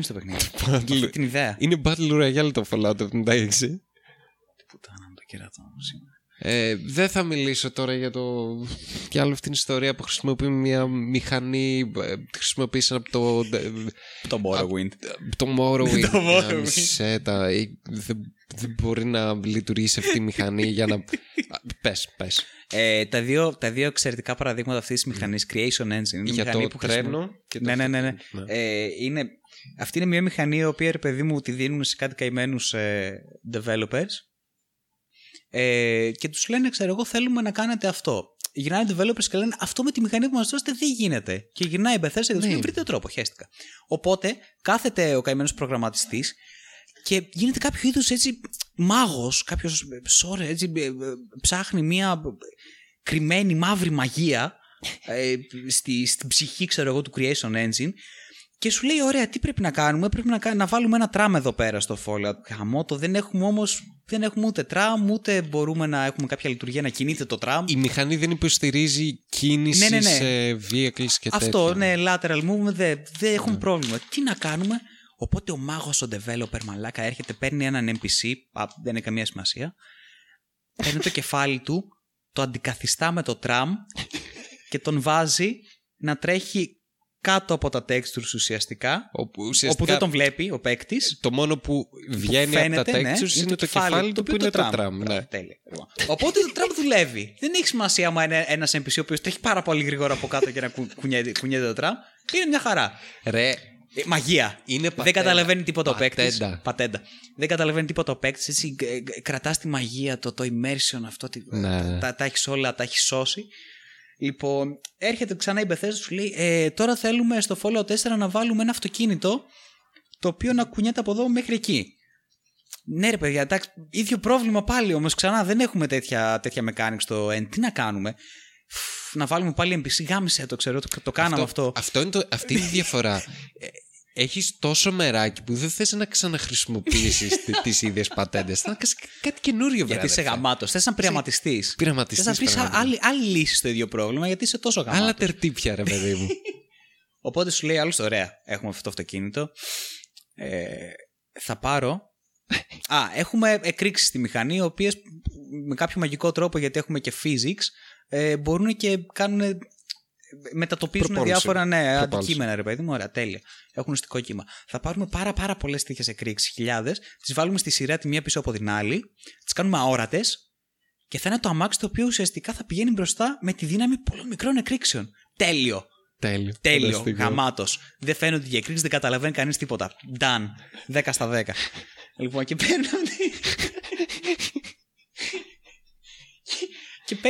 και παίρνει σε αυτή τη μηχανή, η οποία δεν έχει αυτά τα οποία μόλις... Μιλάμε για κίνηση. Μιλάμε για βασικά πράγματα για ένα παιχνίδι του 1996. Ναι. Λοιπόν, βασικά πράγματα. Στο Skyrim τα περισσότερα βγήκαν στην επιφάνεια, δηλαδή ήταν ένα απολύτως σπασμένο πράγμα το Skyrim, ήταν όλες οι ιδέες μαζεμένες και σου λέει θα το πάρουμε αυτό το θαύμα που έχουμε, κάναμε και το Fallout 4 πάνω σε αυτό, ακόμα χειρότερα όλα, και θα κάνουμε multiplayer, παιδιά. Θα παίζετε όλοι μαζί, δεν θα έχει NPCs. Σε ένα RPG, ρε παιδί μου, όπως το Fallout, δεν θα υπάρχει NPC. Ναι. Θα είναι sandbox όλο αυτό δικό σας. Θα μπορείτε να κάνετε ό,τι θέλετε, να κραφτάρετε, τρέχετε δεξιά και αριστερά, να μιλάτε ο ένας με τον άλλον. Τι άλλο θέλατε στο single player? Multiplayer, προφανώς. Τέλεια. Λοιπόν, το αποφασίζουν. Βγαίνει κλασικά ο Todd, λέει κάτι new landscape technology, lighting technology. Και το πιο, αυτό, και το πιο βασικό. Four times the size of Fallout 4. Και το πιο βασικό, It just works. Όλα αυτά δουλεύουν, παιδιά, να το ξέρετε. Ό,τι σας έχουμε πει, όλα δουλεύουν. Μηδενικά bugs. Τίποτα, δεν υπάρχει κανένα πρόβλημα. Λοντσάρει το παιχνίδι. Πρώτα απ' όλα, πρώτη μέρα. Πρώτη μέρα νομίζω το πιο φαν πράγμα που πραγματικά θα φανταζόμουν και εγώ να κάνω είναι όλοι μας να κάνουμε detonate μια πυρηνική. Όπου με το που γινόταν αυτό, έσπαζε το παιχνίδι, έπεφτε ο σερβερ, κλείνανε, όποιος έπαιζε το παιχνίδι κράσαρε. Αυτό δυστυχώς όμως δεν έγινε την πρώτη μέρα, γιατί την πρώτη μέρα πρέπει να κατεβάσεις ένα patch 50 GB. Α, γι' αυτό λες. Κατάλαβες. Οπότε τη δεύτερη μέρα, λογικά που θα έπαιζε το παιχνίδι, ήτανε ό,τι μπορούσε να σπάσει, οποιοδήποτε bug μπορεί να υπάρξει, υπήρξε. Υπάρχει ένα βίντεο στο YouTube που λέγεται τα 1001 bugs του Fallout 76, το οποίο είναι 3,5 ώρες ναι. Κάπου κατά εκεί. Οτιδήποτε μπορεί να σπάσει, τα πάντα. Physics, animations, γραφικά, god rays, textures, προφανώς connectivity issues, γάμισέ με, δεν το συζητάω. Αυτό που είπες και εσύ. Privacy issues. Που οι άλλοι κάρανε μέχρι και πιστωτικές στο... Πολύ σημαντικά privacy issues. Λοιπόν, όλα τα bug του κόσμου. Connectivity απαράδεκτο. Αυτό που είπες ότι αν ανατινασόταν πάνω από μια πυρηνική στο παιχνίδι που ήταν το endgame σενάριο, το οποίο παρεπτόντως έβγαινε και ένας δράκος για να πολεμήσεις. Το οποίο ήταν άσχετο από το Skyrim. Φαντασία. Λοιπόν, έπεφτε ο σερβερ, το οποίο θα σου πω πώς λειτουργεί αυτό το πράγμα, γιατί είναι ένα πολύ καλό κλου για το επόμενο που θα πούμε. Ναι. Σε ένα σερβερ, κάποια στιγμή είχε μπαγκάρει ένα σερβερ, παιδί μου, και παίζανε δύο τυπάδες σε Twitch και διαπιστώσαν ότι ο σερβερ μπάγκαρε από την άποψη ότι δεν μπορούσε κάποιος να κάνει connect ξανά. Ναι. Οπότε σιγά σιγά, παιδί μου, φεύγανε παίκτες από σερβερ, άδειαζε σιγά σιγά κτλ. Και διαπιστώσαν κάποια στιγμή ότι είχαν μείνει οι δυο τους. Και όταν είχαν μείνει οι δυο τους, το connectivity ήταν εξαίσιο, δεν υπήρχε κανένα bug. Όλα λειτουργούσαν μια χαρά, δεν υπήρχαν καθυστερήσεις, τίποτα. Πήρη του πήρη. Για τον απλούστατο λόγο ότι όποια κίνηση κι αν κάνει ένας παίκτης, αν θέλω να κάνω κάτι στο inventory μου, αν θέλω να κραφτάρω κάτι, οτιδήποτε, το στέλνω στο σερβερ και επικοινωνώ με το σερβερ με την οποιαδήποτε γαμμένη κίνηση. Οπότε αν έχω πολλά αντικείμενα, αν πολλοί παίκτες κάθονται και ασχολούνται με τα αντικείμενά τους και τέτοια, όχι μόνο καθυστερεί ο σερβερ, αλλά μπορεί να πέσει και ο σερβερ. Αλλά... γιατί κάνεις DDoS. Αυτό το πρόβλημα. Κάνεις DDoS attack στο σερβερ. Αυτό το πρόβλημα έχει λυθεί στο game development χρόνια τώρα. Έχουμε τα side server. Πράγματα που λειτουργεί ο server και τα client server. Και έτσι λύνουμε και πολλά cheat issues. Όντως. Που έχει το Fallout 76. Λοιπόν, ένα παιχνίδι τόσο σπασμένο που κάποια στιγμή είναι τόσο ηλίθιοι. Δεν είναι ηλίθιοι βασικά. Ανίκανοι. Είναι ανίκανοι, γιατί ξανά είναι κάτι καημένα 20χρονα παιδιά τα οποία δουλεύουν κάτι μήνες στη βιομηχανία και τους βάζουν να κάνουν αυτούς τους παπάδες με τη μηχανή την οποία δεν μπορεί να κάνει τίποτα. Που δεν ξέρει κανείς. Δεν ξέρει κανείς, ακριβώς. Ναι, προσπαθείς να κάνεις μια αλχημία, ρε παιδί μου, για να δουλέψεις το οτιδήποτε. Και είναι λογικό να μην κάνουν καλή δουλειά αυτοί οι άνθρωποι. Δεν φταίνε αυτοί. Ναι. Αυτοί οι οποίοι φταίνε είναι η εταιρεία η οποία, ρε παιδί μου, βγάλανε το παιχνίδι και μέσα στο παιχνίδι, όπως πολλά παιχνίδια, έχουν ένα dev room, ένα developer room, το οποίο συνήθως είναι ένα δωμάτιο το οποίο δεν μπορεί να πάει ο παίκτης, είναι inaccessible, το οποίο μπορεί να έχει, ξέρω εγώ, κάποια mechanics, κάποια cheats, κάποια αντικείμενα, οτιδήποτε θέλει ένας developer για να κάνει τη δουλειά του πιο εύκολη, για να τεστάρει το παιχνίδι. Ναι. Αυτό το δωμάτιο το αφήσανε μέσα στο Fallout. Και όχι μόνο το αφήσανε, αλλά κάποιοι παίκτες βρήκανε και τρόπο πώς μπαίνουν μέσα με glitch. Και αφού μπήκανε μέσα, διαπιστώσαν ότι έχει όλα τα αντικείμενα από το store του παιχνιδιού. Το οποίο σημαίνει ότι. Και αντικείμενα που είναι να βγούνε. Είναι να βγούνε κιόλας. Το οποίο σημαίνει ότι είχαν τζάμπα ένα σωρό αντικείμενα τα οποία πρέπει να τα πληρώσει ένας καθυστερημένος. Δηλαδή, θες, ας πούμε, να πάρεις μια γλάστρα, σπασμένη γλάστρα για το σπίτι σου να το διακοσμήσεις, δώσε $3. Θες να πάρεις, ξέρω εγώ, ένα ψυγείο, δώσε $7. Λοιπόν. Και. Όταν το διαπιστώσανε αυτό το πράγμα η Bethesda, τους μπανάρανε και τους στείλανε email, το καλύτερο, τους στείλανε email και τους είπανε Θέλουμε να μας πείτε πώς μπήκατε σε αυτό το δωμάτιο και θα σκεφτούμε πάρα πολύ σοβαρά αν θα σας κάνουμε, αν θα σας βγάλουμε από μπάνι ή όχι. Ρε παιδιά, πώς το αλλά κάνετε? Θα πρέπει να μας στείλετε essay περιγράφοντάς μας τον τρόπο πώς μπήκατε στο δωμάτιο. Δεν ξέρουν ούτε οι ίδιοι. Μιλάμε για τέτοια ανικανότητα. Μαλάκα, και αντί να το βγάλουν καθόντουσαν και τους μπανάρανε και στέλνανε τέτοια πράγματα. Να. Και μετά φυσικά μαζί με όλο το launch έχεις και το merchandise, το οποίο είναι από τα καλύτερα κομμάτια. Έχεις το περιστατικό. Πάλι. Πώς μπορούμε να ξεφτυλίσουμε τους καταναλωτές με το χειρότερο τρόπο. Είσαι φαν, ας πούμε, του Fallout 76 και κάποιο γαμμένο λόγο και λες θα πάρω το Collector's Edition. Α, τέλεια. Με τι έχει το Collector's Edition? Έχει αυτή την απίστευτη τσάντα από το καλύτερο λινό. Φανταστικό υλικό, αντέχει, κάνει. Είναι πλέξ παιδάκια στην Ινδία. Ναι, είναι και γαμό της τσάντα. Φανταστική. Έχει μέσα πολλά goodies, πάρτο. Έρχεται το Collector's Edition, παίρνουν την τσάντα, διαπιστώνουν ότι είναι το χειρότερο πλαστικό που μπορεί να είναι φτιαγμένο. Είναι σαν την τσάντα που δίνουν διαφημιστικά, που βγάζει μια εταιρεία έξω, στυλούς, τσάντες. Είναι αυτό το πράγμα. Αυτό τέτοια είναι ποιότητα. Αυτό το πλαστικό, ξέρεις, που είναι και τσαλακωμένο κιόλας. Νάιλον, ούτε καν. Αυτό, ναι, που έχει χαλασμένο, δηλαδή δεν θα το βλέπεις. Είναι μια κουβαλά σκουπίδια για την ανακύκλωση. Αυτό. Και είχαν υποσχεθεί συγκεκριμένα ότι θα είναι vinyl το υλικό. Ναι. Συγκεκριμένο το είχαν πει. Ναι, βέβαια. Και όχι, δεν ήταν vinyl, ήταν ένα σάπιο νάιλον. Ήταν ένα τίποτα, άρχισαν να γκρινιάζανε προφανώς αυτοί που το πήρανε, τους γράψαν στα αρχίδια τους. Καλά να πάθουνε, αλλά τέλος πάντων. Μετά ένα ακόμα αντικείμενο για Collector's Edition ήταν αυτό το απίστευτο New Coca-Cola, το οποίο μπήκαν σε διαδικασία να συνεργαστούν με μια εταιρεία η οποία έβγαλε press release, το οποίο έλεγε ότι εργαστήκαμε 18 μήνες για να βρούμε την τέλεια συνταγή για τη New Coca-Cola. Το καλύτερο ρούμι. Το καλύτερο ρούμι, καλύτερα συστατικά. Δεν υπάρχει καλύτερο, που τα βρήκαμε όλα. Είναι μελετημένα. Γράψαμε 30.000 γραμμές κώδικα για να κάνουμε 3D print το μπουκάλι το οποίο θα βάλουμε μέσα. Έχει πέσει απίστευτη δουλειά. Και όλη αυτή η δουλειά έπεσε για να βγει ένα προϊόν το οποίο ήταν ένα αισχρό πλαστικό τέταρτης ποιότητας. Το οποίο δεν ήταν καν μπουκάλι, ήταν μια συσκευασία. Μπράβο, που την άνοιγε στα δύο και μέσα είχε ένα απλό μπουκάλι. Ναι. Τελευταίο μπουκάλι. Ναι, ήταν ένα κέλυφος, δηλαδή, πλαστικό που έμπαινε πάνω σε αυτό το μπουκάλι. Ούτε καν μπουκάλι δεν κάνανε. Ούτε καν. Και αμέσως μετά βλέπεις ένα βίντεο, ας πούμε, στο YouTube από κάτι τυπάδες οι οποίοι κάνουν review σε αλκοολούχα ποτά. Σοβαροί άνθρωποι. Οι οποίοι τους στείλανε, ξέρω εγώ, την New Coca-Cola, τη δοκιμάσουν. Οι οποίοι υποτίθεται ότι είναι ρούμι, ρε παιδί, αυτό το ρούμι και αυτά με καραμέλες μέσα.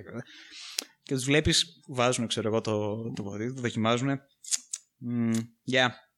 This is a very, very bad rum. It smells like. Μυρίσα καμένη καραμέλα, λέει. Μου έρχεται μόνο αυτή η μυρωδιά. Λέει, πολύ άσχημη ποιότητα αλκοόλ. Πολύ κακό.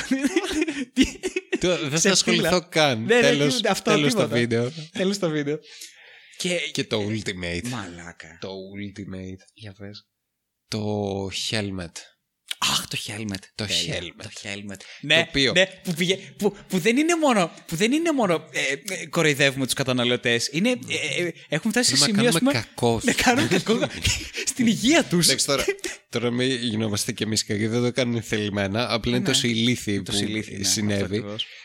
Είχαν βγάλει συλλεκτικά helmets, Fallout helmets, σε διάφορες εκδόσεις. Αλλά μία μόνο συγκεκριμένη έκδοση, η οποία πολλούνταν στα GameSpot, μια συλλεκτική έκδοση που ήταν αποκλειστικά στα GameSpot, είχαν κάποιο είδους, δεν θυμάμαι ακριβώς, υφάσματος μέσα, το οποίο έπιανε μούχλα, έπιανε μύκητες. Και αυτοί οι μύκητες ήταν ευλαβεροί, τέλος πάντων, δεν ήτανε. Και στο κάτω-κάτω μύκητας. Είναι περισσότεροι μύκητες και βλαβεροί. Τα σπόρια τους γενικά είναι ένα άσχημο πράγμα. Και ανακαλύψαν αυτό. Υπήρξαν βασικά πολλά περιστατικά που καταλήξαν κάποιοι άνθρωποι στο νοσοκομείο με σοβαρά πνευμολογικά προβλήματα, όπου μετά από εξετάσεις διαπιστώσαν ότι ήταν κάποιος μύκητας και μετά ψάχνοντας να βρουν από πού προέρχεται αυτός ο μύκητας βρέθηκε ότι Ότι είναι η Bethesda αυτή η οποία θέλει να σκοτώσει τους hardcore fans τους Fallout του 76. Κάθε γαμημένη κίνηση της Bethesda είναι... λες και θέλουν να τελειώσουν, να το τελειώσουν αυτό το franchise.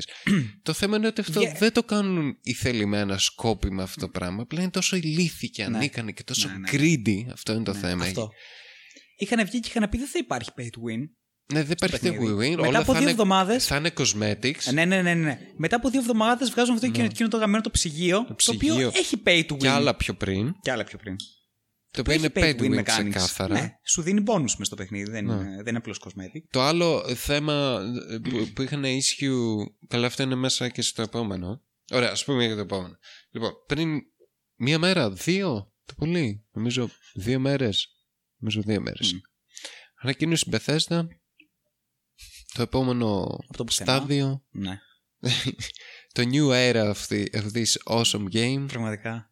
Ότι παρόλο που το αγοράζεις 60€ το αγοράζεις, εντάξει, ναι. Πλέον το αγοράζεις σε φτυλιστικές τιμές γιατί όλοι θέλουν να το ξεφροντωθούν αυτό. Ακριβώς, γιατί έχουν μαζέψει stock, ναι. Ας πούμε, τα καταστήματα και θέλουν να το διόλου στείλουν. Ναι. Και παρόλο που έχει και online store, ναι. Με currency το οποίο αγοράζεις τα atoms. Ναι.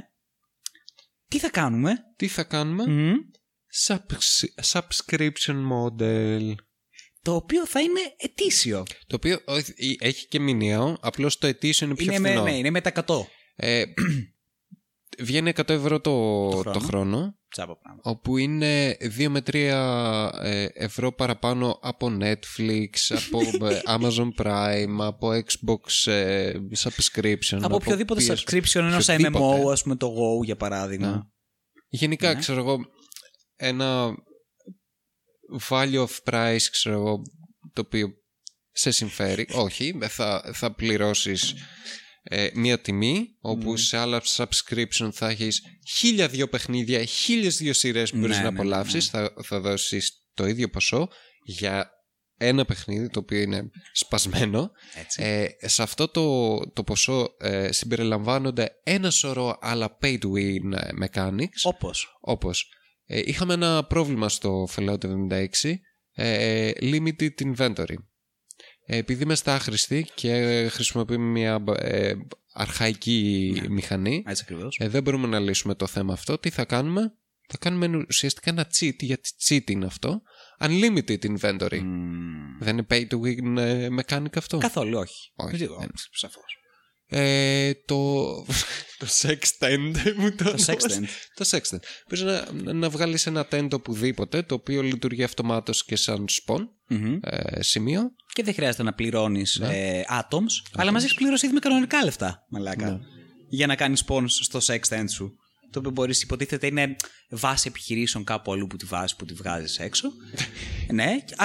Και μπορείς να κάνεις teleport σε αυτή, χωρίς να πληρώνεις atoms, αλλά πληρώνεις λεφτά. Ξέρεις, Μίτσο, και εδώ επιστρέφουμε σε... το βασικό χαρακτηριστικό, το οποίο επιτέλους δώσανε στον παίκτη του Fallout 76, αυτό το σκλάβο, ο οποίος επιτέλους πια έχει αυτή τη δυνατότητα, είναι να μπορεί να παίζει single player. Αυτό ήταν πριν το subscription. Είχαν πει βασικά ότι θα κάνουν single player τέτοιο και ότι θα βάλουν και NPCs. Το update λέγεται Wastelanders. Ναι, αλλά τα πήρανε, τα χωρίσανε. Ναι. Οι NPCs γίνανε delayed, γιατί who gives a fuck. Και το single player mode πλέον είναι με subscription. Και θες να παίξεις μόνος σου. Ναι. Πλήρωσε. Ξέρεις τι πληρώνεις, Πίτσο? Το server. Ναι, το οποίο δεν είναι καν server. Ακριβώς. Είναι, αυτό λέγεται private worlds. Ναι. Λοντσάρα το private worlds που λέει play in a private world exclusively for you and up to 7 friends. Σερβερ που μπορεί να σηκώσει μέχρι 7 παίχτες, αυτό μου μοιάζει πιο πολύ σαν peer-to-peer.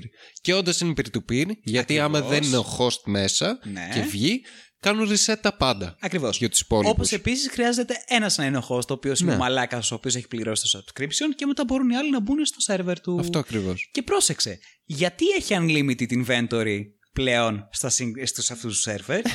Γιατί δεν χρειάζεται να κάνει DDoS attack ο κάθε καθυστερημένος που το inventory του. Άρα υπάρχει δυνατότητα να έχεις απεριόριστο inventory.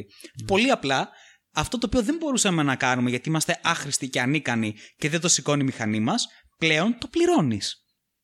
Πληρώνεις την ανικανότητά μας. Πολύ απλά. Ισχύει. Τι άλλα έχει μέσα αυτό το subscription? Έχει κάτι modes. Κάτι μαλακές σε φάση... Έχει κάτι dances. Ranger armor outfit. Το οποίο το είδες. Είναι από τα χειρότερα πράγματα που έχω δει. Φωτογραφία οποία βγάλανε φαίνεται σαν κακό Photoshop. Όχι μόνο κάνανε απαράδεκτες αναλογίες, πήραν ένα armor το οποίο είναι από το New Vegas παρεπτόντως. Ναι. Έτσι, γιατί είναι του Ranger. Είναι iconic και το πήρανε και το βγάλανε με έναν τρόπο ο οποίος είναι... και αυτός ξεπλυμμένος.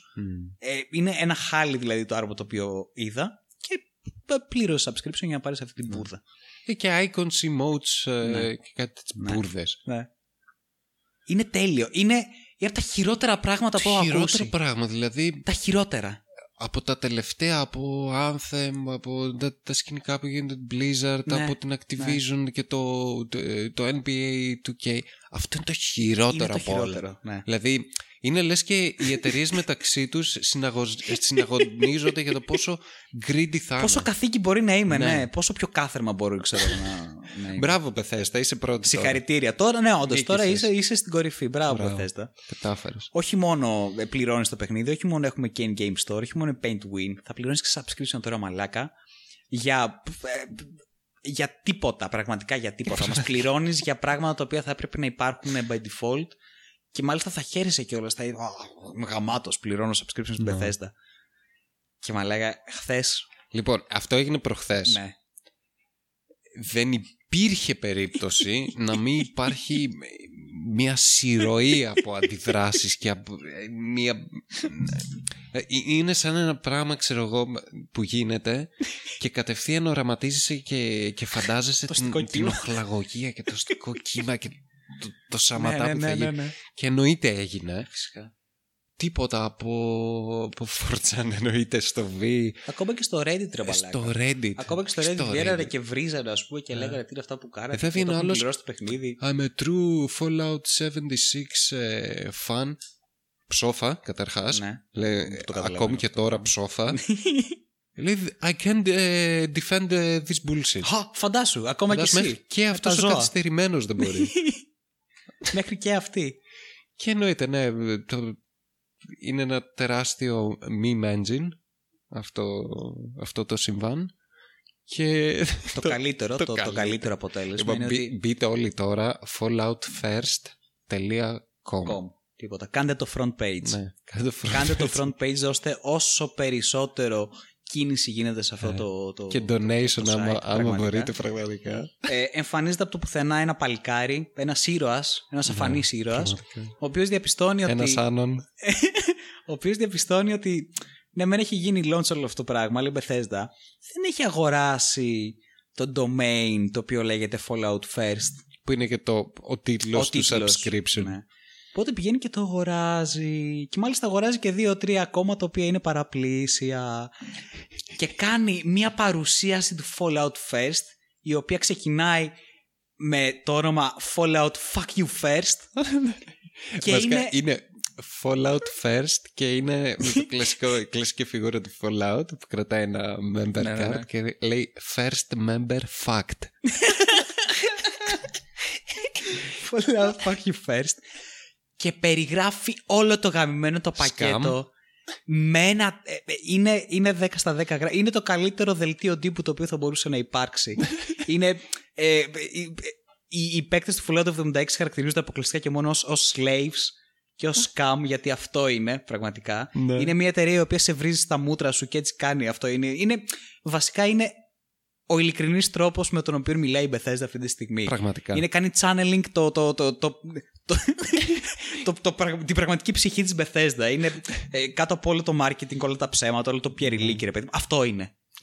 Αυτό. Leaked. Λοιπόν, και σε βρίζει μέσα στα μούτρα σου, γιατί αυτό είναι. Αυτό είναι. Έχεις πληρώσει για να αγοράσεις σκατά. Είσαι...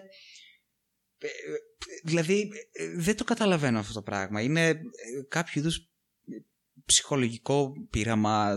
Δεν ξέρω τι είναι πλέον. Δηλαδή, είμαστε σε σημείο που είναι τέτοια η εκμετάλλευση και η κοροϊδία όπου έχουμε φτάσει σε οργουελικές κατάστασεις. Πλέον υπάρχει, ας πούμε, νομίζω ότι δεν είναι πραγματικότητα. Όλα είναι κάποιο είδους trolling. Ότι δεν μπορεί να σκέφτεται.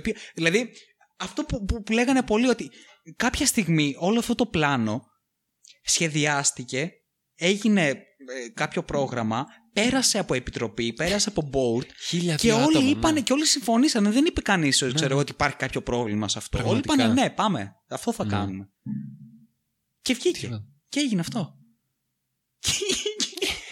Και είμαστε σήμερα αυτό. Να καθόμαστε και να ασχολούμαστε με την Bethesda και με το Fallout 76. Πραγματικά. Κάθε εβδομάδα μηδενίζει το γαμμένο το ρολέι με το τι σκατά θα κάνει πάλι το Fallout 76. Πόσο χάλια μπορεί να γίνει αυτό. Το πόσο χειρότερα μπορεί να πάει η κατάσταση. Εντάξει, αυτό ο Todd εννοείται είχε δίκιο ή άλλα. Ναι. It just works, είναι τέλειο το παιχνίδι. We can play forever now. Αλλά παρόλα αυτά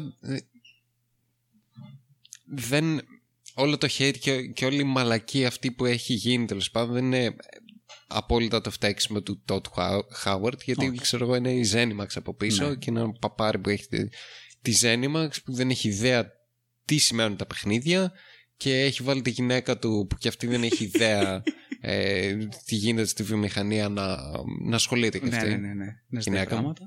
Σκάσινη γυναίκα μου αυτή. Έχουν ιδέα όμως μήπως πώς βγαίνουν τα λεφτά, τα φράγκα, και πώς πληρώνουν τις shareholders. Αλλά βγάζουν περισσότερα. Παρόλα αυτά δεν υπάρχει περίπτωση, ξέρω, να πω άκου εμένως το του Χάουρτ, γιατί... Όχι, φυσικά και όχι. Δεν κάνει τίποτα γι' αυτό.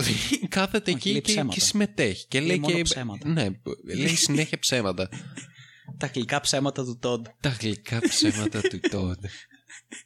Το βλέπεις αυτό το βουνό. Μπορείς να ανέβεις. Όχι, Todd, δεν μπορώ. Έχω προσπαθήσει, ρε μαλάκα, ειλικρινά. Το έχω από όλους τους τρόπους. Δεν γίνεται.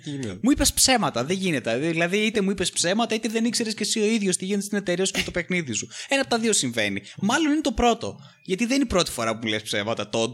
Ναι, γιατί στο Fallout 3 μου είχες πει ότι θα έχει 200 τέλη το παιχνίδι.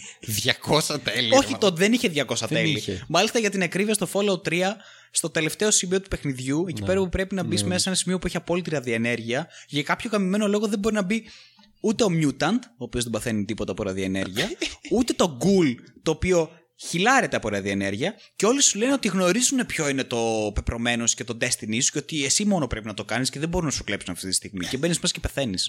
Και μετά βγάλανε DLC και έπρεπε να το κάνουν retcon αυτό το πράγμα, λογικό είναι, και το κάνανε. Γιατί είναι ηλίθιοι, γιατί δεν σκέφτεται κανένας εκεί πέρα μέσα. Γιατί μας είπε ψέματα ο Todd, προφανώς, για να μας πουλήσει το παιχνίδι. Todd. Ρε Todd.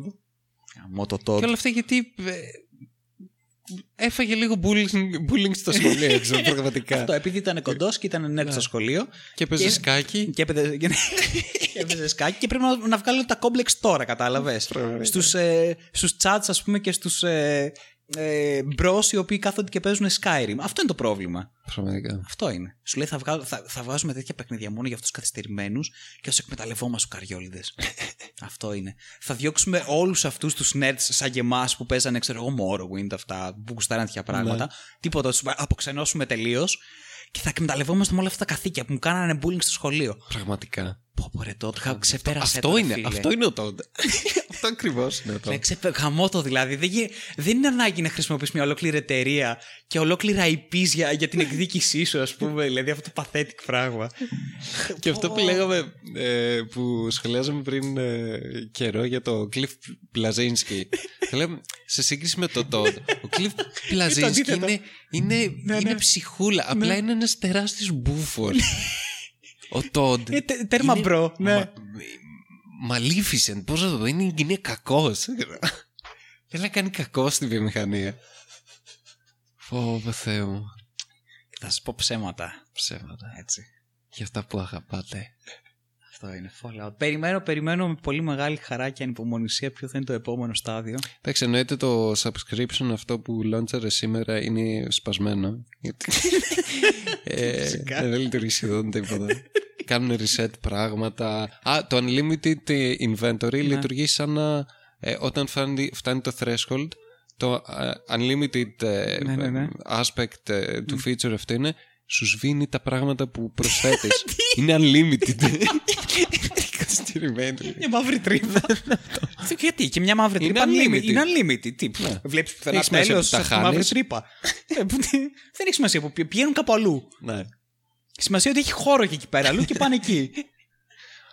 Δεν σταματήσανε να πηγαίνουν κάπου, είδες τι ωραία. Μαλάκα. Το καλύτερο. Παίξτε.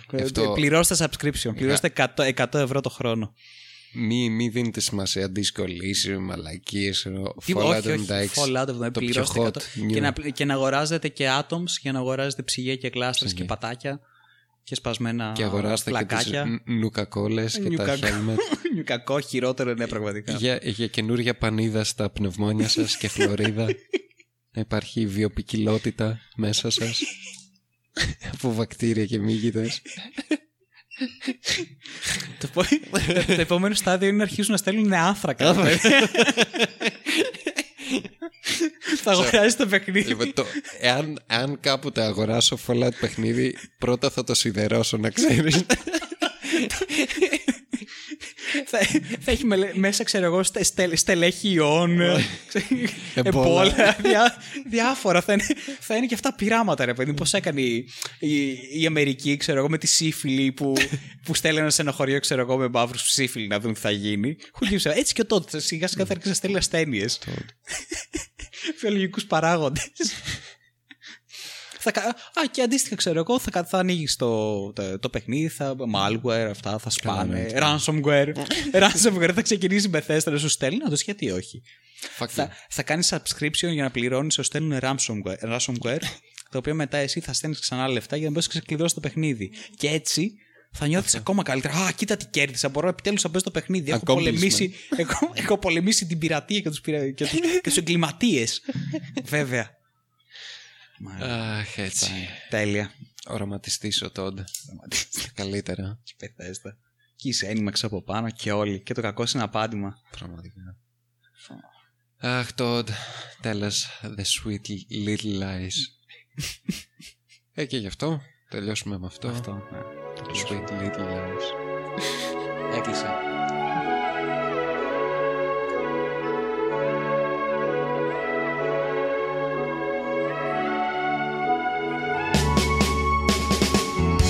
I'm Todd Howard, Todd Howard, game director for Fallout 3. This is an enormous, dynamic world. How much of a tech demo for Skyrim was Fallout? The game has over 200 dungeons, all handcrafted.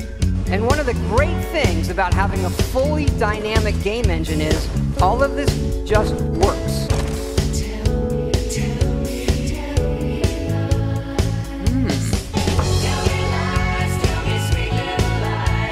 These NPCs are not scripted.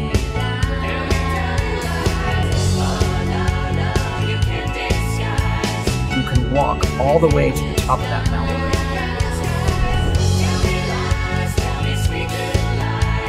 Go where you want, do whatever you want.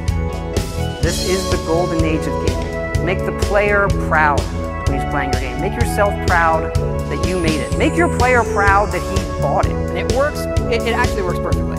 Our artists have painstakingly modeled over 9,000 objects. We actually have recorded around 1,000 of the most popular names for him to say.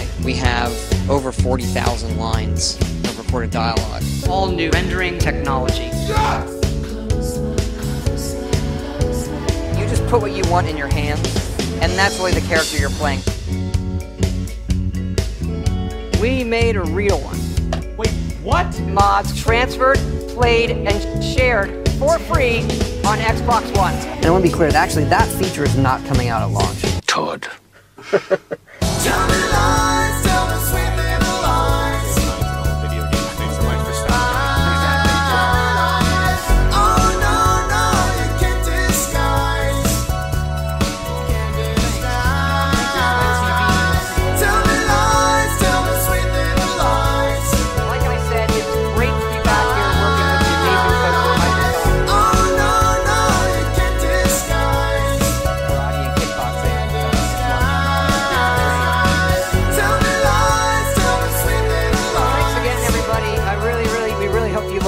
Thanks again.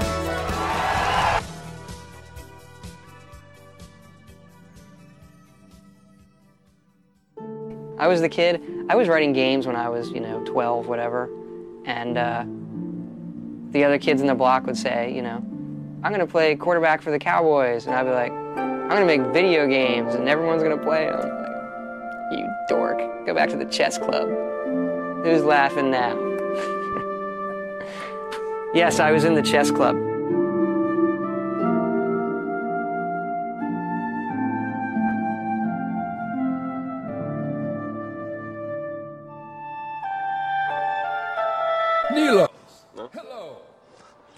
Random spawn. Yeah.